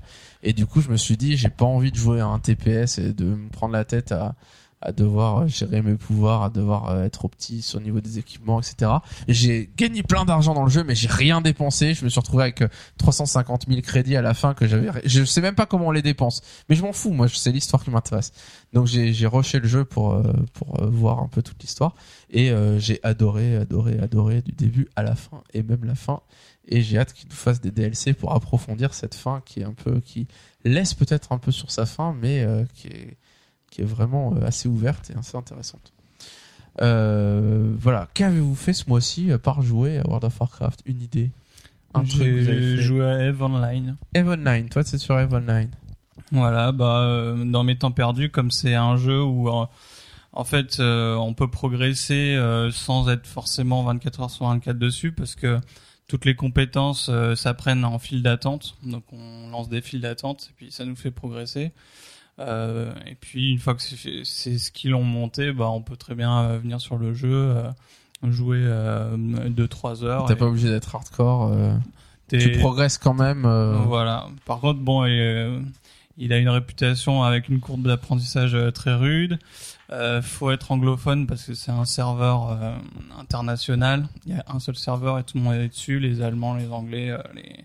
tout ça. Donc la langue principale c'est l'anglais. Et, euh, et voilà. euh, par- Enfin, pour euh, les, amateurs du genre spatial, etc. Il y a, beaucoup de guides sur Internet pour vous aider à vous lancer. Les gens sont très sympas, très matures, parce qu'évidemment, euh, ça, casse beaucoup de monde qui se lance. Donc il y a vraiment que les passionnés qui y restent. Et euh, j'ai eu une bonne expérience dessus. J'ai été bien accueilli. donc voilà.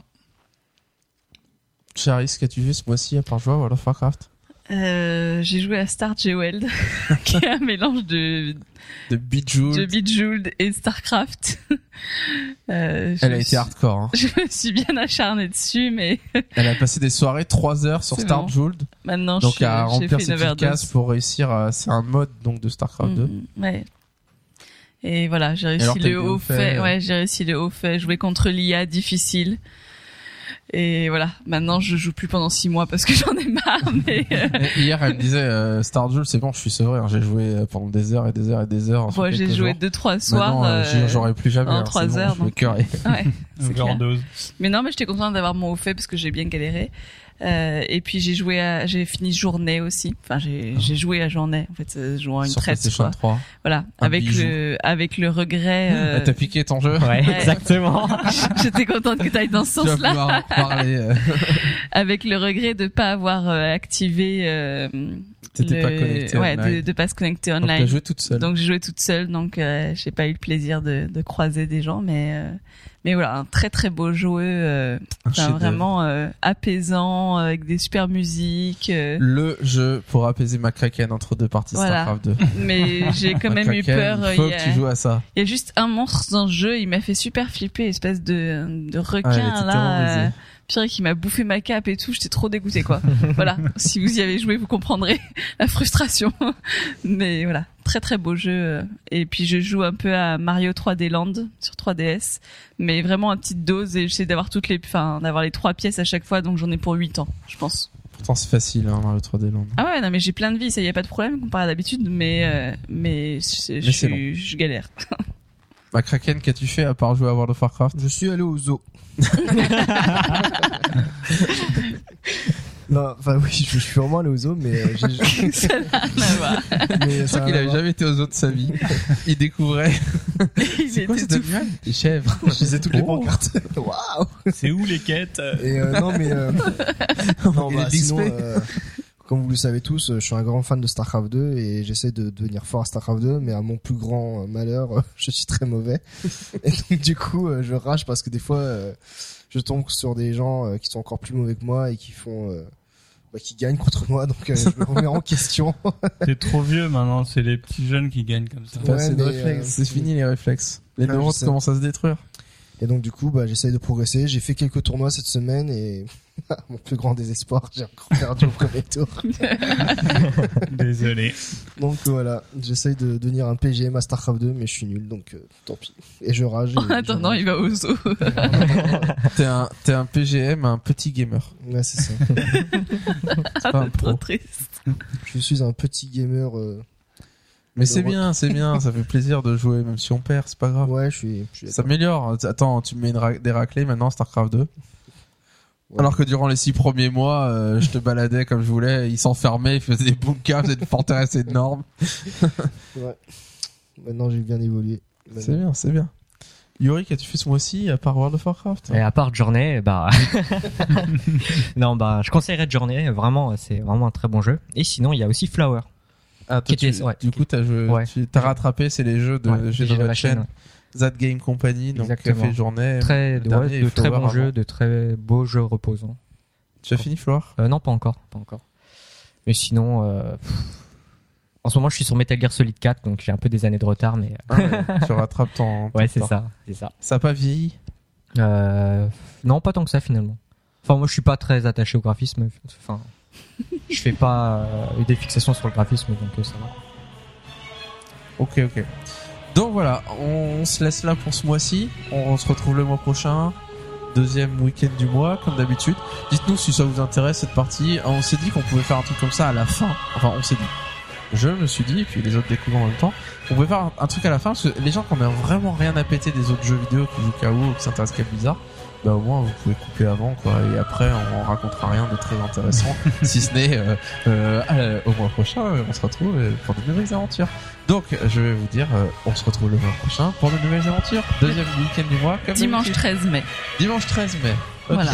Et ben voilà. la date est la date est on sera deux jours avant la sortie de Diablo 3 c'est bien on fait le on aura encore un petit peu de temps. après on un peu de temps, après on va enchaîner Diablo 3 Allez, on se retrouve le mois prochain. Jouez bien. Salut. Salut.